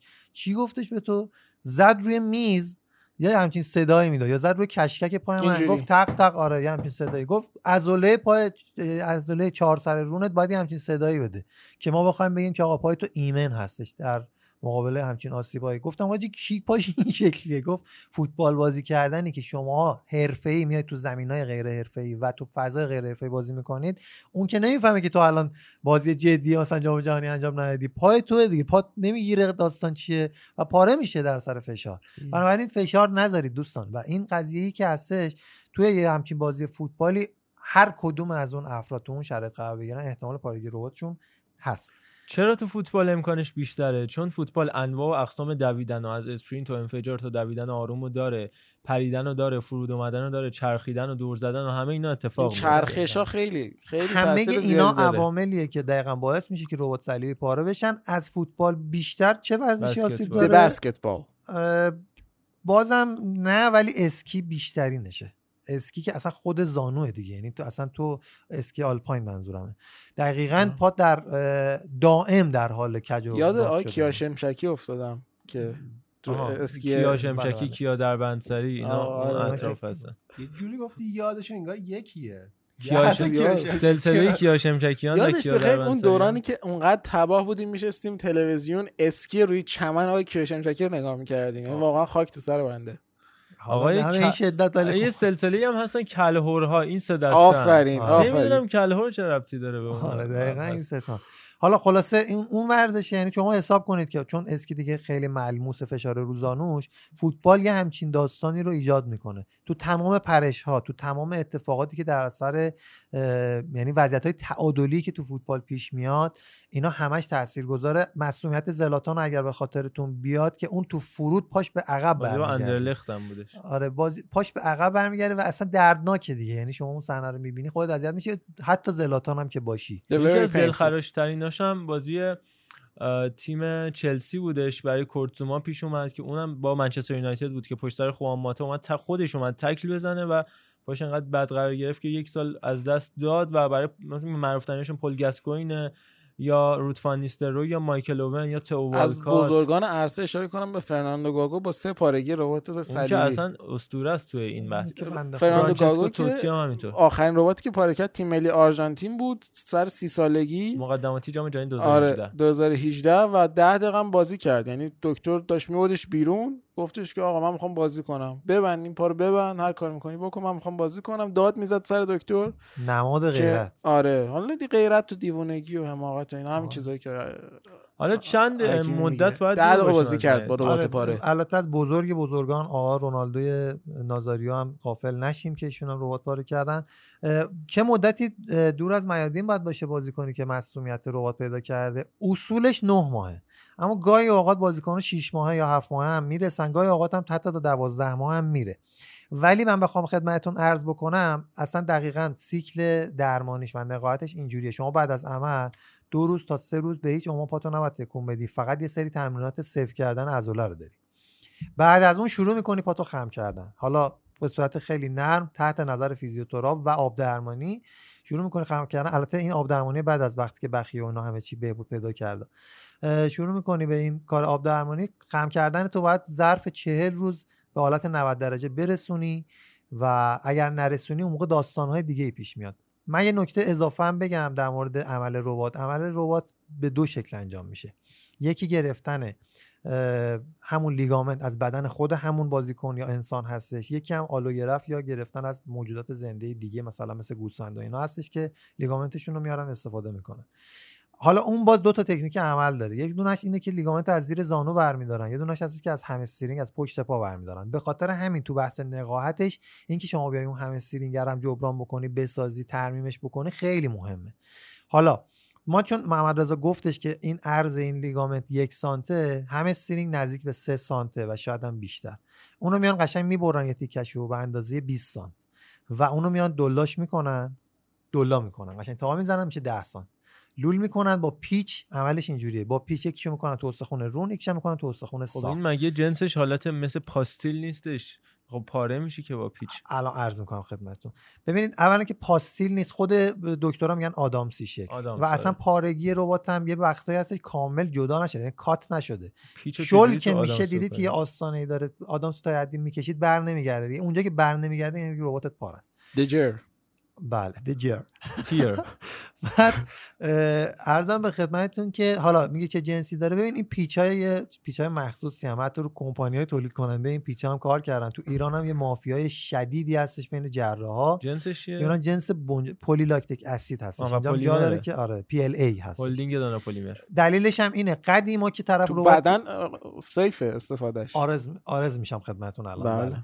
بله. نکته ای که هستش اینه که قبلا اینو با تیتانیوم کار می‌کردن. تیتانیوم خب باید دوباره عمل می‌کردی اینو درش بیاری و اصلا نمی‌شد. فوتبال طرف تموم می‌شد. اومدن چیکار کردن؟ گفتن آقا از پلیمر استفاده می‌کنیم که سینتیک واکنش داره و جذب بدن میشه. شما. بدنتون که میگن لاکتیکی شده یه همچین مایعی یعنی ل- polylactic acid یا پی که تجزیه میشه میشه یه همچین چیزی. داشتم به سیلیکون فکر می‌کردم ولی اون جذب نمیشه. نه. بعد سینتیکی که داره این چی یعنی چی؟ سینتیک چیه؟ طول عمر اون ماده است دیگه. یعنی سرعت تبدیل شدنش یا واکنش دادنشه. این ماده بعد از یک سالانه یعنی 18 ماه جذب بدن میشه به صورت کامل. یعنی اونجا دیگه بافت ligament جدید شماست که توی استخون شکل گرفته و دیگه اون مواد وجود ندارن. و من چون این عمل خودم قشنگ داشتم می‌دیدم پای مونیتور این صحنه ها رو دیدم. پا رو قشنگ با مته سوراخ می‌کنه ligament رو می‌کنه داخل اون پیچ پیچ توش یه سوراخ داره. محمد رضا. بعد اون پیچه که می‌ذاره یه حالت اون تهش رو میبنده بعد می‌کنه تو پا دیگه این توی اون پیچه میمونه. چرا؟ چون یه سرش از این ور رفته اون طرف قفل شده. و. نکته ای که هست این عمل داره اینه که تو یک ماه چهل روز بگذره این پا به قول معروف بگیره. دور ربات رو. دیگه اونجا دیگه شما از نظر خود عمل سیف هستی. اه، اینکه چرا برای بعضی سر نه ماه یا 6 ماه می‌تونن برگردن؟ چون دقیقا تمام مراحل درمان رو خیلی درست طی می‌کنن و وسط کار مشکلی براشون پیش نمیاد و در عین حال بر اون ترسه که قطعا وجود داره تو پای هر کسی که ربات پاره کرده می‌تونن غلبه بکنن. بعد از اون دو هفته که گفتم پا رو خم کردی دیگه میرن سراغ نرم راه رفتن حالا با یه عصا. تو به مدت چهار هفته باید با یه دونه عصا راه برن. بعدش توی آب راه رفتن هم که کار انجام میشه. تا حدی که بعد از دو ماه یا تقریبا دو ماه و نیم به نرم دویدن هم می‌رسن. شما به نرم دویدن که برسی دیگه آماده وزن زدن های نسبتا سنگین تر هم هستی. دیگه اون دو ماه سه ماه باقی مونده تا شیش ماه رو فقط باید تمرینات قدرتی استقامتی و تعادلی انجام بدی که بتونی اون شرایط رو به قول معروف بازیابی بکنی. یه دو سه تا نکته من میگم در مورد پلیمرهای بیولوژیکال از آقای دکتر میرزاده هم می‌تونیم دعوت کنیم بیان در موردش صحبت کن اما یکی از بهترین پزشکانی که در فوتبال اروپا این عمل, عمل رو انجام داده و روش خاص خودش هم داره هانس ویلن مولر وولفارت پزشک باشگاه بایر مونیخ و تیم ملی آلمان که اومده بود حالا این بحث آدامس گونه و اینا هست. من دقیق نمی‌دونم مکانیزمش رو ولی اصل رو قاطی درمان پای فرانک ریبری کرده بود و چهار ماه تونسته بود ربات فرانک ریبری رو درمون کنه و رسوندش به اون سال Champions League که موفق هم شدن. و کسایی که عملشون کرده می‌تونیم به یورگن کلینزمن رونالدو برزیلی که عمل رباطش رو انجام داد کلی هولمز جاناتان وودگیت موریس گرین و یوسین بولت اشاره کنیم. رباط یوسین بولت عمل کردن کار راحتی نیست. بعدش اومد رکورد المپیک رو زد یوسین بولت. و تو جام ملت‌های اروپای 2000 هم مشکلات همسترینگ مایکل اوون رو برطرف کرد و همینطور این کار برای استیون جارد و هری کیول انجام داده. از سال 1977 تا اپریل 2015 با بایر همکاری می‌کرد تا اینکه با گواردیولا به توافق نرسید و اخراجش کرد. گواردیولا بعد از گواردیولا دوباره برگشتش. بعد از اون بازی معروف پورتو لوپتگی که باختن. دوباره برگشتش به The Return of the Doctor. کلا آلمان در بحث هیدرودرمانی یا بحث آب درمانی واقعا هیدرودرمانی؟ هیدروتراپی حالا. و اه، بحث آب درمانی به شدت پیشرفته هستن. جواد نکونام هم که اوج جواد نکونام شدنش بعد از پارگی رباتش بود چون رفت مراحل درمانش رو در آلمان گذروند. و این خیلی بحث مهمیه چون تجربه به شدت به کمک درمان و پزشک میاد برای بحث ربات به خصوص. یه چیزی رو فقط بگم اینکه تو ایران هم ما الان دکتر کیانی که خب خیلی برند معروفی هستن سلام. واقعا دکتر حاذقی هم هستن. این الحق و الانصاف میگم من پیش 5 تا دکتر رفتم برای تشخیص پام. ایشون هم یکیشون بودن. دکتر نوروزی هم همینطور. خود دکتر نوروزی کم پیش میاد که معاینه بکنه. معمولا آره، خود بازیکن باشگاه رو. معاینه می‌کنه ولی حالا اونجا خانم محمدی هم هستش اونم در همون حد دیگه حرفه‌ایه. ولی دکتر کیانی یه جوری معاینه کرد چون بحث آموزشی و بیمارستان اختر برای انترنا و اینا هم هستش. چهار تا ببخشید شاسکول اومدن. هم من آخه برای پای خودم رفته بودم هم برای پای یکی از اقوام. اون کلا سه تا رباتش پاره بود و یه مینیسکش. آقا اونجا اومدن معاینه کردن. یعنی چند تا پا داشته؟ پای سوم داشته. این به شدت دچار مشکل بود. جدی. آره نه لترالاش پاره بود یه دونه ACLش هم که پاره بود؟ معافیت چیز نه تو فوتبال یکیش پاره شد. بعد با- دو چرخه تصادف کردی همچین داستانه. پیش اومد داغون شد خلاصه. این به دلایل زیادی هم 5 6 سال عمل نکرد. گفتم که آقا بیا بریم پیش کیانی دیگه بسه دیگه. تو رو ببین حداقل یه کاری بکنه. گفت آقا این پاره دیگه هیچکی نمی‌تونه عمل کنه. رفتیم. اون انتنا گفتن پات سالمه به اون. در این حد. و حالا بماند که دکتر کیانی من قاطی کرد و انقدر این بشر خوب شما رو معاینه می‌کنه بدون دیدن MRI چون دکتر حرفه 80 درصد معاینه بالینی هستش. به گفتش که آقا این قشنگ رباطات پاره است این تست اینه این تست اینه و پای منم گفتش ACL پاره است. اگه می‌خوای بازی کنی باید عمل کنی. به شدت آدم خفنیه. نکته که وجود داره در گرفتن اون ست رباط پی که عرض کردم یه مافیای عجیبی وجود داره مثل سایر تجهیزات پزشکی که من تحقیق کرده بودم یه برند انگلیسی امریکایی رو پیدا کرده بودم خیلی خفن بود. رفتم به یکی از جراحا گفتم که من اینو می‌خوام. گفت تو برای چی اینو می‌خوای؟ گفتم خب من می‌خوام با این پام عمل شه. عصبانی شد و اون برگه نسخه رو انداخت روی میز. و رفت. من در انتها لیست اسامی کسایی که در حال حاضر برای رباتشون زندگی رو خرج. داره ارشی زاده برای دکترها می‌دونی قشر ضعیفن زحمت آه، الان کش و به خصوص. مورد مورد ظلم. مورد ظلم مالیات مالیات. من در انتها لیست کسایی هم که ربات صلیبی الان ندارن و سریع بگم و بریم دیگه کامنت ها و بحث خدافزی. از استون ویلا وسلی بازیکن برزیلی معروفشون و تام هیتون دروازه‌بانشون ربات پاره کردن که خب رفت به جاش. آقای پپرینا رو خریدش. در چلسی ما مارکو فنخینکل رو داریم که ربات صلیبیش پاره شده. در اورتون جنیک توسون رو داریم که البته قرضی رفتش به کریستال پالاس اما چون رباتش پاره شد برش گردوندن به اونجایی که ازش اومده. در واتفورد ما ژار دلوفو رو داریم که ربات صلیبیش پاره شد به تازگی. در سنتیان ما مونت پاکر رو داریم. در بایر نیکلاس یا نیکلاس زوله رو داریم. در ایتالیا کریستیان کوامه. مریخ دمیرال نیکولو زانیولو رو داریم که ربات از دست دادن و آقای عثمان دمبله هم مشکوک بود که بعد گفتن نه بحثش بحث لیگامنت و تاندون و اینجور چیزا هستش و ربطی ربات صلیبی نداره. اینم از این و فکر می‌کنم دیگه بریم وارد آره دیگه. دمتونم گرم. خیلی بحثای پیچیده و در هم تنیده ای شد واقعا.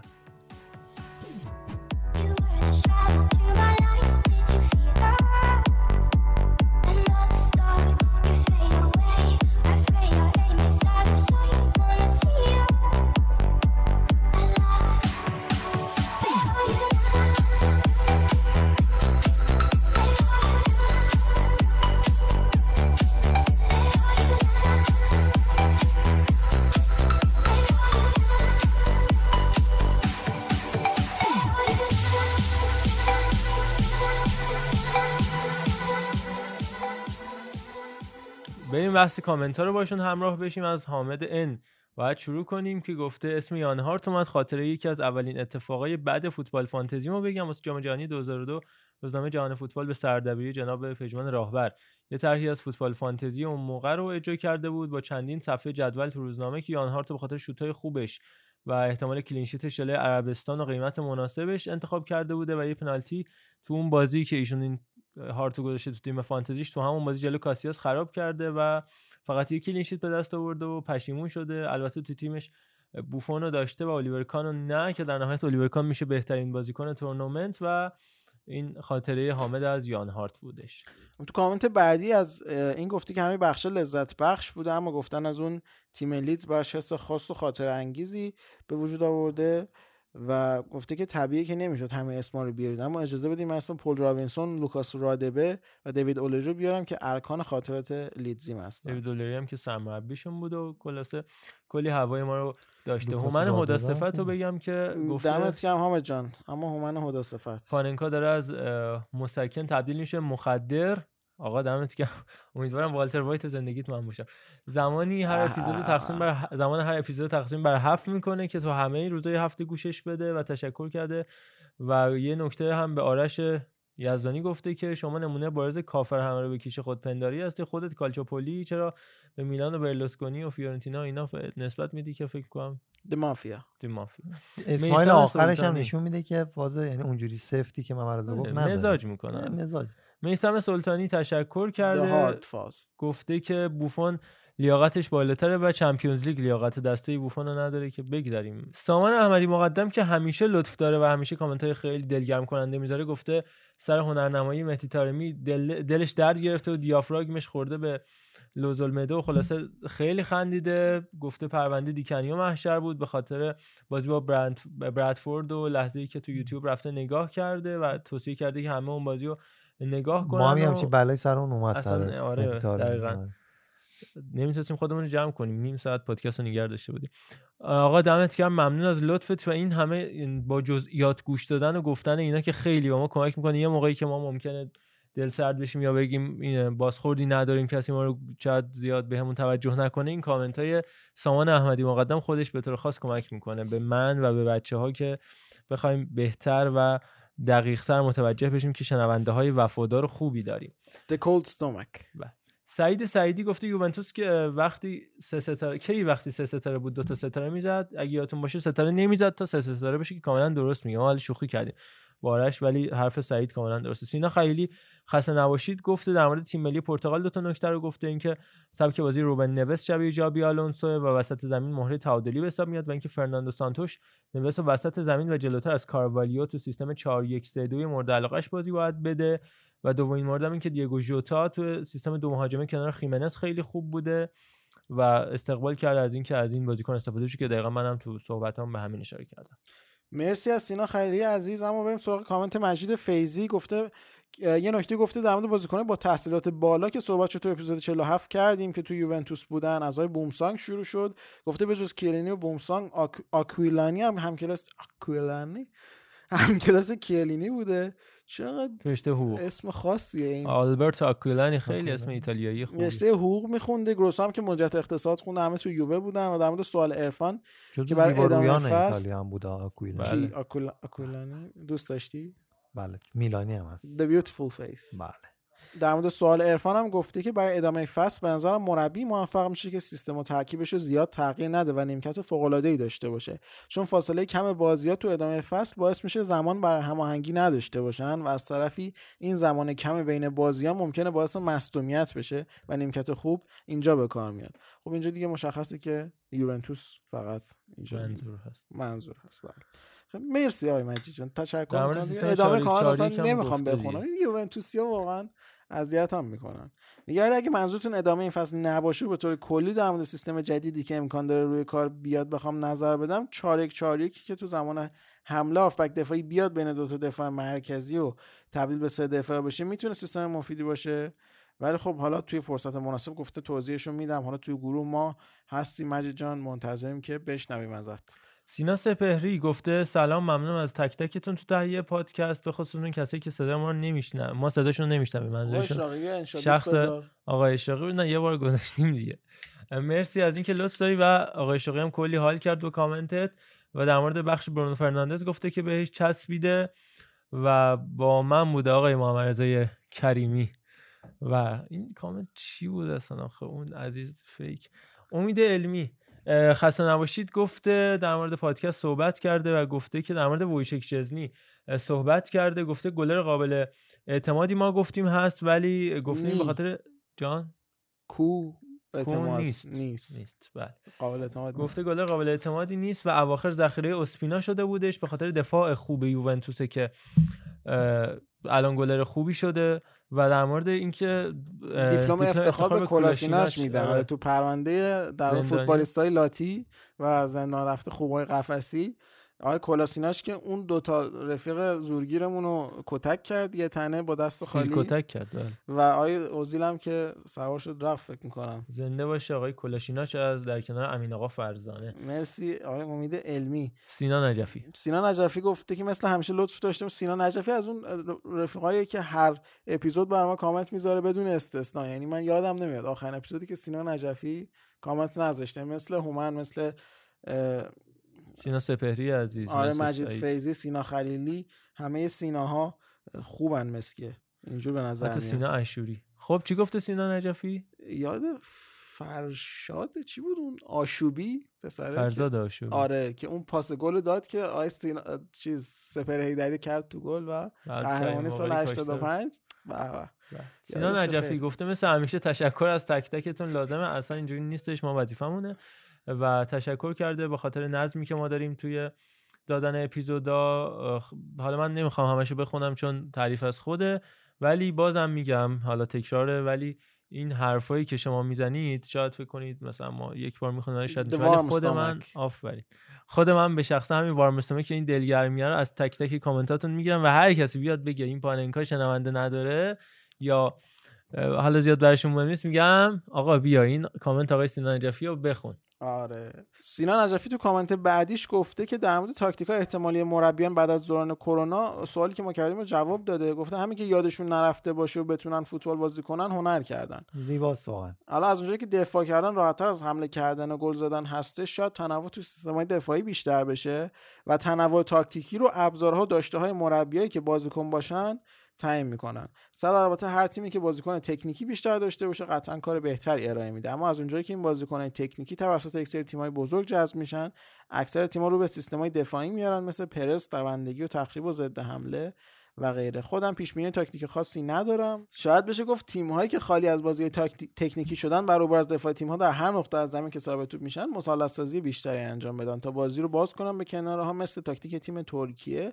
که خودتون آنالیزش رو انجام دادید. دمت گرم سینا جان. مرسی از نظری که دادی و حالا بوتن سلیمانی گفته سیستم 451 پیش بینیش جوری که هافبکا روی یه نیم دایره قرار بگیرن مثل سیستمی که زیدان تو سوپرکاپ مقابل اتلتیکو یا تو کلاسیکو استفاده کرد با پرس و فشار زیاد.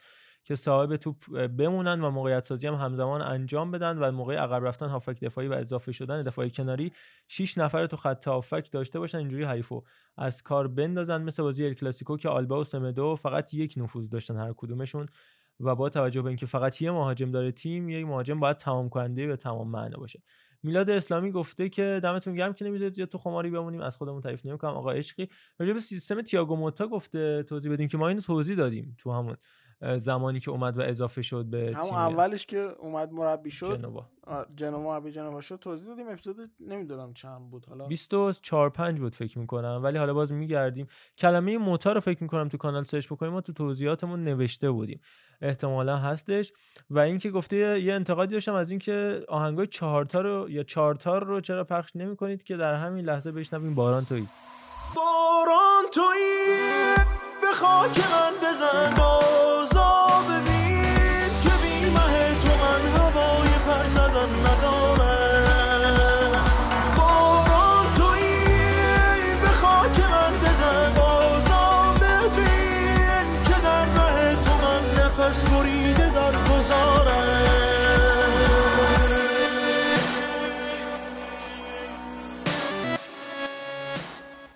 امیر احمد باقرآبادی گفته چرا این اپیزودتون فقط تو Castbox موجوده و تو اسپاتیفای نیومده؟ این هفته. اینجوری که آقای شاقی میگه کلا مخاطبین Anchor مشکل داشتن و به خاطر همین اون که خودش یه جورایی host همه این نرم افزارها هست ما رو آپلود نکرده تو اسپاتیفای. من عذرخواهی می‌کنم ازتون از اون جانب Anchor یا Anchor. امیدواریم که زودتر این اتفاق بیفته. هومن سبزی گفته که باز تشکر کردم. نمی‌خونم کامنت تشکر رو زیاد گسترده که بد نباشه عشقی آقا هومن که همیشه بودی تو همه اپیزودا هم کامنت برامون گذاشتی و هومن هدا صفت باز آره، اضافه کرده که گفته که پروندهاتون خیلی جذابه. مرسی از این انتخابای زیبا. اگه بتونین یه سری بحثای چالشی را بندازین که یکم تو خودتون بحث و حتی رقابت والا ما دیگه اصلا خسته شدیم. هر روز میایم اینجا با ارشیزاده بحث و رقابت و فلان و بیسار اینا اینا من همین امروز به شخص دسته میکروفون رو بدم تو صورت علی آقا.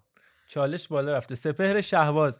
باز تعریف کرده گفته یه نکته جالب درباره ایتالیایی که تو پادکست بهشون اشاره کردین این که اکثرشون تو چلسی بودن و دوران آبراموویچ زیاد شدن مثل دیماتو زولا ویالی و روح تیم روح ایتالیایی بوده. بعد از آبراموویچ هم The اه، Italian ایتالیایی‌ها- spirit. دقیقا.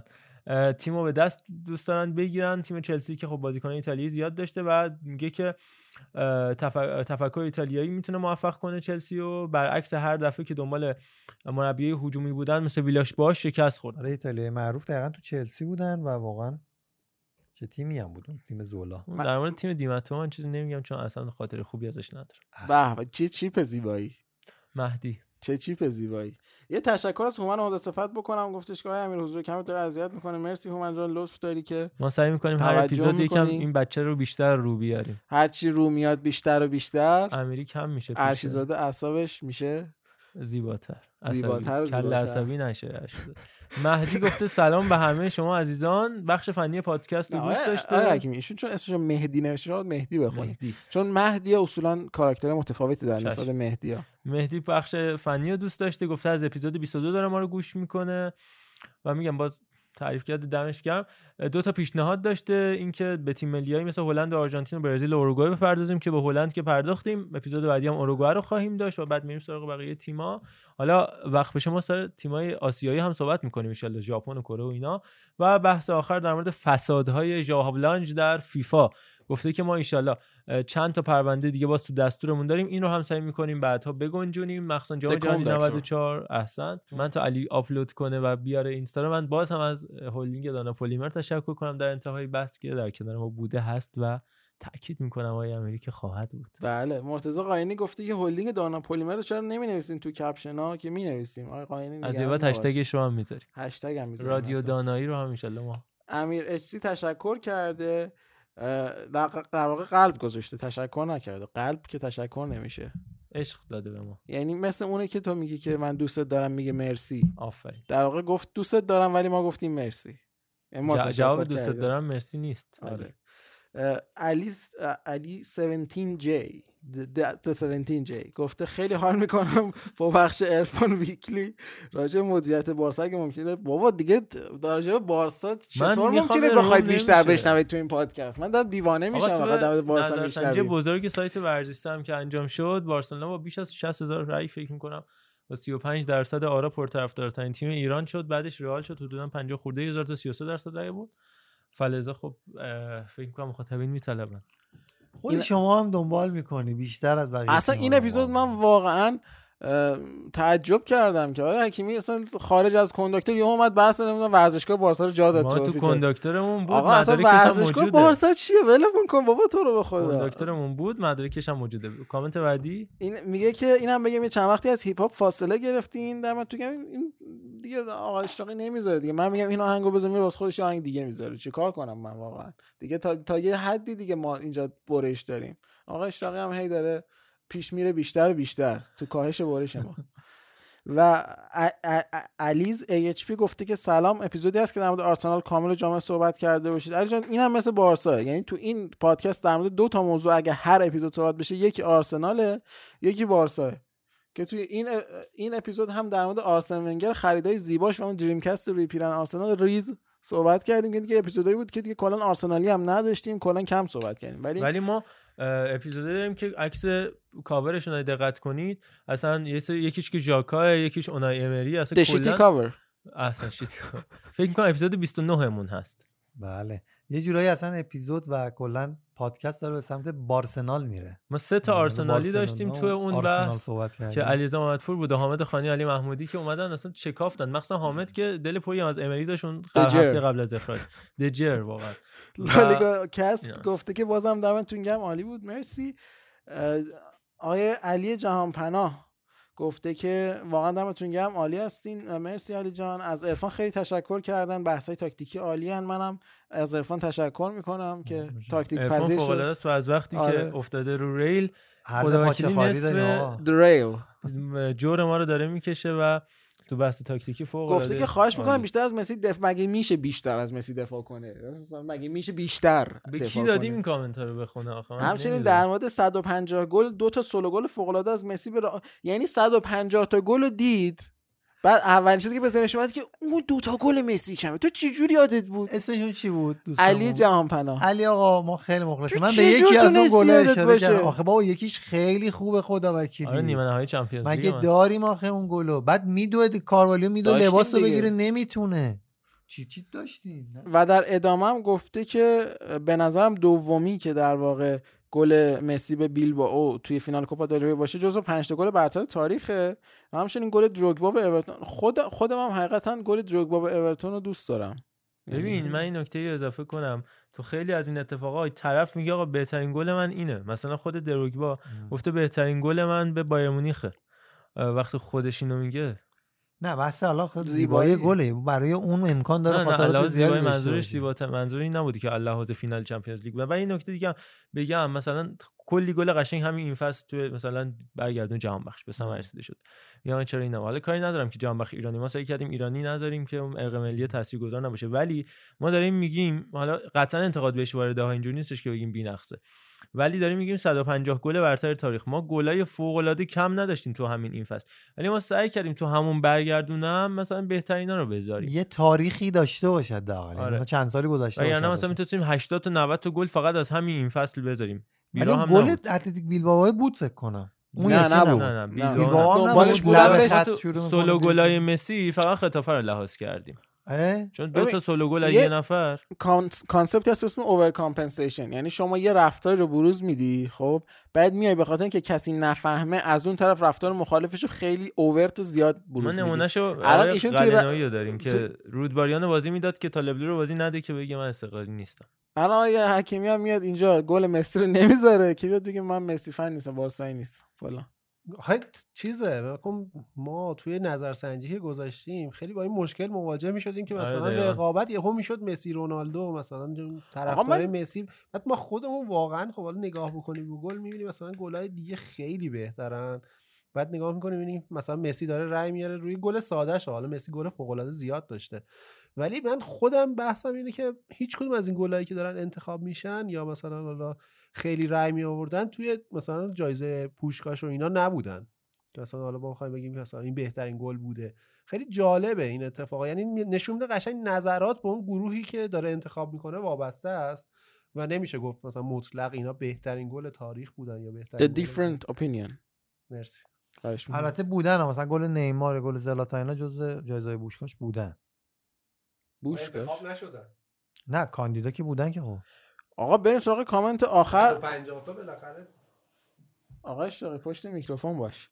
گفته که علی جانپانا در ادامه گفته یه درخواستی هم ازتون داشتم که در مورد پروژه های کهکشانی ها صحبت کنید. دلایل عدم موفقیتش رو بررسی کنید. همچنین در مورد خیانت بازیکن‌ها به کارلوس کیروش که تو هفت هفته آخر باهاش به مشکل خوردن و کلا همه رو باختن. آها رئال فکر کردم میگه. ایران میگه. خیانت بازیکن‌ها به کارلوس کیروش به هفته که میگه که و- و حالا اصلا این که یه نظریه است که اصلا خیانتی صورت گرفت. یا هنوز واقعا نتونستن ببرن. نمیشه مگر اینکه مدرکی پیدا شه یه بازیکنی مصاحبه کنه. ولی خب آره فرضیه که مطرح بود. اینم از پایین کامنت ها ممنون بله. که همراه ما بودید. من از آقای شاقی هم می‌خوام بیاد بشینه خدافظی هم در کنارمون باشه. در مورد هلدینگ قند کافی کنم صحبت کردیم. ولی ممنون از دلگرمیاتون. از اینکه نمی‌ذارید ما تنها باشیم. warm این stomach. روزهایی که احسنت. تو این روزهایی که تو این ایام ارشیزاده دیگه نمیاد سر ضبط فکر کنم. نه آقا درست میان در. کنار هم گرم هستیم. اپیزود 48 م داریم به سالگرد تولد یک سالگی پاننکو هم نزدیک میشیم. جمله آخرمو خواهم گفت. بچه خدافزی کنن و من آخر میگم. خیلی ممنون از بچه ها خیلی ممنون از علی آقا چون اینایی من که زنگ می‌زنی انقدر مسابقه تلویزیونی بیدار میشن از خواب یهو. انقدر تعداد این مزه ها به قول عرفان بالا بود که من فکر کنم سه چهار تا جمله کلا تو این پادکست صحبت کردم. منم بی‌نصیب نذاشتی. اون انگلیسیشو انداختی. دست. شما درد نکنه که تا الان ما رو گوش دادید. کامنت بذارید تو اینستاگرام. سعی می‌کنیم که حالا یکم دو سویه باشه این قضايا فعلا نمی‌تونیم live برگزار بکنیم. حالا من چند جا دیدم که گفته بودن برای live. ولی حالا ایشالله امکاناتش که برقرار بشه live هم برگزار live. بخوایم بزنیم با یه موضوع می‌ذاریم که شما هم بیاید نظر بدید آره آره پرونده ما باشه live منو یاد برنامه های آقای شبخیز تو ماهواره میندازه آره، که برنامه نداشت پیکربندی نداره. فقط خط می‌گرفت و مثلا آقای شبخیز یه یه مهمونی داشت. نه. یه- مهمونی داشت خب. بعد آخر برنامه که تمام شد برمیگرده بهش میگه چقدر خوشحال شدم امروز دیدمت. همون روز تو خیابون دیده بودتش و برش دید آورد پای برنامه. آره آره از خیلی زیاد. آقای شبخیز اسطوره اداره یک شبکه تلویزیونی با یک دوربین یک مبل و یک پرده سبز هستن. بدون پشت صحنه یعنی اینجا حداقل من هستم. اصلا کسی نبود. من میگم یک دوربین نه یک فیلم بردار یک دوربین. یعنی می‌خواست سویچ کنه می‌رفت پشت دوربین میچرخوند. The fixed camera. و به خدافزی رو آقای امیری اگر فارسی زحمت بکشید. The good boy دوستان من اه، بای بای علی آقا. می‌کنم. بکنم زودتر. خدا نگهدار. یا آقا خواستش بگه ده گود بای ده باد بای ده بای بای دیگه آقا. من از همه دوستان خداحافظی می‌کنم. ببخشید اگه این اپیزود مزاج زیاد شد به قول آقای رشید زاده گفتیم این اپیزود یه کوچولو متفاوت باشه و شاید چیز جدید رو شروع بکنیم. در تا تا فور مثلا. یه و- نکته یا من تو گروه خودمون گروه تصمیم گیری گفتم که اینجا مهمترین دلخوشی منه. حالا شاید احساسی باشه نمی‌دونم ولی به هر حال مهمترین چیزی که اون چیزی الان که من بعدش گفتم اون نمیگی؟ نه. اون چیزی که الان هدف من مهمترین هدف من در زندگیم هست اینه که این پادکست فقط و فقط به انگیزه شنیده شدن به انگیزه اینکه حالا اونا به سواد ما کمک کنن ما به دونستن شما کمک کنیم. این همکاری که با هم داشته باشیم بیشتر و بزرگتر بشه و همکاری ما و کسایی که میشنون و کمک هایی که ما می‌کنن هی گسترده تر بشه و بیشتر شنیده بشیم و بیشتر شما به ما پیشنهاد و انتقاد بکنید و هر کمکی که ما می‌تونیم به شما و برعکس شما به ما می‌تونید انجام بدید. و هر چی داریم از شما عزیزان ممنون که همراه ما بودید. دوستتون داریم زیاد و می‌دونین که داریم که داریم. حضرت عباسی داریم. خدا نگهدار. خدا نگهدار خیلی مخلص The good